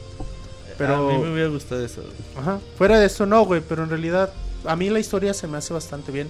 Te digo, obviamente al final se concluye, se dan los giros padres y todo. Igual te falta eso, vivirle de la historia para que lo veas, güey. Y al final yo acabé muy contento cuando terminé el juego. Fuera de la dificultad, todo lo demás se me hizo chingoncísimo. Y bueno, el Moy creo que ya se durmió. No, fíjate que estoy pensando en lo que comentan ambos. O sea, tanto Monchis que le gustó tanto, pero también los puntos en contra. Y más porque, pues, por ejemplo, a mí en lo personal me gusta mucho Twilight Princess porque pienso que los calabozos te toman un buen de tiempo. A mí de hecho, encanta Twilight Princess. Me gusta mucho favorita, porque como wey. Tienen dos ítems, o bueno, se supone que en cada calabozo tienes dos ítems, en realidad... Pues, técnicamente se siente como si fuera un calabozo el doble de grande, o sea, están muy largos. Y con lo que me comentas de que un calabozo te lo puedes acabar en 10-20 minutos. Facilito, güey. Sí me desinfla las ganas, digamos. De hecho, los calabozos, para mí los calabozos más chidos son los de Majora's Mask. O sea, entonces si por ejemplo, digamos, yo tengo un 3DS y dices, ok, tienes un 3DS y le vas a recomendar a alguien un Zelda, le dices, cómprate este, o le dices, cómprate Ocarina 3D. No, que se compre este. Oye, Monchis, ¿crees que pasar los calabozos como te dé tu chingada gana fue buena idea, güey? Sí, güey, la libertad es agradable, güey. Pero también, por ejemplo, nunca usé el boomerang, güey. La otra vez me puse a pensar. Nunca usé el pinche boomerang, güey. Y dices, ay, güey, pues es que... Monchis, enemigo de los boomerangs. Sí. No, güey, a mí me encanta. Está pinche... bien chingón. A mí se me hace bien chido, güey. Pero no lo ocupas, güey. Y en realidad hay algunos ítems que tienes que rentarlos para entrar al calabozo. Ya el calabozo ya les vale madre, güey. Sí, güey. No, o sea, a mí sí me hubiera gustado, güey, que... Es que eso de la libertad, güey, le resta mucho hasta maniobra de acertijos, güey, a Nintendo. Eso güey. Pudo ser, güey. Pero los acertijos fueron muy sencillos, güey. Muy, muy sencillos. Quizá lo que te implica un poquito pensar más es el dibujo, la habilidad esta nueva de fundirse con la pared. Pero tampoco es tanto, güey. Es como fácil, güey. Todo es fácil y llevadero, güey. A mí lo que me gusta, güey, es de que yo me la paso en Hyrule, güey, y un chingo de rato haciendo pendejadas, güey. Digamos, el calabozo este que te digo del Dark, no es el Shadow Temple, güey, no es Shadow, es el Dark Temple, güey, es algo así. El diseño de ese escenario se me hizo otro pedo, otro nivel, se me hizo bastante chingón, el más chingón. Incluso de los más chidos en cuestión de diseño, no en cuestión de dificultad y esto. En cuestión de diseño, de propuesta, este calabozo se me hizo de los más chingones de toda la saga, güey. Tan chingón se me hizo, güey. No lo he jugado. No. Voy a checarlo. Ese calabozo para mí fue increíble, güey. A mí mi calabozo favorito es el Templo del Tiempo de Skyward Sword. Ay... Ah, está bien chingón. Está chingoncísimo, güey, ese calabozo. Ahí tengo, en cuestión de variedad, vamos a encontrar un templo del agua, vamos a encontrar el templo de arena, güey, tu templo de hielo, güey. Y eso está muy chido porque también te hace recordar muchas cosas y te da una variedad increíble. Te digo, es esto de la resolución. Una parte... Bueno, mejor no les digo. Lo van a decir que es spoiler. Eres un pinche... Nada, das spoiler. Ni madre. El único spoiler lo diste tú. Mejor ya concluye. Yo creo que sí, güey. No es cierto, güey. Entonces, Monchis, ¿compra segura o que se esperen a que baje de precio? Güey. Es un juego que les garantiza 20 horas, 24 horas de un juego hermoso, güey. The Legend of Zelda: Link Between Worlds. Es un juego precioso en todos sus aspectos. Su historia es atrayente, su diseño es muy creativo, su música es perfecta. Es, para mí, es el Zelda que estaba esperando. ¡Ah! ¡Qué bonito! ¡Qué ternurita! Fuera de esto, güey, lo único pero es su dificultad, güey. Fuera de esto, el juego está perfecto, güey. Pues bueno, esa fue la reseña del Monchis con el Zelda, que sí lo vendes, Monchis. Sí eres buen vendedor. Te vamos a poner a que andes de cambaseo, ¿verdad? De casa por casa. ¿Quiere comprar el Zelda? Ándale. Ahí con tu gorrito de Minish Cap. Como este que no vende ni uno, güey. Como testigo de Jehová, güey. Así, con tu... casa por casa. Vengo a darle la palabra de Zelda. Con tu disfraz de viejita. ¿Ha escuchado de Zelda? Tiene un minuto para hablar de Zelda. Tiene un minuto para hablar de su amigo. De hecho, si hay un meme así, ¿no? Con el Jairo la historia. Estaría bueno. Y bueno, yo pienso que es tiempo de que pasemos a la última reseña. Bueno, para todos aquellos que digan, es que ya la nueva generación, y pues ya tuvimos al Wii U, ya tenemos al Xbox One, y ahorita pues Robert les va a platicar de lo que es el PlayStation 4. Vamos a hablar un poquito de los primeros días, primeras impresiones que hemos tenido con las 48 horas de Play 4, güey. Play 4 es la nueva consola de Sony. Después de, yo me acuerdo, güey, de Play 3. No, yo me acuerdo... Y antes del 5. No mames, neta. Yo me acuerdo de nuestras chaquetas mentales de 2010, 2009, güey, que ya hablábamos de la nueva generación, güey. Cuántos podcasts, güey, cuántas pláticas no tuvimos, güey, diciendo es que ya va a llegar el Play 4 y va a tener 10,000 procesadores, güey. Y va a costar 70,000 pesos. Y pinches juegos, chavos, se van a ver más chingones que la puta calle en sí, güey. No, güey, así estaba bien chingón las chaquetas mentales, güey, y los desarrolladores de videojuegos daban... No, pues es que Gears of War va a llegar para hasta el Play 5 y así, o sea, decían mamadas así, güey. ¿Gears of War? ¿Todavía? Así decían pendejadas. Entonces, güey, y hablábamos, güey. Y pasaron el tiempo y ya después en 2011 ya hablamos de que ya para el otro año llegaban las nuevas consolas. Pero eso es normal, Roberto, que se empiece a especular ya a mitad de vida de una nueva consola, pues ya... Y... Si tú quieres chaquetas mentales o lo que te quieras, pero es normal. Pero me acuerdo, güey, y como que ahora llegas un poquito como que ya es lo que es la realidad, güey. Y ya tienes al pinche Play 4 en las manos y es ok, güey, esto es lo que es. Hemos estado hablando desde hace 3, 4 años... Pues vamos a ver si es cierto, güey, si es lo que pues realmente estuvimos hablando, si es lo que estábamos esperando. El Play 4, güey, pues lo pones, una instalación muy sencilla. La instalación es cada 3 minutos, 4 minutos te pide tu PlayStation Network ID. Si te requiere tienes, ¿no? Conexión a internet a fuerza, sí, ¿no? O sí. No. Pero pues, obviamente pues... potencia es lo que tiene, güey. Sí, o sea, es mejor. Con una conexión. Pero, o sea, para inicializar el aparato no ocupas conexión de internet. Ah, ok. No ocupas, güey. Entonces, pues ya, güey, instalas tu nombre, tu PlayStation Network ID. Aquí tiene la ventaja Está chido, güey, puedes usar tu nombre real. Para que diga tu nombre real y abajito tu PlayStation Network ID. Para que, a lo mejor, para una mayor identificación. Obviamente, si no quieres, pues no lo usas. Y lo primero que ves, pues, es un dashboard un poquito más bonito, con ahora el color que usa el PlayStation 4, que es un color azul como cielo. Sí, como una variación entre azules, ¿no? Sí, el de Play 3 era un azul, pues, un poquito más oscuro. Pegándole a negro, güey. Más bien, bueno, sí, es que depende, porque hay unos que traen el fondo como medio dorado, otros incluso como tonos de morado, sí, gris, cambia, una cosa así. Pero más o menos era como el color. Pero sí se nota la diferencia, o sea, sí van a ver que es otra interfaz. Cuadros muy grandotes, güey, y lo primero que podemos notar es que tenemos, pues, como que toda la mano, güey. Ya ves que en el Play 3 tenías un... ¿Cómo se llama la interfaz? XMB. Aquí tienes todo a la mano, güey. Ya no es mamás de que vas al pinches cuadritos y de aquí que encuentras las cosas. Sí, no, miles, güey, bueno, aquí, muchos menos. Aquí tienes todo a la mano y está chido, güey, porque entras a la PlayStation Network y entras en chinga, güey. No tienes que estar esperando, pues, los pinches 2 minutos, 1 minuto que se tardaba en entrar a la PlayStation Network en el Play 3. Y tiene, bueno, vas a empezar hablando por el hardware. El hardware tiene 8 GB de RAM, DDR5, tiene 2 procesadores quad-core, o sea, 8 núcleos tiene la consola. Todo es procesadores AMD. Sí. El gráfico también. ¿cómo se llama? La arquitectura Jaguar de AMD. Sí, X8664, esa sí, es la arquitectura. Tiene también un procesador extra que tiene 256 megas para utilizar las funciones del sistema, güey, de como de respaldo. Para que no ocupes memoria principal, güey, para usar el sistema operativo. Y el control tiene cosas muy interesantes. Oye, pero antes de pasar al control, en sí la consola, lo que veíamos, bueno, lo pueden ver también en el unboxing que hicimos del Play 4, es más reducida que el Xbox One y tiene una forma un poco más estilizada, así como la definió Mau en el unboxing como trapezoidal, sí, algo así mencionó.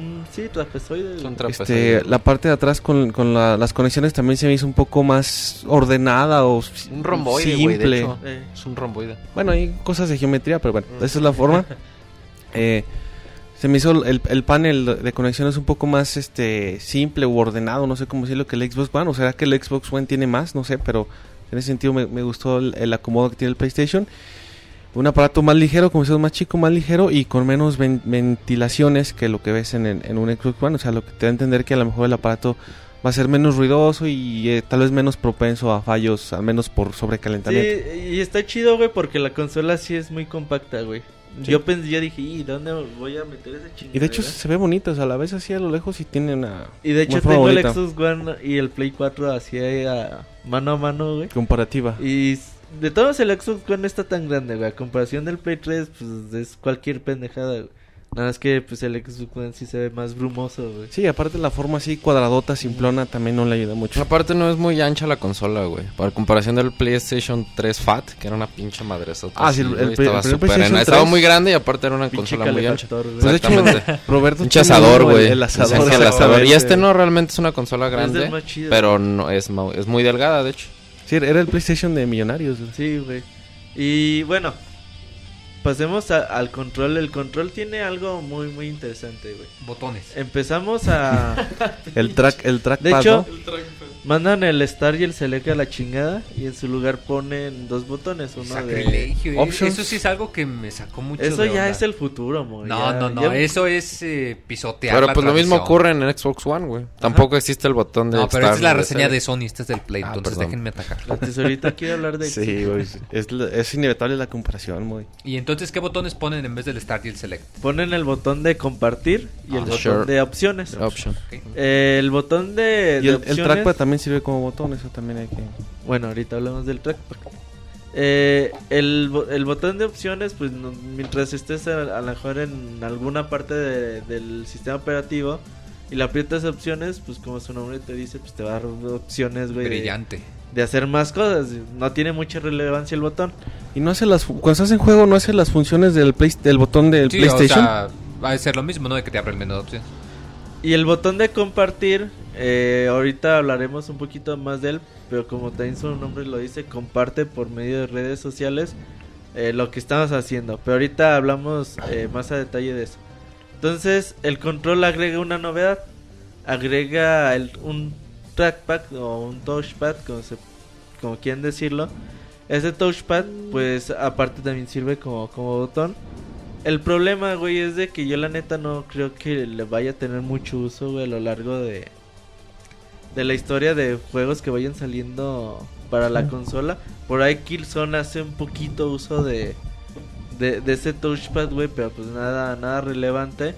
Y yo creo que se va a quedar ahí, güey, en una idea que alguien dijo, ay, güey, pues hay que ponerle un touchpad. Órale, güey, va. Se me hace chingón. Oye, güey, ¿para qué lo vas a usar? Verga, no sé, güey. Pero se ve pues como el sensor de movimiento, güey, del DualShock 3, güey, nadie lo pinche usó, güey. El zigzag, sí. No, quitaron hasta la vibración para poder meter a esa madre. No, güey, lo usó Lair, güey. Pinche Lair feo. Lo usó Mirror's Edge cuando te balanceabas en los postes. Lo usó Metal Gear para lanzar granadas. Pues, tal vez podría servir, no sé, a lo mejor para... pero más como un agregado, así, no sé, para mapas o, por ejemplo, en Killzone, tal vez, bueno, no, a lo mejor no hace uso de ese, pero un juego similar, un shooter... Por ejemplo, cuando diriges algún misil, esos de... Por ejemplo, los de Call of Duty que te dan tu misil, no recuerdo el nombre.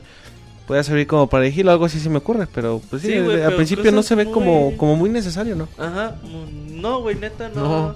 Es que es difícil encontrarle realmente un uso práctico. Aparte porque es muy chico. Son de esas cosas que nada más va a ser media molécula, güey, en algún juego que saquen, güey. Porque ahora media molécula, güey, le dio uso, güey, al hardware, al 100% del PS Vita. A lo mejor se me ocurre algo así, por ejemplo, lo que hace un Uncharted en el PS Vita, que descubres una pieza, o Tomb Raider pactarle el polvo, pues la hagas así, pero hasta ahí, o sea, no cambias nada, güey, o sea, no otorga nada el juego. Exacto. No otorga. Pero bueno, ahí tienen su touchpad. Y también pues el control sigue utilizando, pues tiene batería interna. ¿Batería interna? No requiere de pilas como es el caso del Xbox. Se carga One. Por USB como se hace con el control del PlayStation 3. La micro USB a USB. El contenido de lo que compramos aquí en Latinoamérica, lo que trae la caja es la consola obviamente, su cable de energía, control, el cable del control, el cargador del control, cable HDMI y para el control. Y el headset, el audífono, bueno, el audifonillo es un pinche manos libres, güey. El headset chafilla, la neta. El headset, bueno, ni es headset, güey, es un pinche audífono monaural porque nada más es pinche cablecito más delgado que la chingada. Parece de afuera del metro, güey. De hecho, ajá, hasta el material se siente de mala calidad. Bueno, parece muy similar a los audífonos que vienen de fábrica con los teléfonos Sony, sí, güey. Los Ericsson, tenían el monchón y los... No, yo creo que estaban hasta mejor, güey, los de los Ericsson, güey. Bueno, esos dólares, güey, una mamada así. ¿Ya sabes cuál es el pedo, güey? También que igual lo comparamos con el que trae el Xbox. Decimos, ay, güey, pues bien chingón. Mira que el del Xbox tampoco es la gran cosa, pero está mejor. Pero funciona muy bien, güey. Funciona muy bien. Y es eso, güey. Igual la gente dice, no mames, pues antes digan que les pusieron uno. Y yo decía en Twitter, no, que estaba culero, y me decía, no mames, pues en el Play 3 nunca pusieron. Bueno, güey, pues sí es cierto, güey. Igual y no les costaba nada de... bueno, pero no si ya estás nada, gastando 8,000 en una consola, nada les costaba. Si esperas algo de más calidad. Sí, exactamente. Bueno, el chiste, güey, es de que a mí se me hace que el paquete del Play 4 sí viene con lo justito, güey, que te pudieron haber dado, güey, para comenzar a jugar. Y dicen, güey, es que nuestra consola vale $400. 450, ¿no? 400. No sé. Vale $400, sí, cierto, perdón. El pedo, güey, es de que no nomás es $400, güey. Vayan tanteándole, comprar un jueguito, güey. $60 comprar más. Comprar una membresía PlayStation Plus. Otro que ahora 60. Sí es necesario para jugar en línea. Ahí ya van 520, güey. Online. Entonces, por ejemplo, el güey que se compra la consola y... Por ejemplo, en Estados Unidos viene con un mes de PlayStation Plus. A mí se me hace increíble, güey, que en Latinoamérica se lo hayan quitado, güey, así como así, güey, neta se me hizo muy mal pedo porque... Sí, dije, digo, obviamente güey, no esperas que te regalen un año, pero no, un mes, hasta una prueba de 14 días, sí, para comprarte, ¿no? Simplemente, disfrútalo y vas a ver que está chingón. Porque yo dije, a huevo, güey, compro la consola y con el pinche plus que viene gratis me bajo el Resogun, me bajo el Contrast y a la verga no. Sí, pues ya compro, tienes güey, para jugar. Sí, güey, dije, y no compro membresía ni nada, güey. Pero no, güey, pues no vine con nada y dije, bueno, güey, pues ya ni pedo, pues tuve que comprar la membresía de PlayStation Plus. Digo, son gastitos extras que te genera. Obviamente, pues si compras una consola vas a tener que comprar juegos y la chinga. Eso ya se sabe, ya si tienes para comprar una puta consola y no puedes comprar un juego, pues también... No mames. Algo estás haciendo mal, güey. Exactamente. Entonces, es nada más como información, ahí ustedes sabrán qué pedo. Pero bueno, el Play 4 ofrece de lanzamiento varios jueguitos free to play.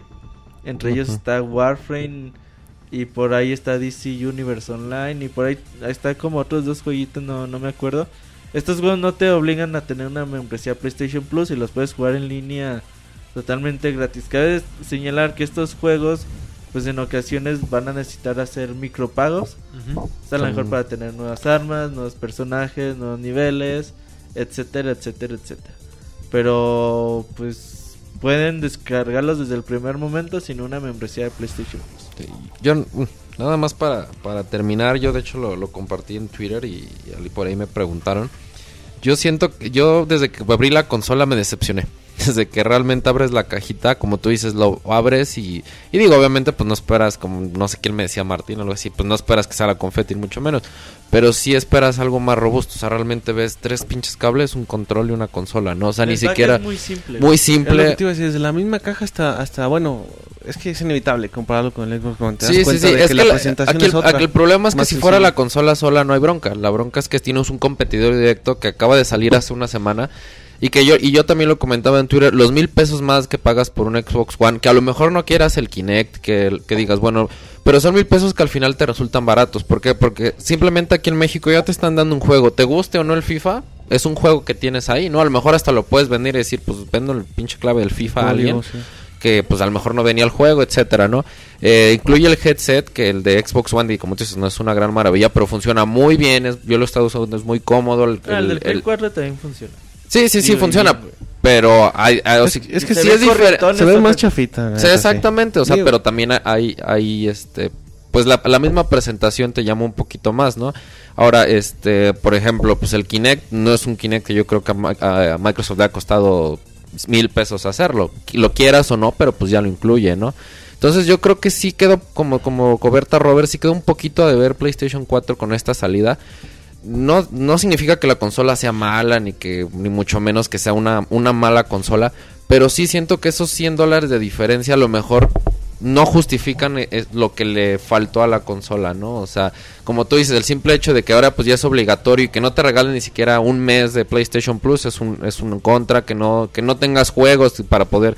O sea, el simple hecho en México de que para disfrutar tu consola vas a terminar pagando lo mismo que por un Xbox One, porque si no pagas otros $1,000 no tienes juego y tienes un muy bonito... pues centro para acceder a internet y ver videos en YouTube, pero no vas a tener que jugar más que esos jueguitos que tú mencionas, pero no es la experiencia que te ofrece PlayStation 4. Ahora, güey, a mí realmente pues todo eso pues me viene valiendo madre, güey. Lo que me interesa son los juegos, güey. Ajá. Y el chiste, güey, es de que a lo mejor los que llevamos ya muchos años en esto, güey, de que nos tocó ver un salto generacional del Nintendo al Super Nintendo, del Super Nintendo 64 al 64, de Play 1 a Play 2, Play 2 a Play 3, güey. Y hoy en día, güey, pones tú Killzone, güey, que a lo mejor puede ser el juego que a lo mejor entre Battlefield 4 y Killzone, que son los mejores juegos que se ven en Play 4, güey. Y te quedas de chale, güey. No es el salto que a lo mejor pero yo hubiera esperado. Es que es algo que ya, bueno, de lo que ya hemos hablado, güey. Ni en términos gráficos, güey, ni en términos de gameplay. No es nada nuevo, güey, y nada que no hayas visto jamás, güey. Yo lo comparo mucho... Pero si esperabas algún salto así, un cambio... Es que yo lo comparo... Bueno. No, güey, pero de todos modos... Yo digo que va acorde, o sea, bueno, yo sí más o menos lo que esperaba o lo que veía venir. A lo mejor no lo que quería, pero lo también. Que veía venir. Sí, o sea, yo lo comparo mucho como, por ejemplo... Tú ves un celular de hace 10 años y ves uno de ahora, y obviamente es un abismo de diferencia. Tú ves ahora, digamos, lo que tanto se critica Apple, entre un iPhone 5 y un iPhone 5S no cambia más que un procesador, a lo mejor la velocidad y pues el detector de huellas. No hay un cambio ya generacional, digamos, de celular a celular, de alguna pantalla, hasta entre las computadoras, no cambios. Entonces yo creo que la misma tecnología ha avanzado tanto que ha orillado a eso, que los saltos ya no sean impresionantes porque ya la gran mayoría de las cosas ya están. Pero aquí es un salto de 6 años, exactamente. Pero son 6 años en que la generación anterior también estuvo evolucionando. Mira, güey, yo creo, güey, que ya llegamos a un tiempo, güey, en que ya llegamos a un tope, no de tecnología, güey, porque la tecnología puede seguir avanzando. Perfectamente. Pero llegamos a un tope en que los desarrolladores de videojuegos ya no pueden hacer más, no porque les falte talento, sino porque les falta presupuesto, güey. Sí, también es que ser un juego de $200-300 millones, pues sí, es una apuesta muy arriesgada. Las ventas siguen siendo las mismas y siguen siendo hasta menores, güey. Nintendo en los 90s vendía 13 millones de Mario Land, güey. Sí, sin problemas. Y ahorita, güey, te vende 100,000 copias de Super Mario 3D World, güey. Entonces, las ventas son más bajas que antes, güey. Y los juegos cuestan más hacerlos, que antes, güey. Exactamente. Entonces dices, bueno, güey, a lo mejor... Aquí es un pedo que puede dar para mucha polémica y no... Pues a lo mejor pues el Play 4 no tiene la culpa, güey. Pero el pedo es de que... Sí va a estar muy cabrón, güey, si queremos juegos con la más alta tecnología, güey. Que queramos un juego a 1080p y corriendo a 60 frames por segundo, güey. Porque todo eso cuesta, güey. No es que digas, a ver, ¿cuánto te cuesta un juego a 720p? No, pues $100,000. Y a 1080, no, pues... Me cuesta $400,000. Exactamente, o sea, sí. Son gastos muy, muy cabrones, güey. Sí, exactamente. Y también tomar en cuenta que, por ejemplo, lo que tú dices, esos costos, pues, quieras o no, en algún momento se van a tener que, si queremos juegos así, se van a tener que ver reflejados en el consumidor. O sea, el simple hecho de que ahorita en un cambio de generación no hay un cambio de precio al inicio, pues sí también tiene que ver con eso que tú dices, ¿no? O sea, que también las empresas no pueden decir, vamos a hacer un juego de 500 millones de dólares, porque no todos son Grand Theft Auto, que venden 30 millones de copias, ¿no? Digamos, por ejemplo, un Killzone, ¿cuánto te gusta que llegue a vender? No, va a vender poco, güey. Un millón de copias. Ajá, un millón, o sea, ya exagerado en la historia de la consola 2, digamos. Pero 2 millones, considerando a $60 cada juego, no es una inversión fácil de recuperar. Entonces, por un lado, pues sí, en algún momento, si vamos a querer más calidad y queremos exigir más, pues también tendremos que tomar en cuenta que los precios van a tener que subir. Ahora, también estamos hablando de juegos de salida de generación. Ajá. También los juegos de salida de Xbox 360 y Play 3, también decíamos, nunca, no dieron... Eran un borrio, güey. Ajá, no daban el salto. Yo me acuerdo de Cameo, ¿sí se llama Cameo? Sí se llamaba Sí, se llamaba Cameo y tú lo veías y decías, o sea, esto pudo haber corrido en Xbox One. Perfect Dark que pudo haber corrido. Por ahí Project Gotham, que más o menos igual que el Forza ahorita. Son juegos de primera generación. Hay que darle también tiempo a estas consolas, ¿no? ¿Sabes qué, güey? A mí lo que me faltó, güey, a lo mejor dices, está bien, güey, gráficos, pues no hay mucho pedo, güey. Uh-huh. Pero de todos modos, yo sí siento que faltó el jueguito, güey, que dijeras, no mames, güey, por esto me voy a comprar un Play 4, güey, por esto me... En su caso me va a comprar... Pero la generación anterior tampoco existió ese juego. No. Salvo Gears of War, creo, pero no sé si salió de... No, Gears of War salió hasta después. 2007, güey. Ah, no, entonces no. Entonces, o sea, no hay juegos que te obligan a comprar una consola, ejemplo, estoy de acuerdo. Yo sí creo, güey, que las empresas sí deberían estar un poquito más... Sí se me hace, güey, como que una generación que la aventaron así de, güey, pues es que ya tenemos que sacar consolas nuevas. Órale, güey. Aviéntalos, güey. Y el pedo, güey, es de que nos vamos a tardar mucho tiempo, güey, en que las compañías dejen de sacar sus putos juegos para Play 3 y Play 4. Play 3, Play 4. Porque eso afecta, güey, a las versiones de Play 4, por ende. Sí, exactamente. No es que lo pongas automáticamente en un Play 4 y fuego, güey, pinche juego se potencia a la décima. No, hay mucho trabajo detrás. Sí, exactamente. Güey, no es tan fácil. Entonces sí va a ser un cambio de generación bastante lento, güey. A mí sí me hubiera gustado un poquito más de juegos. Resogun es una chingonería de juego, pero es un juego arcade, güey. Sí, no vas a compastar 7500. Que no a muchas personas les va a gustar, güey, porque es un juego demasiado retro, güey, con cosas modernas. Y yo sé que a la gente pues no le va a gustar tanto eso. Y me recuerda, por ejemplo, Xbox 360, que en su salida lo más chingón que tenía era Geometric Wars. O sea, no mames, estás comprando una consola de nueva generación para jugar un juego arcade, como en este caso Resogun. Pues no, la verdad no son... Sí hace falta el jueguito, por supuesto, pero pues también digo, volvemos a lo mismo, estamos hablando de consolas que no tienen ni un mes en el mercado, ¿no? Ajá. Que a lo mejor no... Por ejemplo, ¿qué juego de salida que haya impactado? Ahorita no se me ocurre ninguno, ni de Play 1, ni de Play 2, así que digas, verga, por este juego voy a comprar la consola de nueva generación. Yo creo que eso también ya tiene tiempo. Creo que salieron varias joyitas, güey. Luego vemos la lista. Y estamos hablando de hace, ¿qué? Más o menos, ¿qué? ¿13 años? Sí, güey. Sí, salieron en el 2000. Sí, 13 años. Entonces, sí, la verdad es que los cambios generacionales, no solamente en consolas, sino en todos los productos, en toda la tecnología, cada vez son más lentos, porque cada vez la tecnología nueva no es tan necesaria, creo. Uh-huh. Más bien nos la hacen creer necesario, como en este caso, te hacen creer necesario un Xbox One cuando realmente ves Grand Theft Auto 5 de Last of Us y dices, ni madres, o sea, esta consola todavía puede aguantar 2-3 años. Ahora, güey, eso es por parte de los juegos, ¿no? Que sí hay decepción por la cantidad de juegos y a lo mejor la calidad, digo, pero también tenemos a Assassin's Creed 4, a Battlefield 4. Tenemos varios jueguitos, güey, que pueden funcionar y son buenos juegos. No decimos que son malos juegos, güey, pero esos ya los encuentras en las consolas anteriores. Y es algo que ya has visto. Ajá, entonces no es algo... Faltó el juego exclusivo chingón para el Play 4. Killzone está bien, güey, pero pues no. Uh-huh. Sí, ahora, güey, eso es por parte de los juegos.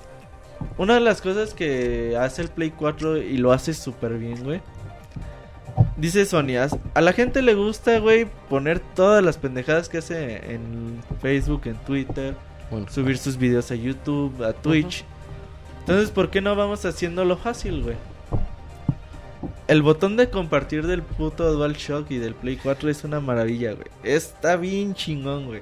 O sea, es increíble, güey, que con solamente picarle un botón y ponerle compartir gameplay, ya estás mostrándole, ya estás tuiteando, güey, y ya estás mostrándole al mundo, güey, lo que estás haciendo, güey, en ese momento. Y en ese momento, güey, entran los viewers y empiezan a poner, escribir en el chat, oye, güey, a ver, vete a este nivel.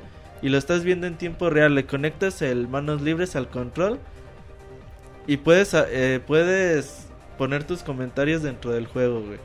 Eso está bien chingón, güey, con un puto clic. Todo lo que puedes, o sea, y tuiteas y que te, o sea, tuiteas estoy jugando tal cosa y te pone un link o qué, ¿cómo? Sí, güey, o sea, tú haz de cuenta, entras a la consola y ya pues configuras tus credenciales de Twitch, configuras tus credenciales de Twitter, Facebook de YouTube. Y ya dices, ok, pues ya te vas al Resogun, güey, a jugar Resogun. Dices, pues voy a enseñarles a mis compas cómo juego.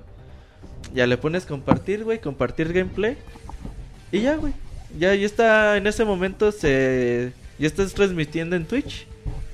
Y se tuitea, güey, te dice, ¿quieres tuitear? ¿Quieres facebookearlo, güey? Simón. Y hay un mensaje como predeterminado, güey, lo puedes cambiar si tú quieres. Y ya, güey, en ese momento todo el mundo sabe que estás jugando. La transmisión se ve muy bien, güey. Yo tengo como 800 kilobytes de subida, güey, de internet. Y me estaban diciendo el otro día en Twitter que sí se veía muy bien, güey. Digo, no en HD, güey, pero sí decente, en ¿no? 480p, güey, podríamos decir. A lo mejor alguien que tenga un mejor internet pues puede transmitir en alta definición sin ningún problema. Entonces a mí, o si dices, güey, pues no quiero ver cómo, no quiero que me vean cómo juego. Mejor, pues yo soy más de tomar fotos.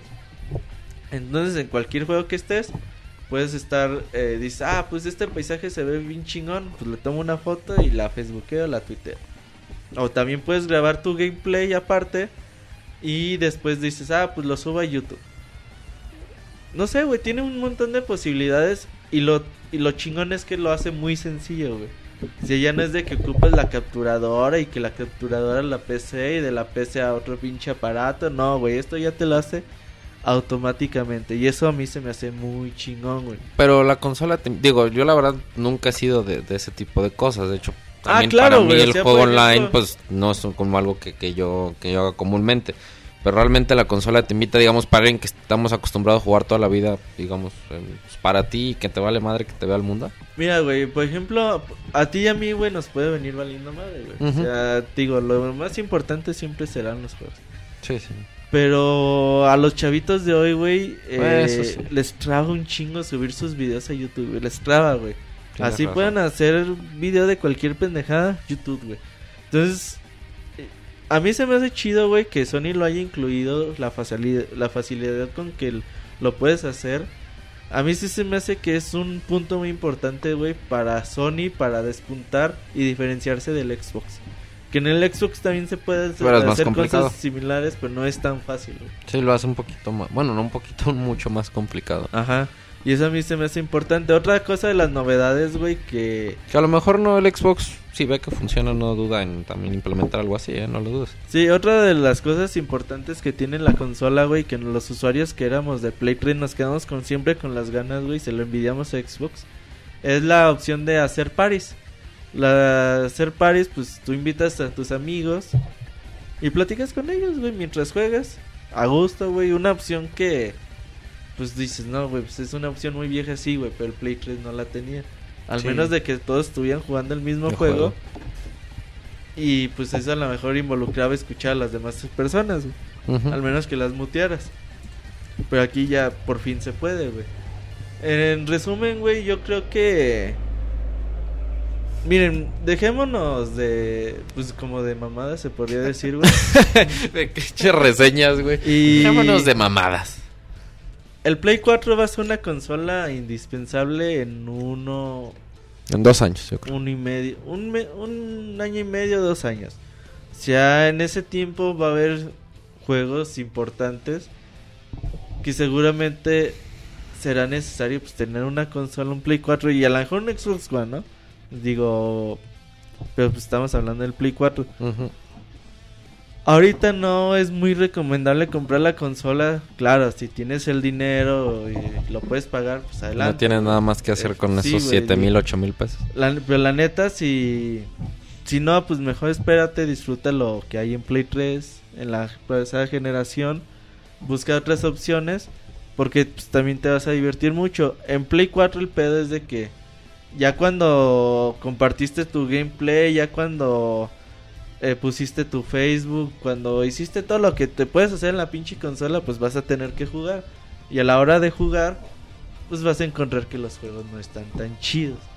Uh-huh. Y ese puede ser el principal problema de la consola. Obviamente en 2 años la variedad va a ser increíble, con juegos como The Witcher, Metal Gear Solid 5, el que hablábamos hace rato, el de The Order también puede ser, que llama la atención. 12, Infamous, que viene en marzo, febrero. Bueno, no es Infamous 2, es Second Son. No, de hecho es Infamous 3. Sí, güey, podría decir. Sí. O sea, son juegos que a lo mejor el nuevo Uncharted, güey. A mí me gustaría ver, pues, el nuevo Uncharted, güey. A ver cómo Naughty Dog puede potenciar la consola, güey. Porque si alguien es cabrón para usar las consolas a fondo, güey, son esos cabrones, güey. Más que Santa Mónica, yo podría decirlo, güey. Entonces, hay que esperar un poquito más para ver qué juegos llegan a la consola.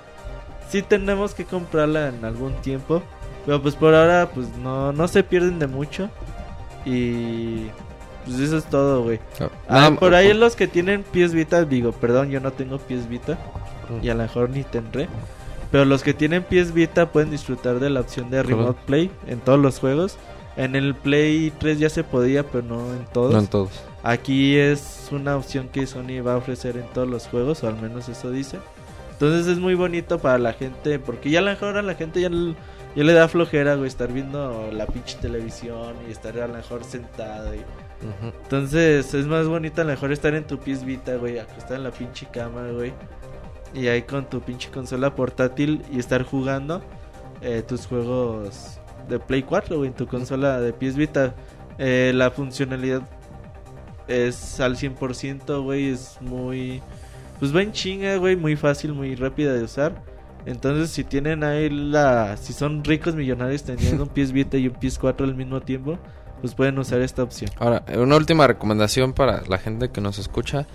Si piensan comprar una consola de nueva generación, nada más cómprense una. No cometan el mismo error que hice de comprar las dos, porque realmente pueden encontrar exactamente lo mismo en las dos consolas. ¿Por qué compraste las dos, güey? Es que yo compré Xbox One y mi hermano compró Play 4. ¿Por qué compraste Xbox One? Porque me llamaba más la atención el Xbox One. Realmente, porque a mí yo sí veo al Kinect con futuro. Yo sí le veo futuro al Kinect.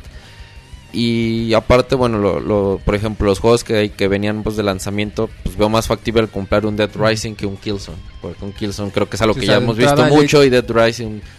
bueno, no, son los ROM, la verdad, no me llama la atención.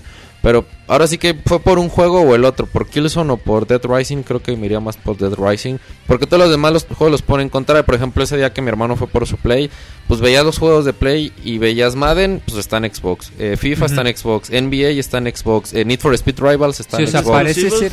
Parece ser que al menos de lanzamiento el Xbox tiene más ventaja, o sea, pues, mejores exclusivos. Forza... es un bueno, yo he estado jugando, va a haber reseña pronto. Está Forza, está Zone of Rome, que no es un juego que como que mucha atención, y Dead Rising, que ya acabamos de reseñar, y de Play 3, pues fuera de Killzone. Y está el Killer Instinct, que técnicamente puede contar como un free to play, que solamente te dan un personaje, si es cierto que tienes que pagar para desbloquear a los demás, pero pues aún así es el hecho de que en cuanto tú sacas tu Xbox ya tienes algo garantizado de órale, estrena este juego que es gratis, que es algo que no tiene el PlayStation. Y que de hecho yo en lo personal al menos no recuerdo cuándo fue la última vez que una consola de lanzamiento tuvo un juego de peleas. Yo ahorita no recuerdo si alguna lo tuvo. No, ninguna yo creo. Y este fue un exclusivo y es el equipo original que se trajo el juego de las arcadias, y parece ser que aún contando que es free to play le está yendo más o menos bien. Sí, pero... yo lo jugué. Sí, pero igual, o sea, si van a comprar... Fijas, este tiene variedad. O sea, tienes un shooter, tienes de aventuras, tienes uno de peleas. Y en el PlayStation 4 tienes como comentabas, tienes los de deportes que son multiplataformas, tienes los shooters que son multiplataformas, tienes Assassin's Creed 4 que es multiplataformas, en tanto en la actual como en la anterior, y las exclusivas que son Dead Rising, Son of Rome. No, el PlayStation. Ah, PlayStation. Ajá. Killzone y NAC. Pero volvemos a lo mismo, pagas $7,500 por un juego arcade. Pues no, yo no, pero si no lo hubieras hecho, o sea dirías, yo honestamente no pienso planear comprar una consola de nueva generación hasta muy entrado si acaso. Pero si me ofrecen y me dijeran, órale, te regalo uno o tienes suficiente para uno, yo me iría por el Xbox. Aún contando que yo no creo usar Kinect, la verdad veo que al menos al principio sí está más fuerte. Central con Martín. No, a ver, complementando comentario de Moy. Ahora sí que siendo muy imparcial, si nada más ahora sí que si tienen, como dice Robert, son millonarios, si tienen dinero para comprarse dos consolas, nada más cómprense una, no hay necesidad de comprar las dos en este momento. Y viendo tendenciosos, si van a comprar una, cómprense un Xbox One. Yo la neta ninguna, güey. O sea, si quieren comprar una, compren un Xbox One. Sí, por opinión personal. Es que esto tiene que ver con juegos, güey. Sí. Sí, pero es que es lo que te digo, la cuestión es que los dos, el 90% de los juegos los encuentras en las dos consolas. Ah, pero qué tal. Sí, pero aún así los exclusivos pienso que son más fuertes y variados. Que eres chavita y te mueres por jugar Killzone. Ah, sí, wey, exactamente. El chavito ahorita está trabadísimo con el Play. Y le preguntas sobre el Play 4 y te va a decir, está bien chingón porque está jugando un juego que le gusta. Wey. Sí, exactamente. Entonces es eso, güey. Si la consola te ofrece un juego que te mueves por jugar, hasta ese punto cómprate la consola, güey. Mientras no veas un catálogo, 2, 3 juegos que a ti te interesan, estoy enfermo, güey. Y me viste como viejito. Compréndame, güey. Y si 2, 3 juegos que a ti te interesen, pues entonces ya, cómprate la consola. No sé, puede pasar un año, puede pasar 2 años, lo que tenga que pasar, güey, pero que hasta que no llegue ese punto, pues no hagas el gasto, ¿para qué? Vas a tener un adorno ahí nada más. Sí, exactamente. Y todavía en generaciones pasadas, órale, eran retrocompatibles con tus juegos y podías seguir jugando tus juegos de generación pasada. Sí. En este caso ya no, ya es diferente. Si te compras una consola y no hay juegos que te atraigan, pues vas a tener ahí una videocasetera. En el caso del Xbox, una cajota enorme, exactamente. Y pues, ¿para qué, güey? Pues no tiene caso. Sí, exacto. Sí, pues bueno, así están las cosas, güey. Digo, el otro día creo que nos mandaron un mensaje, güey, de que no fuéramos a calificar mal el Play 4. La verdad, pues una consola no se merece una calificación. No, o sea, no le puedes poner un número, la verdad. Güey. Yo creo que la calificación se la debes de poner, pero ya hasta que sale el último juego de la consola, güey. Es cuando dices, ok, pues esta consola tuvo buenos juegos, pues de ahí es donde... como la vas a calificar, ¿no? Y yo creo que al final de cuentas, al final de su vida, Play 4 va a tener grandes juegos. Sí, seguro, güey. Sí, seguro, en cuanto los desarrolladores entiendan en su totalidad la arquitectura, cómo desarrollar juegos, güey. Ya la entienden, güey. Es una puta computadora, güey. Así de fácil. Sí, o sea, esta generación pero es muy diferente. En el que si tú ahorita compras una consola, no estás comprando una consola por los juegos de ahorita.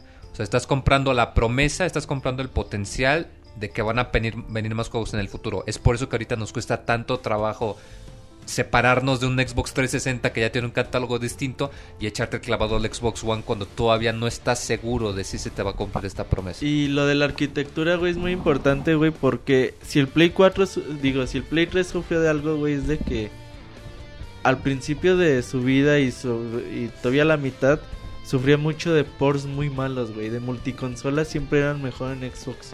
¿Cuál? En el Play 3, güey. Si salió un juego para Play 3 y Xbox 360, la mejor versión era la de Xbox 360 y la de Play 3 están cargada de errores, cargadas de frames bajos, un chingo de pendejadas. Ahorita me llega a la mente nomás Son of the Enders, que las valió madre. Un chingo de pendejadas que les pesaban al Play 3, güey.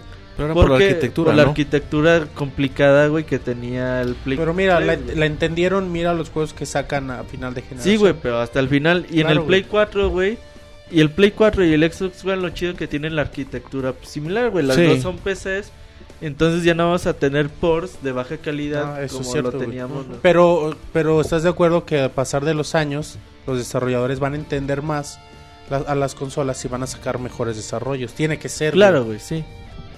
Si no, pues sería muy triste. Te digo, güey, un desarrollador siempre aprende a programar en una PC, güey. Entonces, Aquí no hay nada de que, ay, es que no le entendimos cómo programar, es un puto... Sí, es que el juego de instrucciones no lo sabíamos, pues nada, sí, va a ser. No, güey, aquí es lo que siempre han usado, güey, y eso es lo chingón, güey.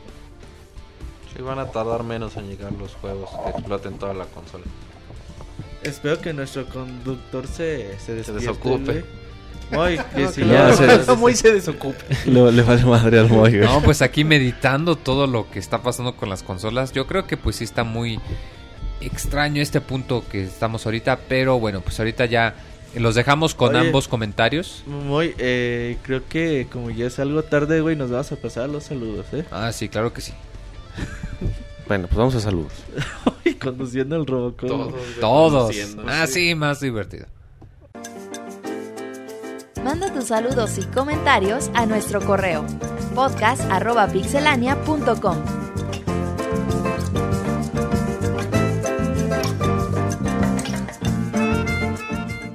Pues bueno, vamos a empezar con los saludos y con las despedidas. No hablen mientras estamos en silencio. Güey. Ah, perdón. No te disculpamos, tesorito. Mejor di los saludos. Ah, pues, bueno, empezamos aquí rápido con Facebook. Ay, cabrón, ni tan rápido. Arturo Gorostieta dice Cricri, Cricri. Ah. ¿Por qué lees esos saludos, güey? Pues ahí dice, güey. Yo creo que fue por el chiste malo de Monchis. Es un grillito atrasado. No, yo creo que viene saludos, güey. Eduardo Flores me dice un saludo a toda la Pixebanda y le pido al Moy un ay, mamachita. Ay, mamachita. Bueno, ahí está. Pablo Alexander, un saludo para mi hermana Alison que está escuchando conmigo, pero ya se duerme. Pues ya se ha de haber dormido. El saludo hace como 2 horas. A la hermana. Siempre digo que me saluden a su hermana. Ah, pues ahora sí aplica. Ahora sí aplica. Pero dice, tú lo dices nomás por alborear. Nuevo Caine dice, yo solo quiero saber si Robert es hijo de Valentín Trujillo. ¿Quién es ese, güey? Valentín Trujillo. Era un actor, güey, ¿no? Sí, güey. De novela. Me suena. No es el que salía con Broso en un programa, güey. No estás confundido. Ese es Víctor Trujillo, güey. Pero salía con un Valentín, ¿no? O sea ay, no, aparte. El primo de Broso. El primo de Broso. No, ¿sabes? ¿Es uno de ficheras, güey, o qué? DVD. Creo que es una de las películas de las Almadas. Ah, ahorita te... ahorita confirmamos. No, pero salí ahí, güey. Bueno, lo que confirma acá Robert es... Seguimos con Roque Rodríguez. Dice, saludos a todo el staff. ¿Cómo están? Muy bien, sí, a huevo, güey. El Valentín Trujillo salió en las películas de las Almadas. Ya ves, güey. Y también salían novelas, según yo. El perro callejero, güey. ¿Y eres su hijo, güey? No, güey. Ah, no, nada más su fan, dice. Recuerdo cuando no sabía nada de... ALBW, ¿qué es eso? Perdón. Y yo mandé un saludo preguntando que si ustedes creían que podía salir otro Zelda Top Down View, creo así se le dice. Y pues ya esta reseña hubo. Saludos a toda la Pixebanda. Un saludo. Jorge Inés Hernández, hola Pixecuates, compartan que pidieron en su cartita al niño Dios. El motito, una hermanita para que le haga compañía. Por el insensible de Martín ya pidió amarrarse las trompas de falopio. El Robert,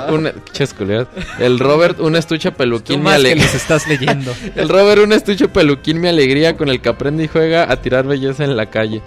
El Monchi es un kit de pilas recargables en el Yaisel, así sus mordidas duran y duran y duran y duran. Y el Moy, el libro de cocina, camarones al gusto y pa' dentro, donde su plato favorito es camarón pelón relleno. La robotina, un cambio de tuercas, aceite nuevo, dado que desde que el señor Sónico le mete mano 3 noches por semana, anda todo charrado y desvielado. La tesorita, un curso en una escuela de modelaje para travestis y así poder lanzarse al estrellato. Saludos desde la tierra del maíz. Ahí Martín anda diciendo que nadie lee el chat, güey. Es que todavía no es tiempo de chat.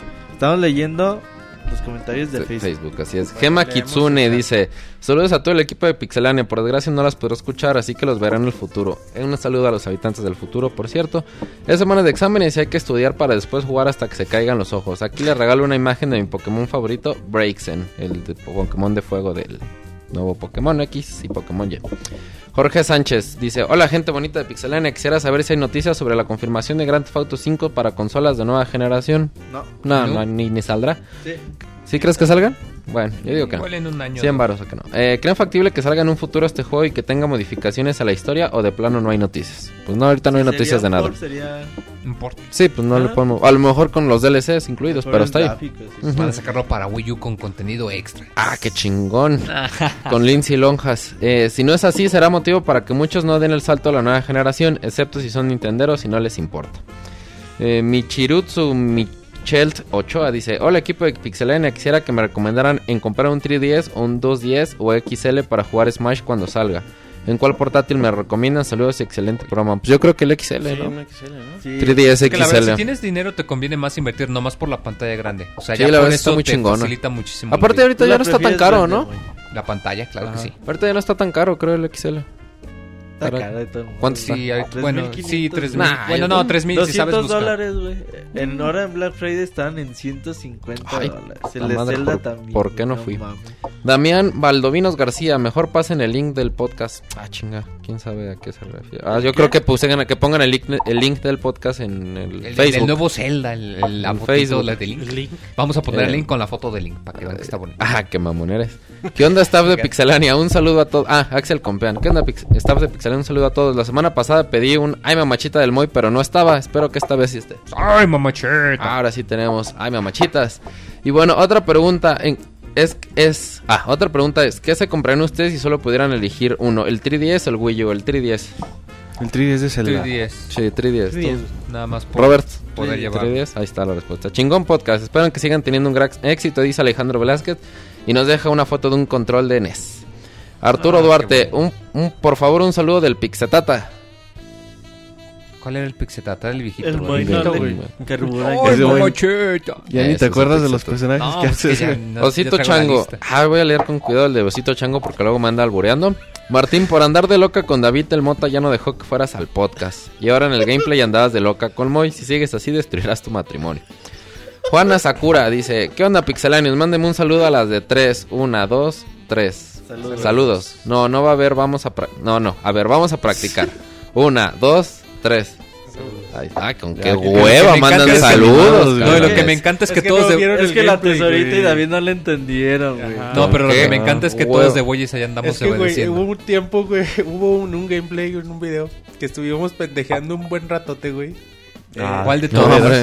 No, güey, pero estábamos dándole a unos cubos. Bueno, estaban dando. Ah, sí, sí. Entonces ya decías, a la cuenta de 3. Las tres para pegarle al mismo. 1, 2, 3. Pero antes decían, no, pero vengan para acá, para adelante. Nos tardamos para 5 minutos. Nomás ya estamos practicando. Entonces unos saltaban al 2, güey, otros al 4. 1, 2. Sobre todo Monchis era el que no sabía. Y Monchis decía, no, 3 y luego espérense 3 segundos más y luego salten. No, güey, yo les decía 3 y brinco o 2 y al 3 brincan. Así sea, como el arma mortal, güey. Esas discusiones de arma mortal, güey. Neta, discusiones serias e inteligentes, güey. Neta, vean los gameplays de Super Mario 10 minutos practicando. Ya están disponibles 6 videos o 7 quizás. 6, creo. 7, ahorita hay 7. Acabamos el juego. Pero neta, se van a divertir un chingo. Sobre todo cuando vean cuando Moy se enoja, ¿no? Pues sí, cuando la cagan así, pues cómo no se van a divertir, güey. El clavado del Monchis nunca se me va a olvidar. Güey, el epic fail de Monchis, güey. Sí, es el episodio 5, les recuerdo. Que hace falta el feedback del chat reflejado en el podcast, es cierto, productores. ¿Qué? Hace falta que no le haces caso al chat, güey. Hace falta el feedback del chat reflejado en el podcast. Ay, vámonos ya rápido. No, vámonos la pinche espalda. No, dice, no, ya en serio, que la tesora. El Moy dijo que no mamaba porque no se alcanzaba. Eso dijo el Monchis. Bueno, dice, no, ya en serio, que la tesorita me mande un ¡ay, ay, ay! Combinado con una mamachita del Moy. Ay, mamachita. Qué hueva de ay, mamachita. Robert, ya Resogun y Contras están disponibles desde la Store y desde el blog de PlayStation Network. Sí. ¿Qué juego esperan más del 2004? No, del 2004 ya pasó. El Grand Theft Auto 5. El FIFA 2004. No, el Pro Evolution 6. Pues salió el 4, güey, todavía. Metal Gear. De 2014. De 2004. No, aquí hice del 2004, güey. Ah, del 2004. ¿Cuál era el juego que más esperaban en el 2004? Pinche troll. El FIFA 2005. El PES, el PS6. No, de 2014. De Witcher 3. De las Guardian, güey. Sí, de Witcher 3, güey. Que se agüitó Edgar porque no lo pelaste en el chat, güey. ¿Dónde está el güey? En Mixler. Es que todavía no es tiempo de Mixler. Ah, aguante. Pues por eso. Ah, bueno, y luego, ¿y qué bomba creen que presenten los VJ? Saludos, Lucas. Bueno, van a presentar, creo, gameplay de Dragon Age 3. Uh-huh. También van a presentar... Quantum Break, el nuevo juego de los creadores de Alan Wake. Ajá. ¿Y qué más? Pues ya, ¿no? ¿Alguna sorpresa por ahí? No creo. Hay rumores, güey, de que Don Reggie va a salir, güey. No creo, es un evento muy americanizado y Nintendo es muy japonés. Pero Reggie es de Nintendo of America. Reggie está invitado, güey. Entonces, sí, hay, igual hay... Y nosotros le invitamos al podcast y no viene. No, güey, no, güey, sí va a ir, güey. Ah, no, pues igual nos dijo que iba a venir y no vino, a ver. Entonces hay rumores de que por ahí puede haber... No hagan caso, esa jugada, son rumores. Bueno, ya, perdón. Si cantar, hazle caso al chat, güey, que está enojado. Pero pues si no tengo compu, güey, ¿cómo los voy a pelar? Fernando Amozorrutia. Saludos desde Detroit, Pixelanios. Porfa, mándele un saludo a mi hija Sara. Tiene casi 5 años y le encanta ver a su papá jugando Zelda a Link Between Worlds. Ah, yo pensé que le encantaba escucharnos, güey. No, dije no, pobre niña, güey, no, imagínate. No, y díganle que se duerma temprano para que Santa le traiga todos los juguetes que pidió. Pues ya duerma. Sí, que se duerma desde 3 semanas antes. Y que se despierta en enero, dice. Pues ya debe estar dormida por estas horas. Pues, exactamente. Dice, se le pasa más rápido el tiempo y Santa llega más pronto. ¿Qué horas serán en Detroit? No sé, no hay cambio de horario. David es de allá. Ajá, creo que hay una hora, ¿no? David hay una hora. No, pues va a ser la misma hora de aquí, yo creo. Ah, entonces ya de estar dormida. Igual un saludo. Mauricio Sánchez García, ¿qué onda, Pixelanios? Felicidades, excelente programa, suena toda madre, muchas gracias. Hacen más amena mi travesía de 2 horas diaria en el metro. Ay, cabrón. No, pues ya te has de cansar. Dice Moy que siempre está más tiempo en el metro que él. Y que no ando de presumido, dice. ¿Qué opinan del nuevo DLC de Batman Arkham Origins? ¿Cuánto creen que costará? A mí me tiene muy emocionado. ¿Cuánto creen que costará? ¿Cuánto cuesta un DLC? Va a costar $10. 10, ¿no? Va a costar 10, bien, porque es buen traje precio. Extra y mapas. Los de Arkham City... Los de Arkham City también costaban 10 al principio cuando salieron, ¿no? Es la iniciación de Bruce Wayne. Se ve chido, güey. Sí, pues como unos $10. Por $10 se puede comprar el Season Pass a 25, creo, ¿no? 25. Pero pues a $10 está muy bien, el DLC, bien, la verdad. Sí, le gustó. Cristian López dice, yo mandé un saludo para el Robert y una pregunta para la Tesoro. Ah, cabrón. El podcast pasado escuché que tenías una Smart TV. ¿Me recomendarías uno? ¿Con qué funciones cuentan? Bueno. De Smart TV yo tengo una Sony que compré hace como 4 meses. La verdad, te soy sincero... No sal como la gran maravilla, son muy lentas. Muy lentas. Lentísimas, a más no poder. Cargas una aplicación y las aplicaciones comúnmente no están actualizadas. Por ejemplo, también es una aplicación de... No de sé, YouTube de algún... o de Twitter y... sí, no, ajá, de YouTube son muy lentas. No, para escribir es muy lento. Una de YouTube es la puta muerte. Sí, sí, la verdad. Para el único... Netflix más o menos. Lo recomendable es... hacer un link, ya sea con tu celular o con tu iPad o con tu tablet, y desde el tablet moverla, y sí todavía se recomienda, pero la verdad así como que te recomiendo una, pues yo la Sony que tengo me sirve muy bien para jugar. Los colores están muy padres, se ve muy nítida, etcétera. Pero la verdad no tiene sonido estéreo.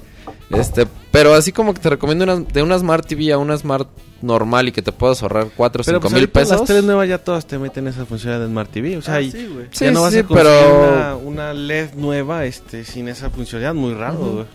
Sí, pero la verdad las aplicaciones que traen, por ejemplo, pero te metes a la aplicación, no sé, de Televisa y pinches videos son del marzo, güey, así súper desactualizados. Si lo quieres para navegar y para eso, si no te conviene, como dice Mau, mejor...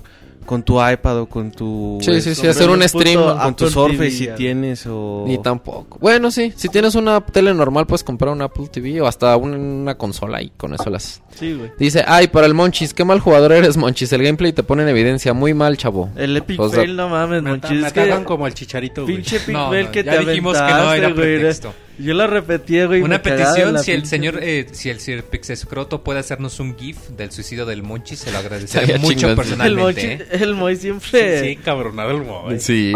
No, es que ese es para repartir. Moy, no mames, para terminar, dice Cristian López, dice, el Moy es irresistible. Claro que sí. Belico Jayabuoka. Que pasen buena noche, luego los descargo. Muchas gracias, ahí nos escuchamos. En el futuro. José Eduardo Coronado. Hola, Pixelania, sobre podcast que no mandaba saludos, pero en esta ocasión les mando un saludo a todo el staff que hace posible la página. Cuando esté disponible el podcast lo descargo. Buenas noches. También buenas noches para José Eduardo. Y Ginzo Omega Belmont. Saludos, mis estimados pixelocas. Hace muchísimo que no pasaba a saludar. Quería saber si existen referencias a mayoras en el nuevo Zelda. Spoiler. Aquí sí, no, ¿verdad? Les podemos decir. Un par. Espero que mi teoría no haya sido cierta, porque si no la Roberta se le mueve la arena allá abajo. Saludos a todos los del chat. Digo, güey, el Mayora salió hace 15 años. No, se spoiló la Limbitum Wars. A ver si ya no hay más saludos. No, parece que no. Monchis tiene los correos. Siguen el chat encabronado, pero encabronado. ¿Por qué, güey? Se fueron 30 personas. Así. No nos pelan, ya ¿qué les dijiste, Monchis? Y se van, güey. Porque no los pela la gente. Pues acá los productores, güey. Es que estamos leyendo Facebook, güey. La gente de Facebook está leyendo Facebook. Y que, güey, yo leo lo mismo que dicen en el chat al mismo tiempo. Ajá, güey. Dile, permíteme, deja saludo a la gente del chat. Chavos, no se desespere, viene el minuto Mixler, que sí, no se desesperen. Le leo los correos. Muchas gracias a la gente que nos está mandando sus logos. Pinche tesorita ya quiere quemar las oficinas. Sí, güey, espérate. Es que quiere construir otro edificio. Están bonitos los logos que nos están mandando. Les recordamos, hay concurso para el logo del Pixel Podcast. Con... Ay, güey, tranquilo, güey. Le ando dando la madre a mi celular. Con los premios de una yayay de la tesorito, una mamachita del Moy. Y un meme de Pixel Scroto. Así que si quieren participar, mándenos su logo, su propuesta de logo a podcast@pixelania.com. Y ya empezamos con los saludos. Dice Ash H: hola, ya tengo rato sin entrar a Mixler, pero ahorita mismo los escucho en punto de las 9. Les mando un saludo a ustedes y al bonito público de Pixelania, que lunes con lunes se divierte e informa en cuanto a lo más reciente del mundo de los videojuegos. Anoche tuve una fortuna de asistir al concierto de The Legend of Zelda Symphony of the Goddess. ¿Cómo se pronuncia? ¿Goddess o Goddesses? Goddesses. Ni puta idea. Así se pronuncia. Lo único que le puedo decir es que tuve un rotundo sentimiento al cual me hizo recordar lo hermoso que ha sido vivir las más bellas aventuras con esa saga. Estuve a punto de llorar con algunas piezas y no estoy seguro que no fui el único que estuvo a punto de derramar algunas lágrimas. Es tanto el impacto que tuve al finalizar el concierto que pensé en escribir una reseña y mandarla a Pixelania, pero supongo que alguno de ustedes asistirá a este espectáculo, ya lo hizo anteriormente. Me parece que ya se había presentado antes. Sí, presentamos una reseña. Tenemos reseña, güey, del concierto en Los Ángeles, ¿no? Del 2012, Ajá. Creo que sería oportuno que Robert, el Catrín de los videojuegos, nos narre con su experimentado fanboyismo lo grande que es esta puesta en escena. Si aún están dudando si asistir o no a este concierto, les garantizo que vale cada centavo o incluso más de lo que pagas. En fin, saludos a todos y sigan haciendo este excelente trabajo, no solo de informar sino de entretener. Gracias. Bueno, del concierto de Zelda ya hemos hablado un montón de veces. Como bien lo dice, güey, pues vale cada centavo que se gasta para el concierto. Si eres fan de la saga, güey, pues mucho más, ¿no? De que te acuerdes de en qué momento salen las rolas, güey, de que te las sepas, de que cada vez que tocan una melodía nueva estás como que en la emoción de, güey, a ver de qué juego es. Y si no eres fan de la serie, güey, la música también te va a gustar. Es muy bonita, güey. Los solos del violinista. Son muy buenos los músicos, todo, güey. El concierto es muy, muy bueno. Entonces, si tienen la chance de ir, la neta, se lo recomiendo. Sí, mucho. Sí vale la pena. Dice Felipe Ramos: ¿cómo están, chavos? Soy un habitante del futuro y les envío un mensaje del pasado. No se vayan a pasar de ojetes calificando PlayStation 4. Es una consola bien chingona que no se deja grabar. Pero eso no le quita chingones. Un pequeño punto que pues, sí también le pega, que nos gustó a la hora de... ibas a grabar gameplay de PS4, pero los putos, güey, tienen bloqueado el las HDMI. Tarjetas. Las capturadoras de video se va a arreglar en un parche posterior, pero pues no se sabe cuánto. Pues eso no le quita la chingones y van a salir un chinguero de indie. Les mando saludos a todos y un te amo a la chava del Colors. Que la tesorito se aviente un ayayay. ¡Ayayay! Pásenla chido, atentamente, el pinche Felipe. Qué bonito. Dice, recordemos que apto para toda la familia el Pixel Podcast. Ivanhoe, muy familiar el lenguaje. Ivanhoe, o no sé cómo se pronuncia, Calzadilla. ¿Qué hay, mis apreciados pixelanios? Hoy escribo para decirles que seguí el consejo del Robocop y de la Pixel Tesorito respecto a esperarme al Buen Fin y no comprar en 3,000 varos en Sam's el PlayStation 3 de 250 GB hace un mes y medio. No es comercial, pero resultó ser que en la tienda de los de TV Azteca lo compré esa semana solo 2,699 pecheleques. ¿A pagos chiquitos para pagar muchito o de contado? Sí, el de 250 GB y Slim y nuevo y con todo y sus garantías. Y sin caja y sin cable.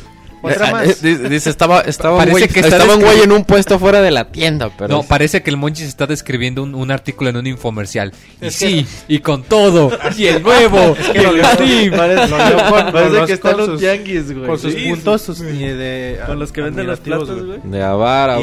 Recordando que no puedo respirar en ese momento por la nariz. Otra más. En una tiendita de saldos encontré 10 Zelda Skyward Sword de Wii en solo 120 pesos cada uno. Sí, 120 pesitos. Lléveselo para. Pinche de Roberto 2. ¿Qué hice? Compré los 10. Muy buen negocio, la verdad. Los he estado vendiendo a 400 pesitos en la tienda de los jugadores y cambiando otros con unos amigos. Le recomendaré mejor, si todavía le quedan, mejor que se meta a Mercado Libre y los puedo vender a 600 o a 700 si están nuevos. Estos eran nuevos y con todo y su disco y su Wiimote. Ay, no mames. Bueno, oye. Sí, que tuviera tanta suerte. Original soundtrack. Oh, y no sé si eran de Roberto, no el de Pixel Robert, sino el otro Robert. Pero a ese precio supe que era un buen negocio y ya me quedan solo 2. Ahí por si gustan. Y ya mi fin de año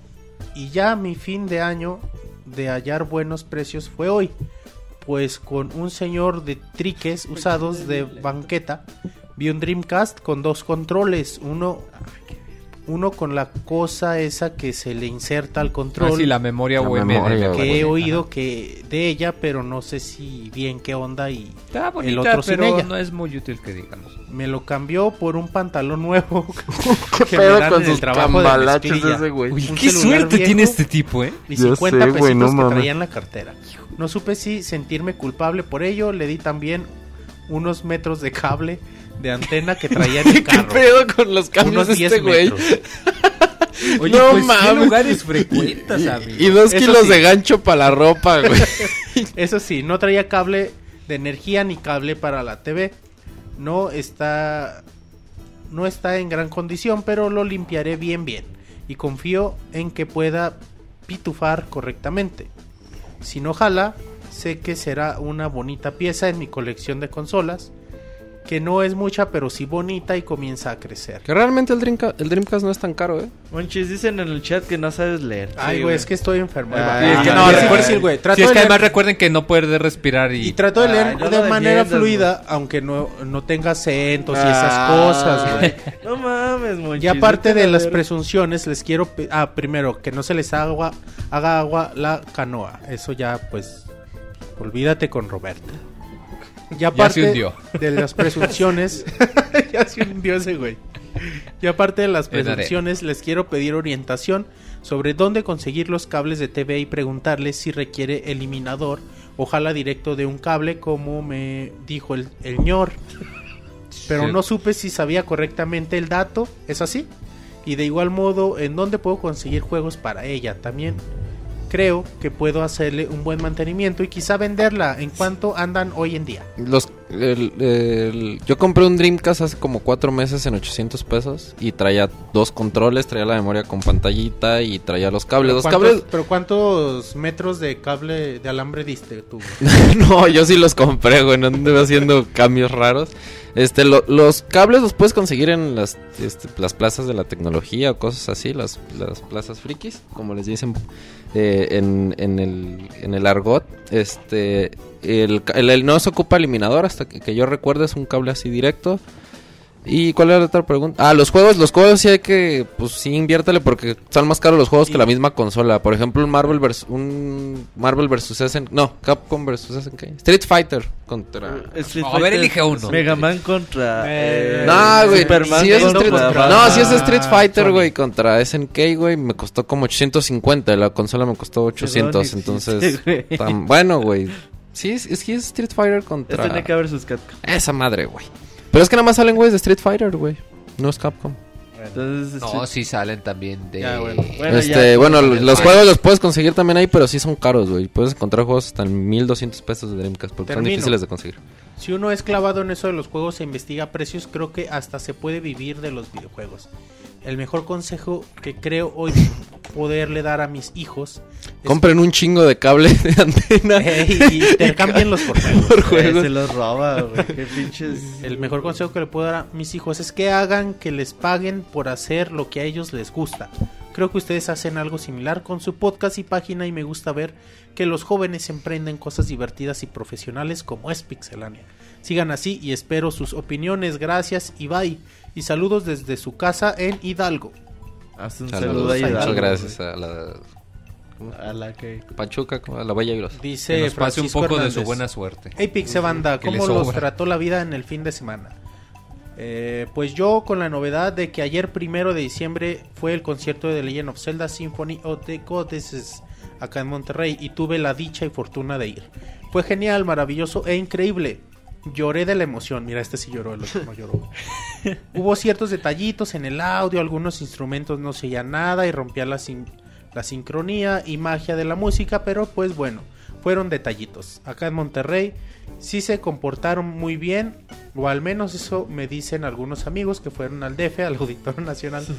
Es que los del DF le van a la América.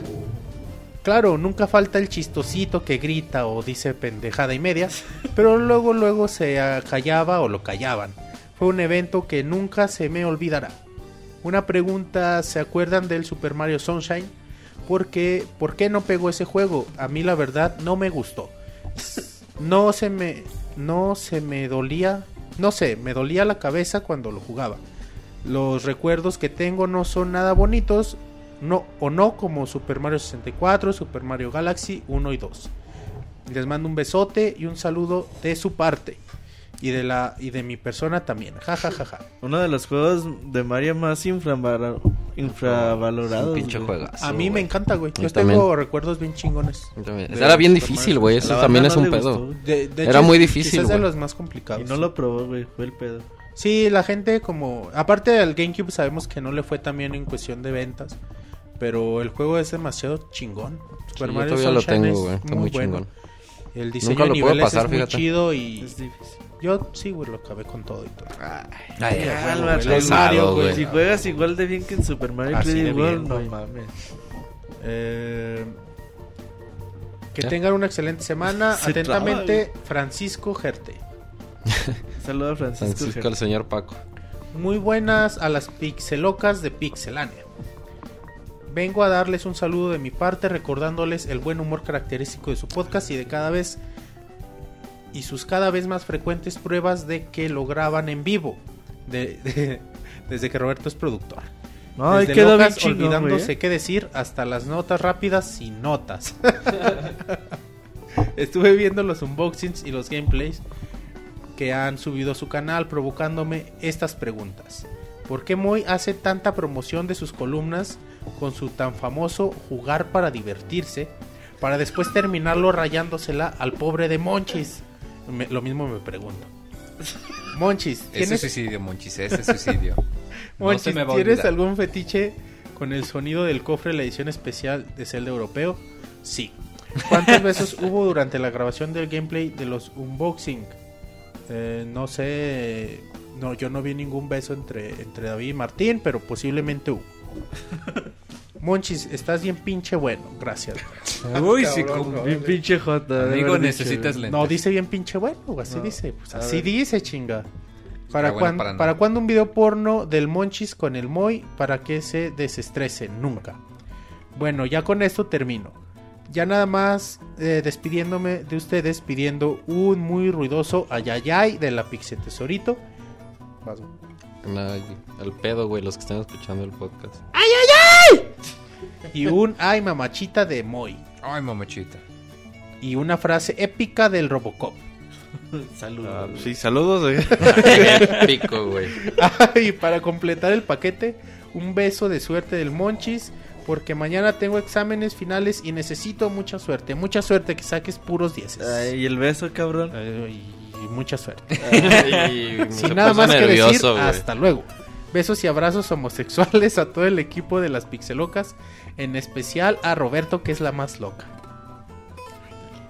Ya falta uno, güey, ya. Dice, para que ya pueda, para que ya pueda, para que pueda respirar, Monchis. David González, güey. David González dice, ¿qué tal, chaviza de Pixelania? Pues antes de ponerme en contacto por medios como el chat de Mixler, Facebook o Twitter, preferí hacerlo por este correo electrónico, sobre todo porque 140 caracteres no me van a alcanzar para decirles cuánto me divierto escuchándolos. Aprecio mucho su trabajo y espero que lo sigan haciendo. No tiene mucho que los empecé a escuchar y fue por mera casualidad que di con ustedes en iTunes. Al principio me sacaba de onda la voz de Roberto, ya que se escucha muy maricona, pues sí, como de adolescente, friki, hablando de lo que más le gusta. Recientemente retomé este bello pasatiempo, ya que cuando comencé la carrera me vi forzado a dejarlo, no totalmente, pero sí dejé de comprar juegos. Ahora casi 4 años después de haber terminado la carrera, empecé a comprar algunos juegos y no puedo creer mucho de lo que me había perdido. Lo bueno, este año me pareció brutal. Así estuvo bien chingón este año. Aún no me repongo del final de Bioshock Infinite. Estoy disfrutando mucho Rayman Legends para Vita. Y ni qué decir de los Zelda, de Zelda Link Between Worlds. Finalmente me despido, no sin antes preguntarles lo siguiente. Para ustedes, ¿cuál es el Game of the Year? Tal vez esta ya la hayan respondido, pero yo aún no lo sé. ¿En qué parte del país producen el podcast? Ya que sus acentos me dicen que son de distintas partes. ¿Y cómo le puedo hacer para colaborar con ustedes? Tal vez llevarles el café o en alguna reseña o algo. Saludos atentamente, David G. Pues data, cada que empiezan a reseñar un juego que tengo muchas ganas de jugar, mejor le bajo el volumen porque se les escapan los spoilers. ¿Qué puedes, Monchis? Monchis, eres una Monchis loca spoilera. El único spoiler que se dio esta noche lo dio Roberto. Bueno, eso sí tienes razón. Como Monchis, que si Monchis no da recomendación de la semana, da spoiler de la semana. Correo contacto@pixelania.com con su currículum. Ajá. ¿Y qué más preguntaba? El juego del año hacemos, cada año hacemos un especial. En 2 semanas vamos juegos a grabar. Ajá, en 2 semanas lo hacemos. Y ya decimos cuál es nuestro juego del año. ¿De dónde grabamos? ¿De dónde son originarios? ¿Tú eres del norte, güey? ¿Tú, Moy? Yo soy del DF. ¿Tú eres del DF? ¿Tú dónde eres? También. ¿Tú eres del DF, güey? ¿Y tú dónde eres? De aquí. ¿De aquí de dónde? David y yo somos de Aguascalientes. Y por eso se quieren. Y ustedes son del DF y por eso le grabamos en Aguascalientes también. Y son cholos. Sí, son cholos americanistas. Y ya. Minuto Mixler. Muy conductor. Pues hay que pasar al Minuto Mixler, Roberto. A ver, dinos preguntas. ¿Quién nos habla? El Moy me pasa la batuta a mí, güey. Como si fuera a conducir. Bueno, pues a ver, que la gente nos diga sus saludos, sus comentarios. Sí, a ver, cabrones, nada de que, ay, no me leen en el chat. Ahora ya no escribo, a ver. Dice la gente que estás dormido, Moy. Y sí, tiene razón. Sí, no están escribiendo nada. Yo quiero un saludo de mi amigo la Tesorito. Saludos, Martín, pide saludos. Michael le dice a Moy, despierta. Órale, ya estoy despierto. Oye, Moy, quería ser el conductor y te dice, Hugo dice, bueno, dice, saludos a todo el Pixestaff y a la banda, aunque no nos peleen en todo el podcast. Pues es que ese Roberto y Monchis andan en otra onda, güey. Yo no estoy produciendo nada, güey. No, es que sí nos tardamos un poquito con la reseña de Zelda. Es que entre que se pelean que es spoiler y que no es spoiler, güey. Piden redes sociales, chin. Bueno, a ver, nos pueden encontrar en Twitter como Pixelania, Pixelania Oficial en Facebook, el canal de YouTube en Pixelania para que encuentren unboxings, gameplay, el que mencionaba Moy, los unboxings de las consolas. Chequen los gameplays. Sí, la página obviamente pixelania.com, podcast@pixelania para que nos manden sus correos con saludos. Gerson Rue dice que si hemos probado Windows 8.1, que se lo recomiendan. La verdad, no lo hemos probado y no recomendado ni el Windows 8. Beto Garibay pide saludos, aunque después saludos a Juan, que pidió saludos en Facebook. Martín le manda saludos a su prima María, güey. Dice, yo quiero una... cabrón, una yayay de mío, pues no, ¿cómo? Deberías imitar a la Tesorito con el yayay. No se puede imitar al Mau, güey. Mau es único, dice. Dice, hicieron una pregunta de que PS4 usaba internet para comprobar que los juegos sean originales, pero no lo operaron en el chat y hasta Escroto se fue. ¿Y se indignó el Pix Escroto? No es cierto. ¿No se indignó? No es cierto que cope... Ok. Dice, reseñan a Robert en 1 minuto. ¿Quién se avienta la reseña? Vas, Moy. No nos alcanza el tiempo para tantas groserías, una disculpa. Sí, sería un podcast muy, muy grosero. Moy, ¿para cuándo la reseña del pollo frito? No, esa se va a quedar pendiente. ¿Hoy comiste pollo frito? Claro que sí, como todos los lunes. ¿Y Rivera los tacos? No, los tacos no, nomás al pollo. Ah, cábala, güey. Te manda saludos a Rivera Moy. Saludos al Rey Camarón, dice. Y dice muchos saludos, mis plebeyos camaroneros. Mi cool, dice, así dice, saludos para mí. Y dice Juan Asakura, saludos. Ah, que pues, chavos, nos quieren alburear aquí. Al señor Camelas, se llama Benito. Muchos saludos, señor Camelas. Al señor Camelas. Claro, también a usted, señor. Saludos para todos. Bueno, ¿quién más está ahí? Un saludo. Dicen que órala, muy, dice Osito Chango. Órala, güey. ¿Qué significa órala, güey? Es como órale y llégala. Ah, cabrón. Llégala, ¿qué es eso? No sé, güey, esas frases raras del mundo. Llégala, órala. Que es una combinación de llégale y hurra. Ahí está. Órala, ahí tiene la explicación. Órala, pues, próximamente artículo en Wikipedia. Es que quien ya vio los gameplays en uno dice pinche muy de repente. Órala, Roberto. Es que me sale mi defeño interno, no lo puedo evitar. ¿Para cuándo la pixeposada, güey? Fíjate que le íbamos a hacer en casa del Nini, güey. Hay que hacer una posada, estaría chido. Wey. Sí, hay que hacerlo en casa del Moy, güey. Sí, en casa del Moy. Ah, no, pero yo soy Moy. Un cartón de cheves, güey. Te mandan, dicen que no mames, Moy, dice Osito Chango. No lo hago. Dice, nunca han probado el... Estos chavos se ponen bien algo. No, están aquí albureando ya. Que si te gusta... No, mejor no.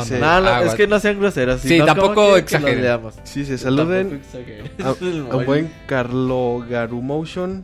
Tipazo. Ah, pues saludos. Javier Báez manda saludos. Camuy manda saludos, güey. Ah, ¿quieren que los invitemos a la pixeposada? Vamos a... Dejen primero lo organizamos. O organicen ustedes y ya nos invitan. Inviten. De veras, que organice la comunidad de Pixelania. Que no sean groseros, dice el Arenotas. Que no más él. Ay, güey. Que no se pasen. Oye, güey, ¿por qué Martín está en el chat? No debería estar dormido o algo. Bloquéalo, güey, no se puede. ¿Cuándo invitan al CIR? Pues deja que se vuelva a aparecer el CIR. Hay rumores de que el CIR regresó. Regresó al reino. Regresó, regresó del reino, güey. Porque extrañaba al Moy, güey. Entonces, el bufón. A lo mejor puede haber novedades del CIR muy pronto. Y dice, bueno, que inviten al CIR. Y pues creo que ya dice, vengan a Morelia sin miedo. No, pues hay que comprar chaleco antibalas, yo creo, para poder allá. Dice, Moy, quiero jugar. Gerson Ruiz dice, Moy, quiero jugar Persona 3. ¿Tengo que jugar los anteriores para entenderle? No, de hecho, mejor que ni los juegue. Están buenos, pero son muy viejitos. Están muy difíciles. Mejor que empiece con el 3. Bueno, ya no me han salido más mensajes. ¿Quién tiene más? Dice la Martina, dice... David, ¿es cierto que el monorroy ya le diste tu aguinaldo al monorroy? Al revés, güey, cambiaste todo, güey. Sí, va. No, dígale a Martín a que... Ver, ahorita dígale a Martín que huevos. ¿Qué le vas a regalar al monorroy? No, nada. Eso tú sabes que no es verdad, güey. ¿Cuántos bufones de Pixelania tuvo el CIR? Pues no sé, ¿alguien llevó cuenta? Pues siempre llegaba con muchos bufones, pues quién sabe. Dice, Robert, ¿ocupas clases de lectura? Muy cierto. Y de vocabulario y de todo, güey. Se le va a pedir al Monchis, güey. Y bueno, creo que ya pasó el minuto de Mixler hace rato, ya. ¿No? Ya, yo creo, vamos a regalar la bufanda del Monchis de viejita. Con virus. Subí una foto, güey. Sin desinfectar. Ayer o antier subí una foto a Twitter con mi apariencia exactamente como estoy ahorita. El Monchis no se bañó. No se bañó. Desde en casa no se ha cambiado. Con razón huele medio. Mi madre me iba a bañar. Hugo es, dice saludos a todos. Y dice, tesorito, ¿cuántos doblones de oro cuestas? Eso preguntan. Ay, güey, ya te quieren comprar. ¿Qué, güey? Dice que ¿cuántos doblones de oro cuestas? No alcanzan a pagarme. Bien cotizado el tesorito. Bueno, pues creo que ya muy. Pues bueno, yo creo que ya fue un poquito largo el minuto en Mixler. Pues ya sería todo por esta noche. Pues ya es tarde, ya tenemos que ir a seguirnos, a machetearle. Recuerden que pues si nos escucharon en sueño. Claro que sí. Si nos escucharon en vivo, pues muchas gracias por acompañarnos todo este ratote, que pues también a ustedes se les hace cansado. Si no, pues igual muchas gracias también por bajarnos el podcast para que lo escuchen luego. Recuerden pasarse por las redes sociales, por Twitter, por Facebook, por YouTube. Si ven algo que les guste, un comentario, algo que nos digan, un like, un retweet, para saber en especial pues qué tipo de contenido quieren ver. Los gameplays, denles una checada y sugiéranos para ver qué juegos les gustaría que hiciésemos un gameplay. Prometo ya no enojarme tanto, y el Monchis promete ya no suicidarse tan ridículamente. Bueno, ¿estás de acuerdo que con este control que traíamos la precisión era difícil? Sí, estaba, en algunas partes está un poco difícil, pero pues bueno, eso ya lo discutiremos más al fondo. Este fue el podcast número 100. Más al fondo del cuarto. Se van a ir a discutirlo al fondo. Al fondo de la casa. Como comentaba, este fue el podcast número 176. Y pues los vemos la próxima semana. Adiós. Bye.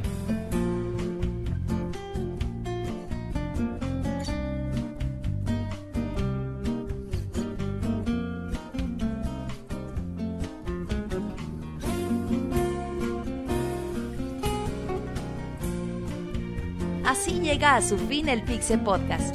Los esperamos la próxima semana con un nuevo programa.